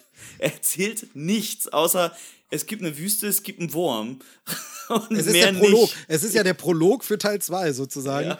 Ähm, aber war schön anzusehen. Also ja, von daher ja, ähm, weiß man ja, deshalb, auch einzuschätzen. Ich versuche, deshalb, ihr merkt das ja hoffentlich, ich versuche euch auch nicht zu sagen, warum ihr den scheiße finden müsst. Ey, ich kann total nachvollziehen, wenn man den gut findet und alles cool, halt nicht meins. Ne? Ich mochte total, wie Zendaya mindestens zehnmal einfach gleich in die Kamera guckt, so nach, nach hinten über ihren Rücken, so. Das fand ich super. Also, wenn, dass sie da nicht für einen Oscar nominiert wurde, kann ich gar nicht nachvollziehen. So, was hatten wir denn sonst noch? Also, ich muss zugeben, deshalb würde ich mich da ein kleines Stück kurz zurücknehmen. Das tut vielleicht auch allen mal ganz gut. Nightmare Alley ist der eine, den ich nicht mehr geschafft habe oh, ähm, von, den, von der Hauptkategorie. Ich hatte vorher wirklich diese Entscheidung, was guckt man jetzt noch? Wir schaffen einen Film, werden wir noch schaffen. Coda oder Nightmare Alley. Und ja, ich bin sehr, sehr, sehr froh, die richtige Entscheidung getroffen zu haben. Das weißt du doch gar ähm, nicht. Denn ich, denn ich muss, nein, ich muss, also nein, es war der beste, der Gewinner zumindest, dass man den vorher gesehen hat, das meine ich. Ähm, und ansonsten muss ich sagen, eigentlich großer Guillermo del Toro-Fan, deshalb grundsätzlich erstmal interessiert. Bradley Cooper eigentlich auch immer eine sichere Bank, meistens zumindest. Dann ähm, interessantes Thema, interessantes Setting. Aber ich muss sagen, dass ich zum Beispiel von Shape of Water schon nicht so richtig begeistert war. Da war schon so ein bisschen, da war irgendwie so eine Sperre, dass ich mit dem Film auch nicht so richtig connected habe. Das kann manchmal an einer bestimmten Lebenssituation, Zeitpunkt, Tageslaune liegen. Wenn ich den nochmal wiedersehe, werde ich vielleicht Shape of Water beim nächsten Mal sagen, Mensch, diesmal hat er mich gekriegt. Aber bisher habe ich mit dem nicht so richtig connected. Deshalb hatte ich so ein bisschen mit Nightmare Alley, naja, mal gucken. Guillermo del Toro, großer, toller Regisseur. Viele Sachen von ihm liebe ich. Ich feiere auch Pacific Rim ab. Aber irgendwie vielleicht auch nicht. Und äh, deshalb Coda und Nightmare Alley habe ich jetzt gar nicht gesehen. Ja, äh, weiß ich nicht. Lass mich, Jendrik, ich liebe den noch so. Ich ja. habe heute auch noch die die Steelbook bekommen tatsächlich, äh, weil ich den den will ich als Kunstwerk, als Meisterwerk bei mir zu Hause stehen haben. Ähm, ich fand den ganz ganz großartig. Also der hat mich so sehr in seine Welt reingezogen. Ist ja so eine so eine alte Jahrmarktwelt, ist auch so ein bisschen alles düster, wie es bei Guillermo del Toro immer mal wieder ist. So fast so ein bisschen dunkles Märchenhaft und äh, hat halt auch der der nimmt sich halt so so schön Zeit. Das heißt, es kommt kommt zum Beispiel Kate Blanchett, die ja so mit die Hauptdarstellerin, ist die zweite ist, die kommt halt erst nach einer Stunde oder nach anderthalb irgendwie mit rein. Und mich hat der, und da sind wir wieder bei der Wirkung des Kinos, durch dieses, es war auch sehr, sehr, sehr viel, so viel braun zu sehen, also fast so ein bisschen Sepia-mäßig und dann in diesem dunklen Raum mit so einer donnernden Musik, der hat mich so reingezogen. Ich glaube aber, du musst die ganze Zeit in deinem Kopf auch dabei bleiben, damit es diese Sogwirkung haben kann. Und ähm, es, er hatte am Ende, am Ende hat er halt irgendwann diesen, diesen Bradley Cooper, äh, diesen Shot, wo du denkst, okay, das, das soll eigentlich der Oscar-Shot jetzt sein, ne? Also, weil das hat das so eine Minute, in der er so ganz viel zeigt. Und da dachte ich mir so, okay, da, da setzen sie es jetzt drauf an, dass der nicht bester Film wird. Völlig klar. Also da, ähm, die haben halt auch zehn Fil äh, Filme nominiert. Licorice Pizza können wir vielleicht auch noch kurz drüber gleich sprechen. Aber da, ich fand das schön, dass er dort war, aber dass er jetzt gar keinen gewonnen hat, für mich auch okay. Aber mein Herz hat er trotzdem gehabt. Das muss ja nicht immer jeder, das ist ja bei Spider-Man genauso. Na, da war auch, okay, gut, der wird halt vielleicht einen Oscar für irgendwas kriegen, aber dass der jetzt auch nicht bester Film wird, geschenkt. Ich liebe den trotzdem. Und so ist es bei Nightmare Alley. Also ich will ihn auf jeden Fall, werde ich ihn auch definitiv noch gucken. Er ist ja auch bei Disney genau. Plus. Jendek, du hattest ihn gesehen, ne? Genau, ich hatte ihn gesehen. Ähm, ich war nicht ganz so mega begeistert, aber genau das, was äh, Luke ja auch sagt, ich, ich habe den halt zu Hause geguckt. Ich habe mich natürlich für Filme, die mich interessieren und gerade auch für diese Oscar-Vorbereitung, war ich drin. Ne? Da habe ich kein Handy in der Nähe gehabt und ich habe den geguckt und ähm, hatte meinen Fokus darauf. Der hat mich nicht ganz so in seine Welt gezogen. Trotzdem hätte ich ihm ein paar Oscars sehr gewünscht. Und da habe ich ja eben schon gesagt, Szenenbild. Weil ja, genau das, ja. was äh, Luke sagt, das ist unfassbar, was der macht, wie der aussieht, wie der auch gerade am Anfang mit seinen Bildern spielt. Ich sag nur brennendes Haus, Yo. was relativ am Anfang erst geklärt wird. Das ist schon stark. Das ist super, super, super stark. Ganz kurz, ich, ich möchte ganz kurz einhaken. Man müsste jetzt wahrscheinlich den Gegencheck machen, weil eben diese Oscars ja so auch mal vergeben werden. Das haben wir schon gesagt ob Guillermo del Toro bei Shape of Water mit demselben Team schon gearbeitet hat, die dann gegebenenfalls den Oscar in dem Jahr schon gewonnen haben, wo auch Shape of Water gewonnen hat. Und dann ist die Academy tatsächlich ja oft auch so, dass sie sagen, der hat ja schon, müssen wir sehen. Es ja, gibt dann Ausnahmen, hm. dass Hans Zimmer einfach nochmal einen Oscar bekommt oder so oder alles. Gibt es auch mal wieder. Aber es kann dann manchmal auch sein, dass sie sagen, ja, ist wieder geil, aber ist genauso geil, wie wir es schon bei Shape of Water ausgezeichnet haben. Ja. Das kann dann manchmal so ein bisschen schaden, Absolut. wobei man das auch oft hat, das finde ich auch faszinierend beim, beim Überthema Oscar, dass man oft hat, dass bestimmte Leute ein paar Jahre hintereinander die großen Academy-Lieblinge sind, dann wieder weg. Also jetzt ist ein paar Jahre Guillermo del Toro ganz da oben. Eine mhm. Zeit lang war halt jedes Jahr Steven Spielberg nominiert, eine Zeit lang war jedes Jahr Tom Hanks nominiert und so dann und so ändert sich immer diese Generation, wie so ein paar Leute ähm, immer wieder da sind. Jetzt ist gerade Guillermo del Toro da, aber sie kriegen dann natürlich auch nicht jedes Jahr ähm, den Oscar. Aber das könnte sein, dass mit Shape of Water dann auch so ein bisschen, ja, der ist ja jetzt schon belohnt. Das stimmt. Ja, also wenn du dir auch anguckst, gegen was er verloren hat, also er hat bei Kamera und Szenenbild hat gegen Dune verloren. Szenenbild, hm, weiß ich nicht, Kamera, ey, alles klar. Und bei Kostümdesign hat er gegen Cruella verloren, wo ich auch sagen muss, ey, das war auch wirklich sehr, sehr gut bei Cruella. Deshalb ja bin ich damit eigentlich fein. Ne? Also gut, dass ja, er nominiert war, ähm, hat er auch verdient. Aber genau, diese Einzelkategorien, auch bester Film, müssen wir nicht drüber reden. Genau. Okay. Da muss man, da muss man, Cruella habe ich ja tatsächlich getippt ähm, und äh, da ist, muss man auch sagen, die einzelnen Kategorien, die werden ja auch von den Gewerken so gewählt. Also die Leute sind da ja auch drin, die selber Kostümdesigner sind. Und deshalb ist es zum Beispiel so, eine Freundin von mir hat Schneiderin gelernt und später noch in die Richtung studiert und so. Und die sagt auch immer, das krasseste sind halt wirklich bei Kostümen vor allem äh, Period Pieces, also immer mhm. was in der Vergangenheit spielt, ist so, wo du als Zuschauer gar nicht unbedingt merkst, dass die Kostüme so geil sind, weil sie einfach so historisch korrekt sein müssen. Und das Nachschneidern, ein Kleid von 1920, das ist nicht ohne und das genauso aussehen zu lassen. Und bei Cruella ist es aber so, zum Beispiel, dass es ja in so einer seltsamen Zeit spielt, die man nicht einordnen kann, aber da wird ja auch das Kostümdesign im Film thematisiert und abgefeiert. Ja, absolut. Und da ist es natürlich so, dass man sagen muss, Kostümdesigner, die dann abstimmen, die sagen natürlich, ey, dieser Film war eine Liebeserklärung an meinen Beruf. Natürlich will ich den. Ja. Stichwort La La Land, die Kostüme. Ja. Genau, plus die Kostüme sahen ja auch äh, super aus. Genau, und bei La La Land ist zum Beispiel, das wissen wir auch, dass Filme, Shape of Water auch zum Beispiel, Filme mit Theater- oder Kinothematik auch super gern bester Film oder so gewinnen oder zumindest sehr viel nominiert werden. Also wie gesagt, La La Land, Shape of Water, The Artist, alles so Sachen, wenn es um den Blick hinter die Kulissen geht, Birdman, ne? Also Drive My Car jetzt dieses Jahr für internationaler Film. Also alles, was in, in so eine Richtung geht, das mögen die. Und so ist es genauso bei den einzelnen äh, Gewerken natürlich. Und deshalb musste da Cruella einfach gewinnen. Ja, also. Das ist auch, das ist auch okay. Und wie gesagt, trotzdem, Nightmare Alley, guckt euch den mal an auf Disney Plus.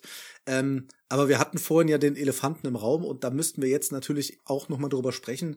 Bester Hauptdarsteller, wir haben es alle drei richtig. Und jetzt lass uns aber nicht über den, über den Moment sprechen, sondern auch mal über den Film. Ähm, über, ähm, über König Richard, also King Richard. Ähm, wir haben gerade schon, ich hatte schon erzählt, wo ich den gesehen habe.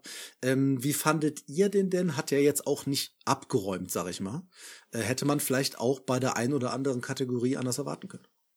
Ja, genau. Ich, ich habe den im Kino gesehen. Das war einer der Filme, die mich tatsächlich auch ein bisschen getroffen haben. Also auch wo ich dachte so, hu, das äh, äh, erwischt mich jetzt auch gerade emotional. Da gibt es eine Szene, wo er seine Familie so krass verteidigt, wo das Jugendamt äh, da steht. Das hat mich doch, das hat mich sehr, sehr getroffen oh, ja. in dem Moment. Ähm, ich habe den gesehen, bin rausgegangen und dachte so, boah, das ist von allen einfach eine unfassbar gute Leistung. Der Film ist gut erzählt, der ist äh, sehr, sehr kurzweilig, der macht Spaß, der hat auch gute Gags. Ich finde, Will Smith ist in Topform da. Ey, er hat besser Hauptdarsteller gekriegt, also es war ganz klar für mich auch.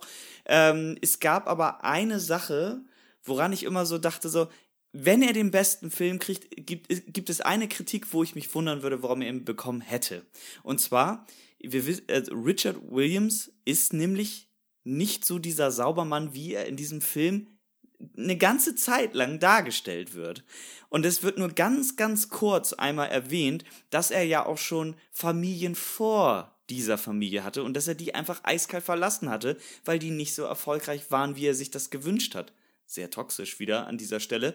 Ähm, und das dachte ich mir so, das wird zwar erwähnt und das finde ich fair, dass ihr es erwähnt, aber das würde an der Stelle noch so einen schönen Charakterbruch geben, der mich interessiert hätte.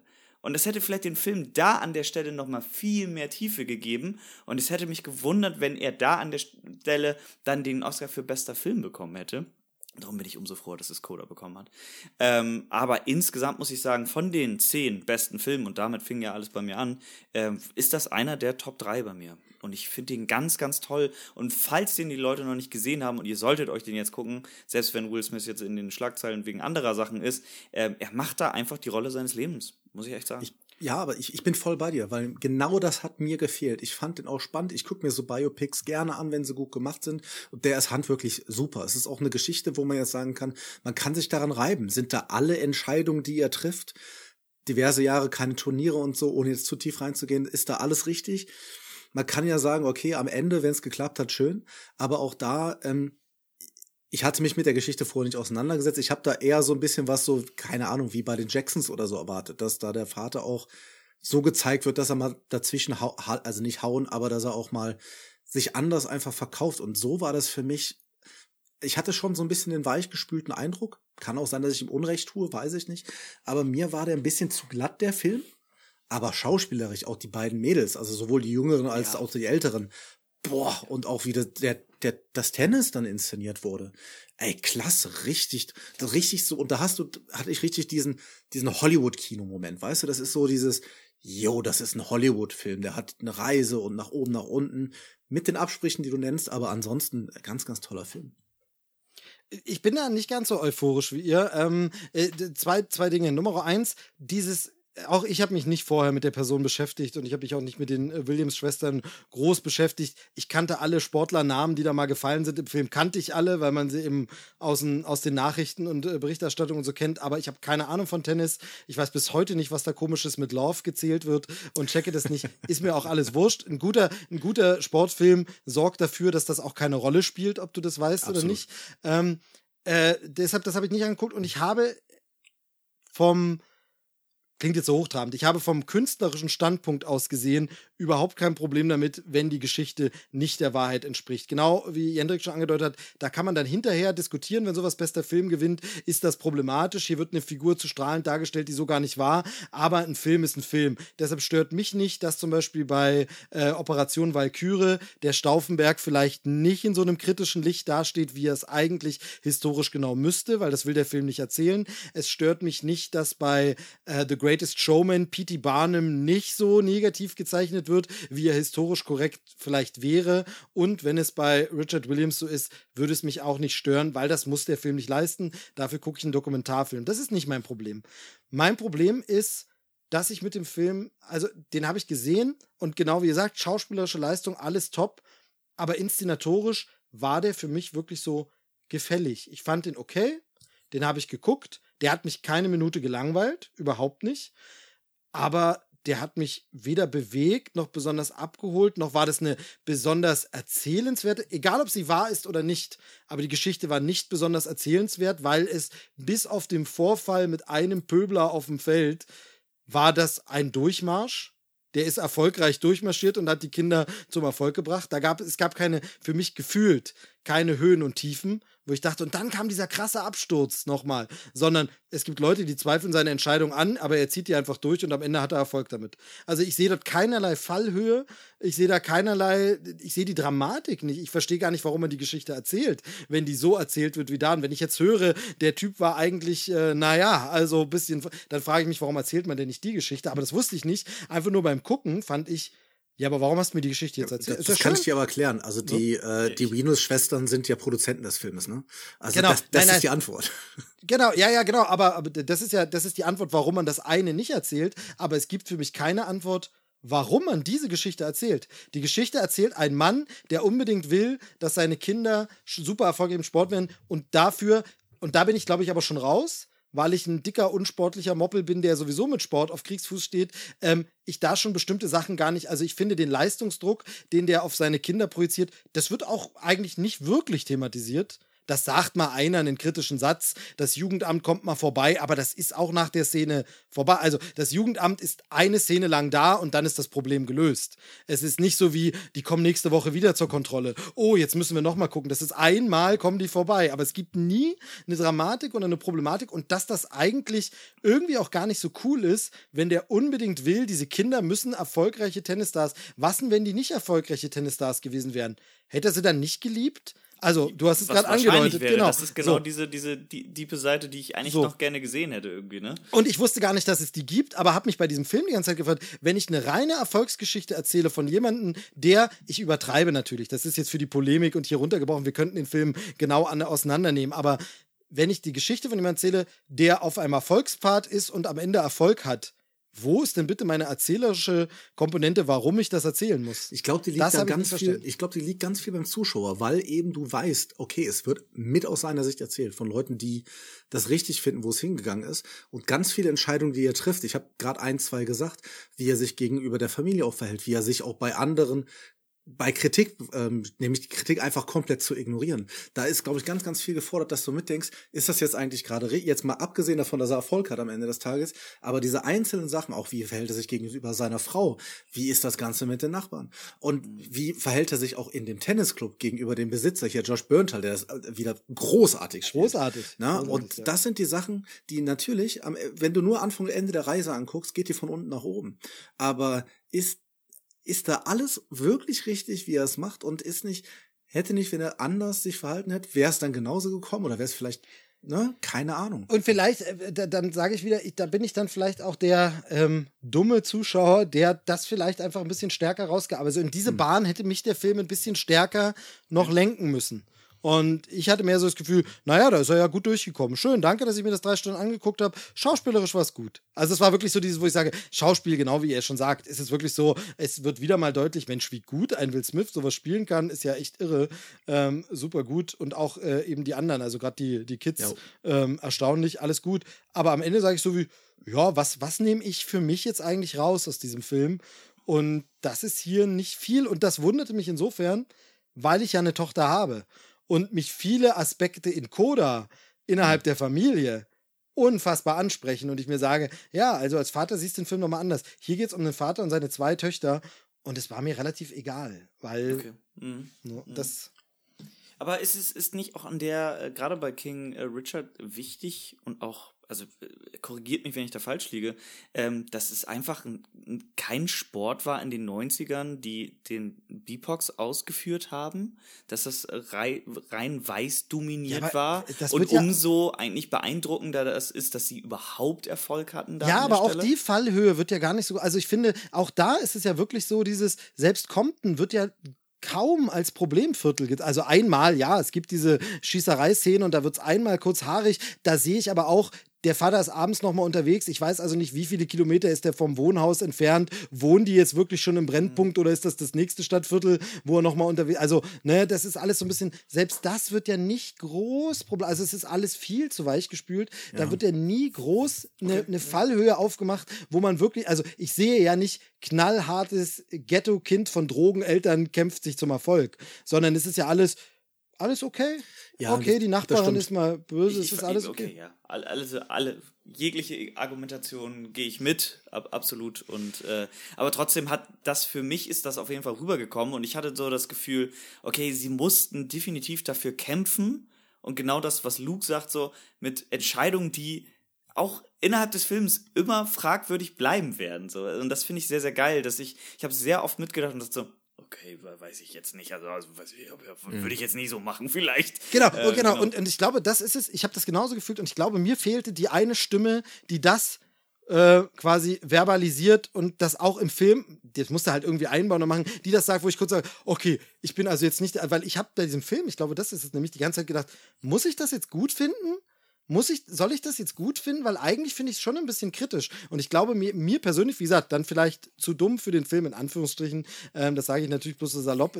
Jeder Film erreicht einen anders. Deshalb, äh, niemand ist zu dumm für den Film, sondern es ist dieses, es gibt verschiedene Ebenen. Manchmal braucht man bestimmtes Wissen, aber auch so emotionale Ebenen. Aber dieses, vielleicht war mir einfach zu, zu wenig explizit ausgedrückt, wenn du das jetzt gerade bei dieser Szene ein bisschen Zweifel hast, ob du das gut finden sollst, dann bist du da nicht auf dem Holzweg, sondern ja, wir wollen ja. das auch ein bisschen so andeuten. Vielleicht war es mir zu wenig äh, ausgearbeitet, zu doll geandeutet, angedeutet.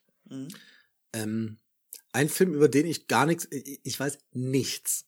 Aber er war viermal nominiert und hat ja auch den äh, fremdsprachigen Oscar gewonnen. Und deshalb würde ich, äh, Jendrik, ich weiß nicht, Steve, hast du den eigentlich gesehen, Drive My Car? Auch nicht. Nein, Yes. nein, da bin ich auch raus, aber Deshalb, Jendrik Jendrik, darf. er, erzähl doch mal ein bisschen was dazu. Genau, du hast gesagt, drei Stunden, jetzt einfach drei Stunden Monolog von Jendrik, geht's nur um Drive My Car. Genau. Bitteschön. Also Drive My Car, genau. Er ist äh, nominiert gewesen, bester Film, hat ihn dann im Endeffekt gekriegt für bester internationaler Film und war, glaube ich, noch einmal nominiert für Ja, bestes er war viermal, war er in. Ich muss, ich muss leider, ich muss leider schon wieder dazwischen grätschen. Ähm, einfach nur wegen diesen, das ist auch so ein Ding, was ich nicht verstehe. Bei diesen Oscar-Dingern, dass ein Film nominiert sein kann für bester internationaler Film und dann nochmal für bester Film. Also meiner Meinung nach sollte es eigentlich so sein, wenn ein Film, ein internationaler Film, so gut ist, dass sie ihn für bester Film nominieren, Dann dann, er nominieren raus, sie ihn nicht nochmal bei bester internationaler Film. ich genauso. Dort macht er dann den Slot lieber frei für einen weiteren internationalen Film, der nominiert werden kann. Aber es ist ja totaler Quatsch, den Film doppelt zu nominieren und damit einen Platz zu blockieren, weil kein Film wird beides gewinnen. Ja, richtig, richtig. Das habe ich mir auch gedacht. Und ich Moment, war auch Moment, Parasite so, hat doch ich hab- beides gewonnen. Ja, okay, nee, stimmt, gekriegt. stimmt. Okay. Kompetentester Filmpodcaster Deutschlands. Ich habe das, ich habe das falsch formuliert. Ich meinte, kein Film sollte beides. Also, ich, wa- was ich eigentlich meinte war, es ergibt doch gar keinen Sinn, wenn ein Film beides gewinnt. Na, ich also, wenn ein Film bester Film ist, ja, dann ist er bester internationaler Film, dann kannst du die Kategorie auch zumachen. Ja, aber, aber das, das Also ist dann das Problem. so- Überleg mal, er gewinnt dann nicht, dann hat er gar keinen Oscar bekommen. Na? Und dementsprechend ist, aus meiner Sicht ist es klar, wenn ein internationaler Film für bester Film ähm, nominiert wird, dann gewinnt er die andere Kategorie logischerweise. Aber wie gesagt, wenn er dann nicht unter den zehn besten Filmen den kriegt, dann hat im Zweifelsfall der zweitbeste internationale Film den besten internationalen Film gewonnen und der andere halt nicht. Auch doof. Okay, ich verstehe die Argumentation. Ja, okay, okay, Okay, ja, okay. Aber- Aber, dann ist es, dann ist es oft so, wird es wahrscheinlich, also dann ist es oft so. Gut, nee, Parasite ist ja dann genau das Paradebeispiel, wo es dann. Aber ich habe irgendwie immer so, irgendwie fühlt es sich für mich Ja. äh, nicht gut, richtig an. Aber de- deine Erklärung kann ich, äh, kann ich nachvollziehen, verstehe ich. Ist, ist ein Argument. Um das kurz für, äh, vollständig zu machen, bevor äh, Jendrik dann endlich erzählt, um was es ging. Nominiert für bester Film, beste Regie, bestes adaptiertes Drehbuch und bester internationaler Film. Ja, genau. Äh, Luke hat quasi gerade die verbale Will Smith-Schelle. Äh, nee, also äh, Drive My Car ähm, war eine Reise, muss ich echt mal sagen. Es geht halt, und das sagtest du vorhin ja, Steve, auch, es geht so ein bisschen um den äh, Blick hinter die Kulissen äh, von einem Theater da, ähm, Regisseur, Theaterregisseur oder Produzent, irgendwie so dazwischen, und ähm, dessen Frau verstirbt. Und ähm, er kriegt aber kurz vor ihrem Tod mit, dass sie ihn betrogen hat. Und dieser, ähm, der Seitensprung ist dann, sitzt dann auch noch bei seinem neuen Stück in dieser, in diesem Ensemble mit drinne. Daraus entstehen ganz, ganz viele interessante Sachen. Dann auch diese Liebe zu seinem Auto, was so ein, so ein alter ah, Dacia, nee, so ein, ach, weiß ich gerade nicht, so ein, so ein russischer, sag mal, irgendein russisches Auto. Ja, sehr La gut. Lader, Lader. Ja, so ein alter Lader, genau, genau. Ist so ein alter Lader und er liebt den sehr. Das Wort wurde auch so ein bisschen thematisiert vorher. Und ähm, da, wo er dann aber ist, darf er den nicht fahren. Er ist dann halt engagiert worden und diese Produktionsfirma sagt, du darfst dieses Auto nicht fahren, weil sie hatten da mal einen Unfall und deswegen engagieren die einen Fahrer, äh, damit er immer von quasi seinem Hotel zum, zur Arbeitsstätte gefahren wird. Und er wollte aber unbedingt ein bisschen weiter weg sein äh, von dieser Arbeitsstätte, weil er nämlich auf dem Weg dahin und auf dem Weg zurück immer quasi seine Texte lernt über die Kassette. Und diese Kassetten, wo die Texte drauf sind, hat auch noch seine Frau eingesprochen, die verstorben ist. Das ist alles, also es kommen viele, viele Handlungsstränge zusammen, dann äh, entsteht halt genau diese Geschichte, die Fahrerin hört halt diese Kassetten immer mit, nachher fangen sie sich immer mehr an zu unterhalten, dann gibt es nachher noch eine etwas längere Reise. Das, das ganze Ding ist halt ein krasser Leidensweg. Alle müssen irgendwie was verarbeiten und sind am Leiden. Ne? Es gibt ganz, ganz viele tolle Dialoge, die richtig an Mark und Bein gehen und was ich halt ganz toll finde bei dem Film, und deswegen war mir auch klar, dass der auf jeden Fall den Oscar für den internationalen Film kriegen wird, weil der ist ein Leidensweg, deswegen geht der auch drei Stunden und deswegen sollst du auch als Zuschauer mitleiden. Und dann war auch noch der Witz, dass ich in einem Kino sitze, in einem Sitz, der mich wirklich leiden lassen hat. Also das war unfassbar. Und dieser Film hat mich von allen Filmen, die ich geguckt habe, auf jeden Fall am längsten beschäftigt, weil ich glaube, ich spreche für jeden, dieses Gefühl, jemandem noch was sagen zu wollen oder irgendwas scheint nicht ganz ausgesprochen äh, worden zu sein, aber dieser jemand ist nicht mehr da, auf welche Umstände auch immer. Entweder er ist wirklich verstorben oder er ist einfach nicht mehr in deinem Leben und du hast, möchtest eigentlich vielleicht auch gar nichts ihm mehr sagen oder kannst nichts mehr ihm sagen. Ich glaube, das kennt jeder. Und das wird zum Schluss einmal so hart und schonungslos thematisiert, das hat mich wirklich geschüttelt im Kino und das hat mich richtig fertig gemacht. Ne? Also vielleicht wisst ihr das ja, ich bin ja geschieden, aber dieser Kontakt zu dieser Frau ist so abgebrochen und ich konnte viele Sachen niemals sagen. Mhm. Und das hat mich sehr, sehr mitgenommen. Und das ist wieder das, was Steve vorhin auch gesagt hat. Das hat mich halt einfach in einer Ebene getroffen, die vielleicht andere nicht so nachvollziehen können, aber huiuiui, shook me, ey. shook me all night long. Auf, auf jeden Fall ein, ein sehr schön nachvollziehbares Plädoyer für den Film, weil ich hatte mich tatsächlich mit dem auch am wenigsten auseinandergesetzt. Gesehen habe ich ihn nicht, habe ich am wenigsten damit auseinandergesetzt, weil das auch in diesem, er war dann nicht so einfach verfügbar, während viele Sachen ja einfach im Streaming und dann ja. arbeitet man in Anführungsstrichen äh, erstmal ab, was ist da, dann waren die Oscars ran und jetzt ist aber für mich, wird er mir nachhaltig in Erinnerung bleiben, als musste man noch gucken, wenn er denn dann kommt ähm, und leichter verfügbar ist. Äh, von daher hast du, hast du sehr, sehr schön äh, zusammengefasst. Danke dir. Aber die Frage, Hendrik, wie viele Leute waren denn im Kino? Mich interessiert das dann immer. Ähm, das war ja ein recht kleines Kino, ja. das war Cinema bei der Heldenbar und ich würde sagen so an die 10, mhm. vielleicht bis 15 mhm. und äh, saßen auch alle super weit auseinander, gut belüftet, muss man echt dazu sagen, weil bei dem Kino hatte ich auch das erste Mal Sorge, mhm. muss ich ehrlich sagen. Ähm, und es waren halt, glaube ich, auch echt alles Leute, die den gucken wollten, weil der für einen Oscar nominiert ja. wurde. Weil es waren so ganz viele so einzelne Plätze, so, ne? Mhm. und die dann auch, ich habe alle gesehen, alle saßen irgendwann nicht mehr gerade im Sitz, sondern so mit dem Rücken nach vorne, weil keiner konnte mehr sitzen, ne? alle haben den gleichen Lights. Die hören uns gemacht. bestimmt jetzt alle, kann ja sein. Ne? Genau, ja, Grüße, Grüße, Grüße an die Grüße Crowd. an alle, ey. Genau, Grüße an die Drive My Car Community. Genau. Ich habe noch ja. ein, zwei Filme, über die ich noch gern sprechen würde oder wissen würde. Genau, genau. Ich wollte wollt jetzt nämlich auch sagen, damit wir hier nicht das drei Stunden und allen tut der Rücken weh ähm, äh, äh, Debakel erleben. Ähm, wobei, nee, Podcast kann man auch schön in Portionen hören. Absolut. Deshalb würde ich sagen, ähm, kommen wir langsam in die Zielgerade, raffen ein bisschen und jeder pickt sich noch raus, wo er vielleicht noch was erwähnen will, wo er vielleicht sagen will, dazu möchte ich noch was sagen, habe ich noch gesehen oder so, ähm, kann jeder vielleicht noch ein, zwei Sachen äh, machen. Dann sag mal, Luke, dann fang doch einfach direkt an, wenn du sagst, du hast gleich noch was auf dem Zettel. Ich habe noch ein, zwei Filme, über die ich spreche. Ich möchte einfach wissen, wie ihr Licorice Pizza fin äh, gefunden habt, wenn er richtig ausgesprochen ist. Ich sag's genau, direkt, ich, ich fand ich den todeslangweilig. Jetzt könnt ihr. Ich mag, ich, ich mag keine Lakritze, deshalb äh, war ich raus. Habe ich nicht gesehen. War, war tatsächlich auch einer der Filme, die nicht im Streaming verfügbar waren. Ja. Äh, hätte man mit bisschen äh, Aufwand vielleicht, aber dann habe ich es gelassen. Mhm. Ähm, muss aber sagen, dass ich früher Oh, das klingt, klingt wie so bei, du kennst das, äh, Jendrik, bei Bands sagt man das immer gern. Die alten Sachen fand ich ja ganz gut, die neuen nicht. ne? ähm, bei, bei, bei, bei, bei Paul Thomas ne? Anderson, ne? ähm, genau, bei Paul Thomas Anderson ist es ja tatsächlich so, ich fand früher einige Sachen von ihm richtig, richtig toll. Dann hat er mich irgendwie verloren mit ein, zwei Filmen und die letzten habe ich schon alle gar nicht mehr gesehen von ihm. Und die, dann wird immer gehypt, ey, sein neuer Film ist draußen und der hat jetzt, und für mich ist der immer so ein wie, oh, oh. müsste man wahrscheinlich auch mal weiter gucken. Aber ähm, habe ich in dem Fall nicht gemacht, aber ich habe ihn nicht gesehen. Äh, Jendrik, wie, wie stehst du denn zur Lakritz-Pizza?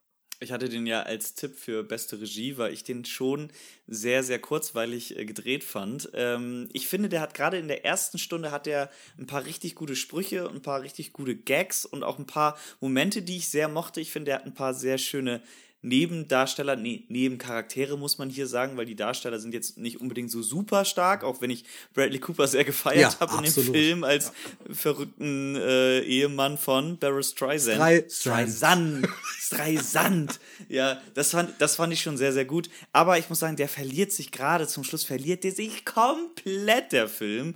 Und äh, war dann für mich auch relativ schnell klar, so, mh, hm, ja, okay, der wird auf jeden Fall nicht den Oscar für bester Film kriegen. Der macht gerade die erste ähm, Stunde wirklich Spaß.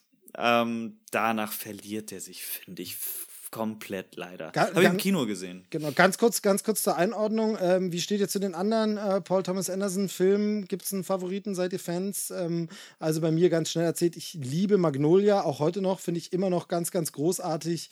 Ähm, Boogie Nights ist cool, muss man auf jeden Fall sagen. Ähm, aber schon ab Punch Drunk Love war es so ein bisschen so, connecte ich nicht mehr so richtig damit. Ähm, genau, ähm, und äh, I Drink Your Milkshake, da, das war irgendwie das hat für mich irgendwie gar nicht so richtig funktioniert. There Will Be Blood war das natürlich, genau. Ähm, weiß nicht, wie steht ihr sonst zum Regisseur? Ich, ich mag nur Boogie Nights, muss ich ehrlich Ich sagen. auch. Also Magnolia habe ich nicht gesehen, muss ich. There Will Be Blood einfach, Also- ja, ey, There Will Be Blood einfach Power of the Dog Teil 1. Ähm, aber Boogie Nights mochte, mochte ich sehr. Ja, und also super, ich habe es in einem anderen ähm, Cast gehört, ich weiß aber nicht mehr in welchem. Da haben sie gesagt, Licorice Pizza im Endeffekt äh, wie ein neuer Tarantino ohne Blut. Und mich hat der total an Once Upon a Time in Hollywood, mich hat's daran erinnert, mit diesen ganz viele, es geht viel um ganz, ganz viele Dialoge und es wird immer sehr, sehr viele Charaktere, die eigentlich nichts damit zu tun haben. Weiß ich nicht. Also ich mochte den nicht, aber wir müssen es jetzt auch nicht ohne Ende langziehen. Nee. Genau. Okay, Nee. dann äh, genau, äh, Luke, Luke, hat, Luke hat gesagt, er hat noch mehr auf dem Zettel, aber dann gucken wir erstmal, Jendrik, hast du noch was, was du unbedingt äh, noch reinwerfen willst? Ja, gerne sogar. Ähm, und zwar, ich hatte es vorhin einmal ganz kurz erwähnt, äh, Kurzdoku, ähm, Queen of Basketball, ist bei YouTube verfügbar. Guckt euch das bitte an. Es geht um die erste Frau, ähm, die quasi in der wirklich etwas größeren Liga in Sachen Basketball äh, bekannter wurde und erfolgreich wurde. Und das nimmt äh, ab 10 Minuten einen sehr, sehr interessanten Turn. Wie gesagt, das Ding geht 20 Minuten, das macht ganz, ganz viel mit einem und hat komplett verdient den Oscar für die beste Kurzdoku bekommen. Dann möchte ich noch einmal kurz erwähnen, Bestia, den gibt Oh. es in der Arte-Mediathek, ist ein animierter Kurzfilm, hat leider nicht den Oscar bekommen, hat mich sehr gewundert. Ähm, ist auf einer wahren Begebenheit und ist nicht so animiert, wie man es vielleicht denkt.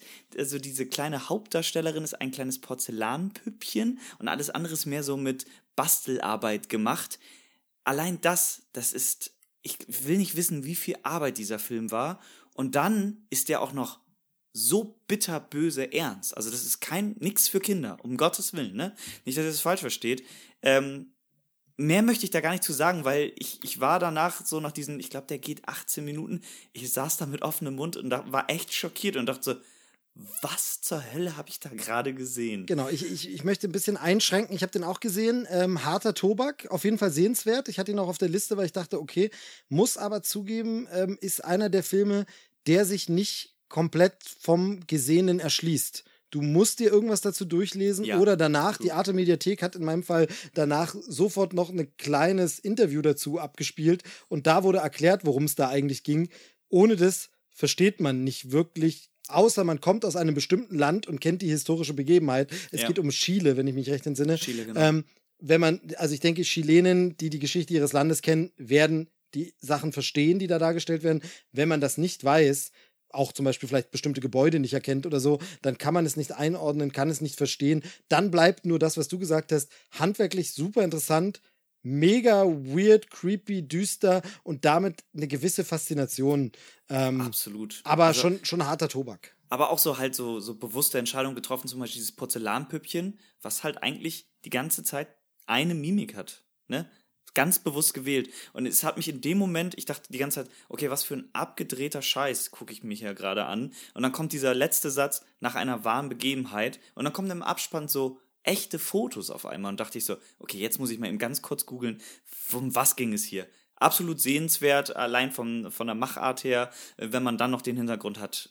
Äh, Kleiner Schocker für mich. Genau, Be Bestia. Ich sag's nur noch mal dazu, da muss man Bestia, nicht zurückspulen. Wo, über welchen haben wir jetzt geredet? Genau. Ja, ja, richtig. Äh, und dann habe ich noch, ähm, den musste ich mir leider ein bisschen illegal besorgen über Torrent. Das ist, der war nominiert für bester Kurzfilm, Please Hold. Da will ich auch gar nicht so viel zu sagen. Ich will nur sagen, dass der, das, ähm, der sieht tatsächlich am ehesten aus wie ein richtig guter produzierter Hollywood-Film. Er spielt in der nahen Zukunft und jemand wird verhaftet nur noch über Drohne und er hat nicht die Möglichkeit, mit irgendeinem Menschen zu reden. Und er sitzt in U-Haft und versucht da irgendwie rauszukommen, ohne Möglichkeit mit jemandem zu kommunizieren. Geht, glaube ich, 28 Minuten, hat mich voll gehabt. Ich war auch so, ich würde es ihm voll gönnen, weil der war so spannend, ähm, aber der war auch ein bisschen popkultureller, sage ich mal, so ein bisschen angehaucht. Deswegen dachte ich so, na, da waren andere Sachen bei, die wichtiger waren. Der Gewinner ist ja The Long Goodbye gewesen, wo es ganz klar knallhart um Rassismus ging, mit schonungslosen Bildern. Das war natürlich irgendwie abzusehen, dass er ihn bekommt. Aber Guckt euch den mal an. Aber Please hold. genau. Please hold. Generell- Wenn er dann irgendwann legal verfügbar ist irgendwo. Generell, generell bei den Kurzfilmen muss man ja sagen, äh, da, da darf man nicht zart beseitigt sein. Die sind gerade bei den Oscars schon oft, natürlich manchmal auch handwerklich einfach cool, aber schon oft wirklich ernste, bittere, harte Stoffe. Ähm, ich war es im letzten Jahr oder vor zwei Jahren, ich glaube, dieses ähm, If Anything Happens, I Love You, animierter Kurzfilm, hat mich komplett gebrochen einfach. Also hat Ja, mich ja, mich auch. einfach komplett zerstört, dieser Film. Ohne dass ich sagen würde, er ist schlecht. Er war einfach gut. Aber er hat, ich, ich glaube, den kann ich nie wieder nochmal angucken, weil der Ja, einfach, absolut. der hat mich einfach zerstört. Genau. Und eine letzte kurze Sache, weil ich so überzeugt war, dass äh, Jessie Buckley den Oscar für beste Nebendarstellerin kriegt in dem Film äh, The Lost Daughter oder im Deutschen Die Frau im Dunkeln. Ja, gute Übersetzung. Ähm, ja, super Übersetzung. Ich frage mich bei sowas immer, müsste man gucken, manchmal liegt es ja daran, dass der Roman oder so, wenn es eine Romanvorlage gab, dass das schon im Deutschen so hieß und dann geben sie lieber den Titel des deutschen Romans, damit man es wiedererkennt, aber ja, total komisch. ja, aber dann war Ja, auch der, die Romanübersetzung scheiße. Natürlich, Ja, ja, klar, aber dann bleibt sagen. man wenigstens konsequent. Konsequent Aber scheiße. ich muss wiederum dazu sagen, ich habe den Film ja gesehen, beide Titel passen irgendwie, also alles okay so, ne? Aber äh, da spielt ja Jessie Buckley die äh, Nebendarstellerin oder also das die junge Protagonistin, es werden ja quasi zwei äh, Story-Stränge gleichzeitig erzählt. Ich will gar nicht den Film unbedingt jetzt ähm, gerade vorschlagen, Versteh aber ich. Jessie Buckley spielt auch eine Hauptrolle in I'm Thinking of Ending Things. Das ist ein Netflix-Film und der ist so fucking weird. Mehr kann ich dazu nicht sagen, aber da kann man mal sehen, was das für eine krasse Schauspielerin ist, ist und dass die einfach irgendwann definitiv einen Oscar kriegen wird. Das kann ich euch so sagen. Die war gut in dem Film. Ich, ich mochte den Film nicht, also Frau im Dunkeln, aber ähm, ich, sie hat das sehr, sehr gut gemacht. Ich glaube, weil ich einfach zu dem Thema des Films gar keine Verbindung habe. Genau, also ich habe ihn, ich habe ihn noch nicht gesehen, aber ähm, meine Frau saß neulich im Dunkeln und unsere Tochter war gerade verloren gegangen. Und da äh, entschuldigt bitte, ähm, aber die, die kann man Warte in mal ab, bis du 10, den Film siehst, ob du dann noch lachst, Steve.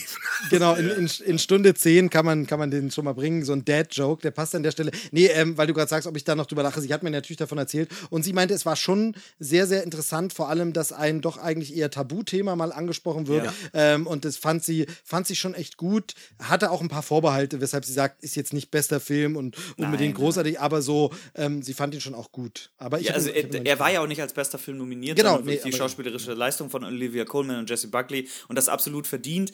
Der, mich hat ja ein bisschen mitgenommen, genau deswegen. Das Tabuthema möchten wir kurz mal ansprechen. Es geht nämlich auch darum, dass eine Mutter halt genießt, ihre Kinder abzugeben und halt kinderlos zu sein. in Genau, es gibt diesen, gibt diesen Begriff Regretting Motherhood. Also das ist ja Genau. tatsächlich ein großes, großes Thema, über das auch einfach mehr gesprochen werden muss und sollte, ähm, weil Frauen doch ganz oft damit sehr alleingelassen werden, wenn sie jetzt nicht die allergrößten Baby-Mamas sind und alles super toll finden, da irgendwie super hier äh, rosa Kleidchen für das Baby hier und Wickelkommode dort und so, ähm, wenn da nicht so die Freude drüber kommt ähm, und das, das thematisiert der Film, genau. Genau, das waren meine kleinen Tipps nochmal eben. Ey, zwei kurze Sachen. Äh, einmal möchte ich unbedingt sprechen über den äh, drittbesten Film, weil er hat die drittmeisten Oscars geholt.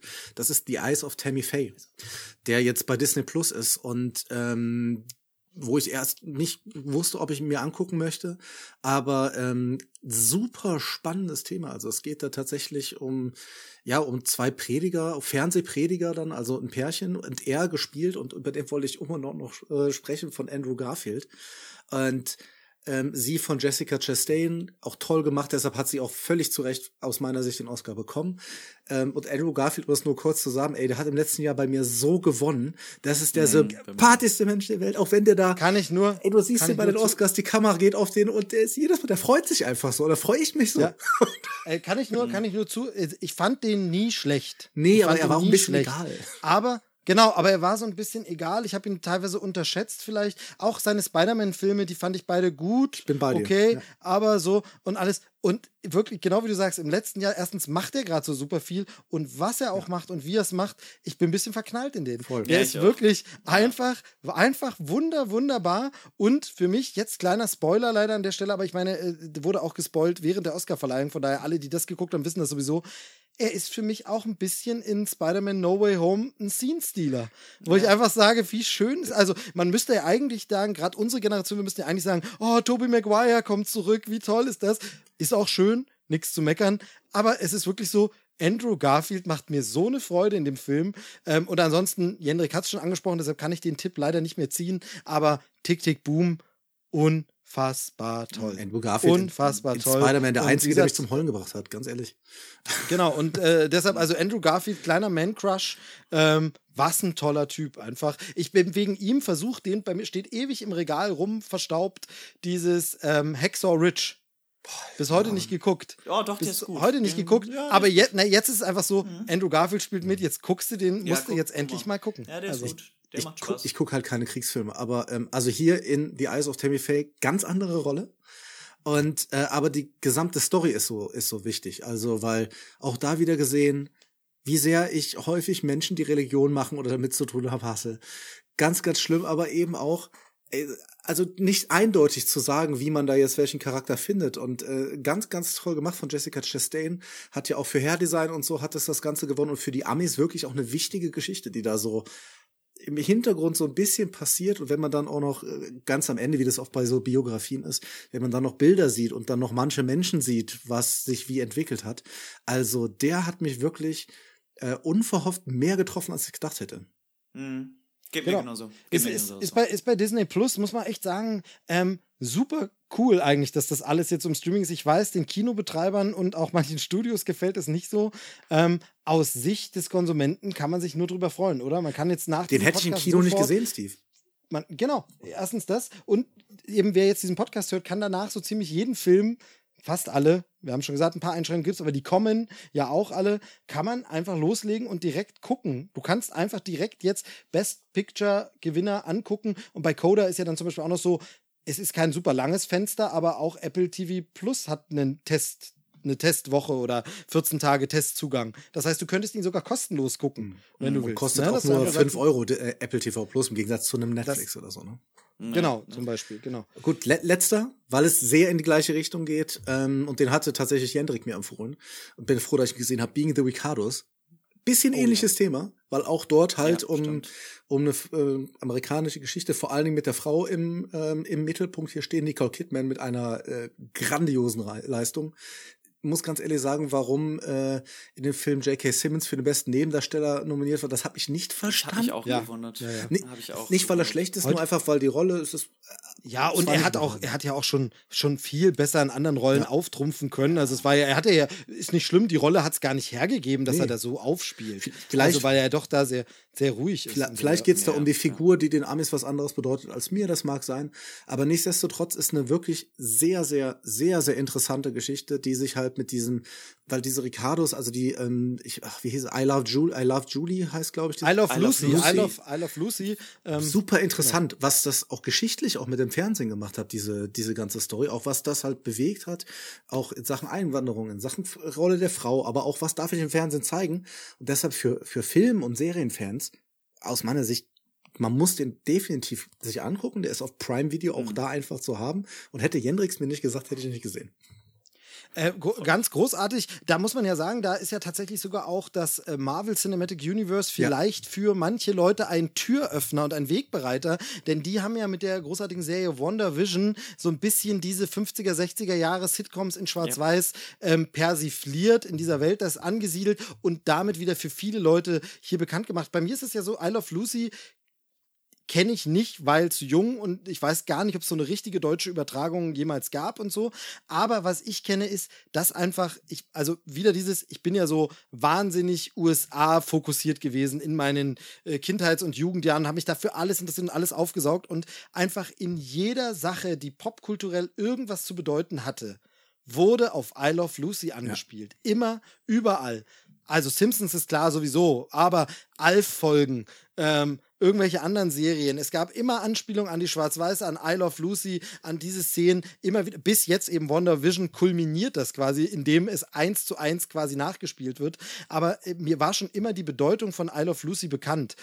Aber ich habe das halt nie gesehen und man irgendwie beschäftigt man sich dann auch nicht damit. Und dass es jetzt nochmal so eine Bühne kriegt, ähm, fand ich ganz toll und super interessant. Ähm, dann Drehbuch natürlich Aaron Sorkin, der hier auch Regie geführt hat. Und der Mann kann einfach Worte, das ist nach wie vor immer noch so. Also ähm, The West Wing ist ja von ihm und The Newsroom, also viele Serien, aber auch zum Beispiel Moneyball oder Super Eine Frage der Ehre. Also alle Drehbücher, wo eigentlich Dialoge äh, drin sind, wo du sagst, boah, einmal im Leben so reden. Ähm, zuletzt ja nominiert auch gewesen mit hier Trial uh, The Trial of the Chicago Seven. Genau. Und jedenfalls, also absolut super, super sehenswert. Und es gibt jetzt, habe ich noch nicht geschafft zu gucken, aber es gibt jetzt auf ähm, Prime auch noch eine Doku über äh, Lucille Ball und ihren Mann von, ich glaube sogar, ähm, ähm, wie heißt sie? Amy Pöhler oder so hat, glaube ich, mhm. da sogar die Produktion gemacht oder, oder was? Tina Fey, irgendwer aus dem Kosmos hat die Regie gemacht und da gibt es jetzt noch mal ähm, mir fällt jetzt leider der Name gar nicht ein, aber es gibt, findet man, glaube ich, wenn man nach Lucy sucht, ähm, bei äh, Amazon Prime gibt es einmal den Film Being the Ricardos und einmal diese Doku noch dazu. Äh, super, super interessant. Und vor allem auch hier wieder Nicole Kidman ja so ein Auf und Ab, ne, wo man wirklich, die hatte ich ja teilweise schon abgeschrieben, oh, weil irgendwann sie wirklich, man muss das so viel sagen, gebotox oder was auch immer, ja. gar keinen Ausdruck mehr hatte und alles.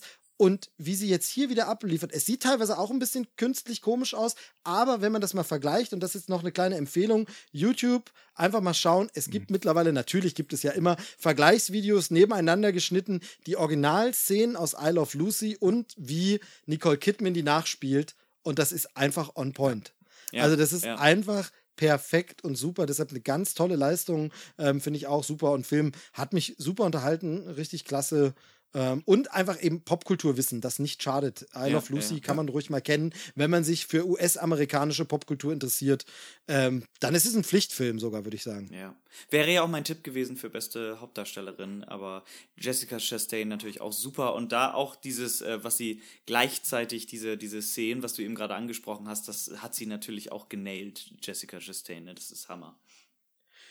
Gut, Jungs, was ein Ritt, oder? Also wisst ähm, ihr noch damals, als wir gesagt haben, wir machen maximal zwei Stunden? Ja, ja, genau, damals. Es war, es war ge gestern war es. Es war auf jeden gestern Fall gestern. Ja. Ähm, und das Schlimme ist, wie immer bei diesem Podcast, geht mir das immer so äh, ganz offene Transparenz gegenüber den Hörern, habe ich immer das Gefühl, haben wir alles gesagt? War das strukturiert genug? Sind wir an alle Punkte gekommen? Und jedes Mal denke ich, nee, das hätte man noch ja. und eigentlich hätte man dort noch und da können wir was, auch noch. Und, was ach. wir noch alles hätten erzählen können über Belfast, über äh, Macbeth, über parallele Mütter. Encanto. Aber hey, Leute. Encanto. Wir haben Encanto nicht weiter, doch, da haben wir kurz über, das war ist schon ein paar Stunden her, über Bruno und so haben wir geredet. Ähm, ich dachte, über den redet man nicht, mein Gott. Genau, über, über Don't Look Up haben wir gar nicht gesprochen, auch so ein ja. bisschen ähm, vielleicht äh, ja, zu Recht nicht bester Film geworden, aber. Aber, ähm, aber da kann man ja sagen, also da, da, da können die Hörer ja einfach nochmal nachhören. In Neulich in der Bar oder im Krempelcast oder im Deutschen Filmpodcast. Jeder der Filme wurde irgendwo besprochen. Genau. Also das stimmt. Genau. Äh, Bis auf. Bei mir wahrscheinlich, bei mir wahrscheinlich am wenigsten. Bei mir am wenigsten, weil äh, ich doch ein bisschen pausiert habe und ja nicht im Kino war. Ne? Deshalb jetzt ist, war die große Oscar-Aufholrunde. Ähm, aber äh, es macht auf jeden Fall wieder Spaß, so am Puls der Sachen auch dran zu sein, die ja alle relativ aktuell sind. Und ähm, genau, du, worauf ich freue mich noch was auf der schlimmste Mensch der Welt. Den, der, ja. der Trailer kam so oft. Ich habe da so ein bisschen Gefühle wie letztes Jahr mit der Rausch, den ich auch nur über den Oscar gesehen habe und den so grandios fand und ich möchte der schlimmste. Finde ich ja scheiße, finde ich ja tatsächlich scheiße, der Rausch. Aber okay. Ähm, Ei, jetzt wird es auch langsam Zeit, mal zu sagen, wie hier unser Tippspiel ausgegangen ist, glaube ich. genau, genau. Also äh, genau. Deshalb, wir, wir machen jetzt kurz diesen Bogen. Also wir könnten noch super, super viel ansprechen. Wir haben super viel außen vor gelassen.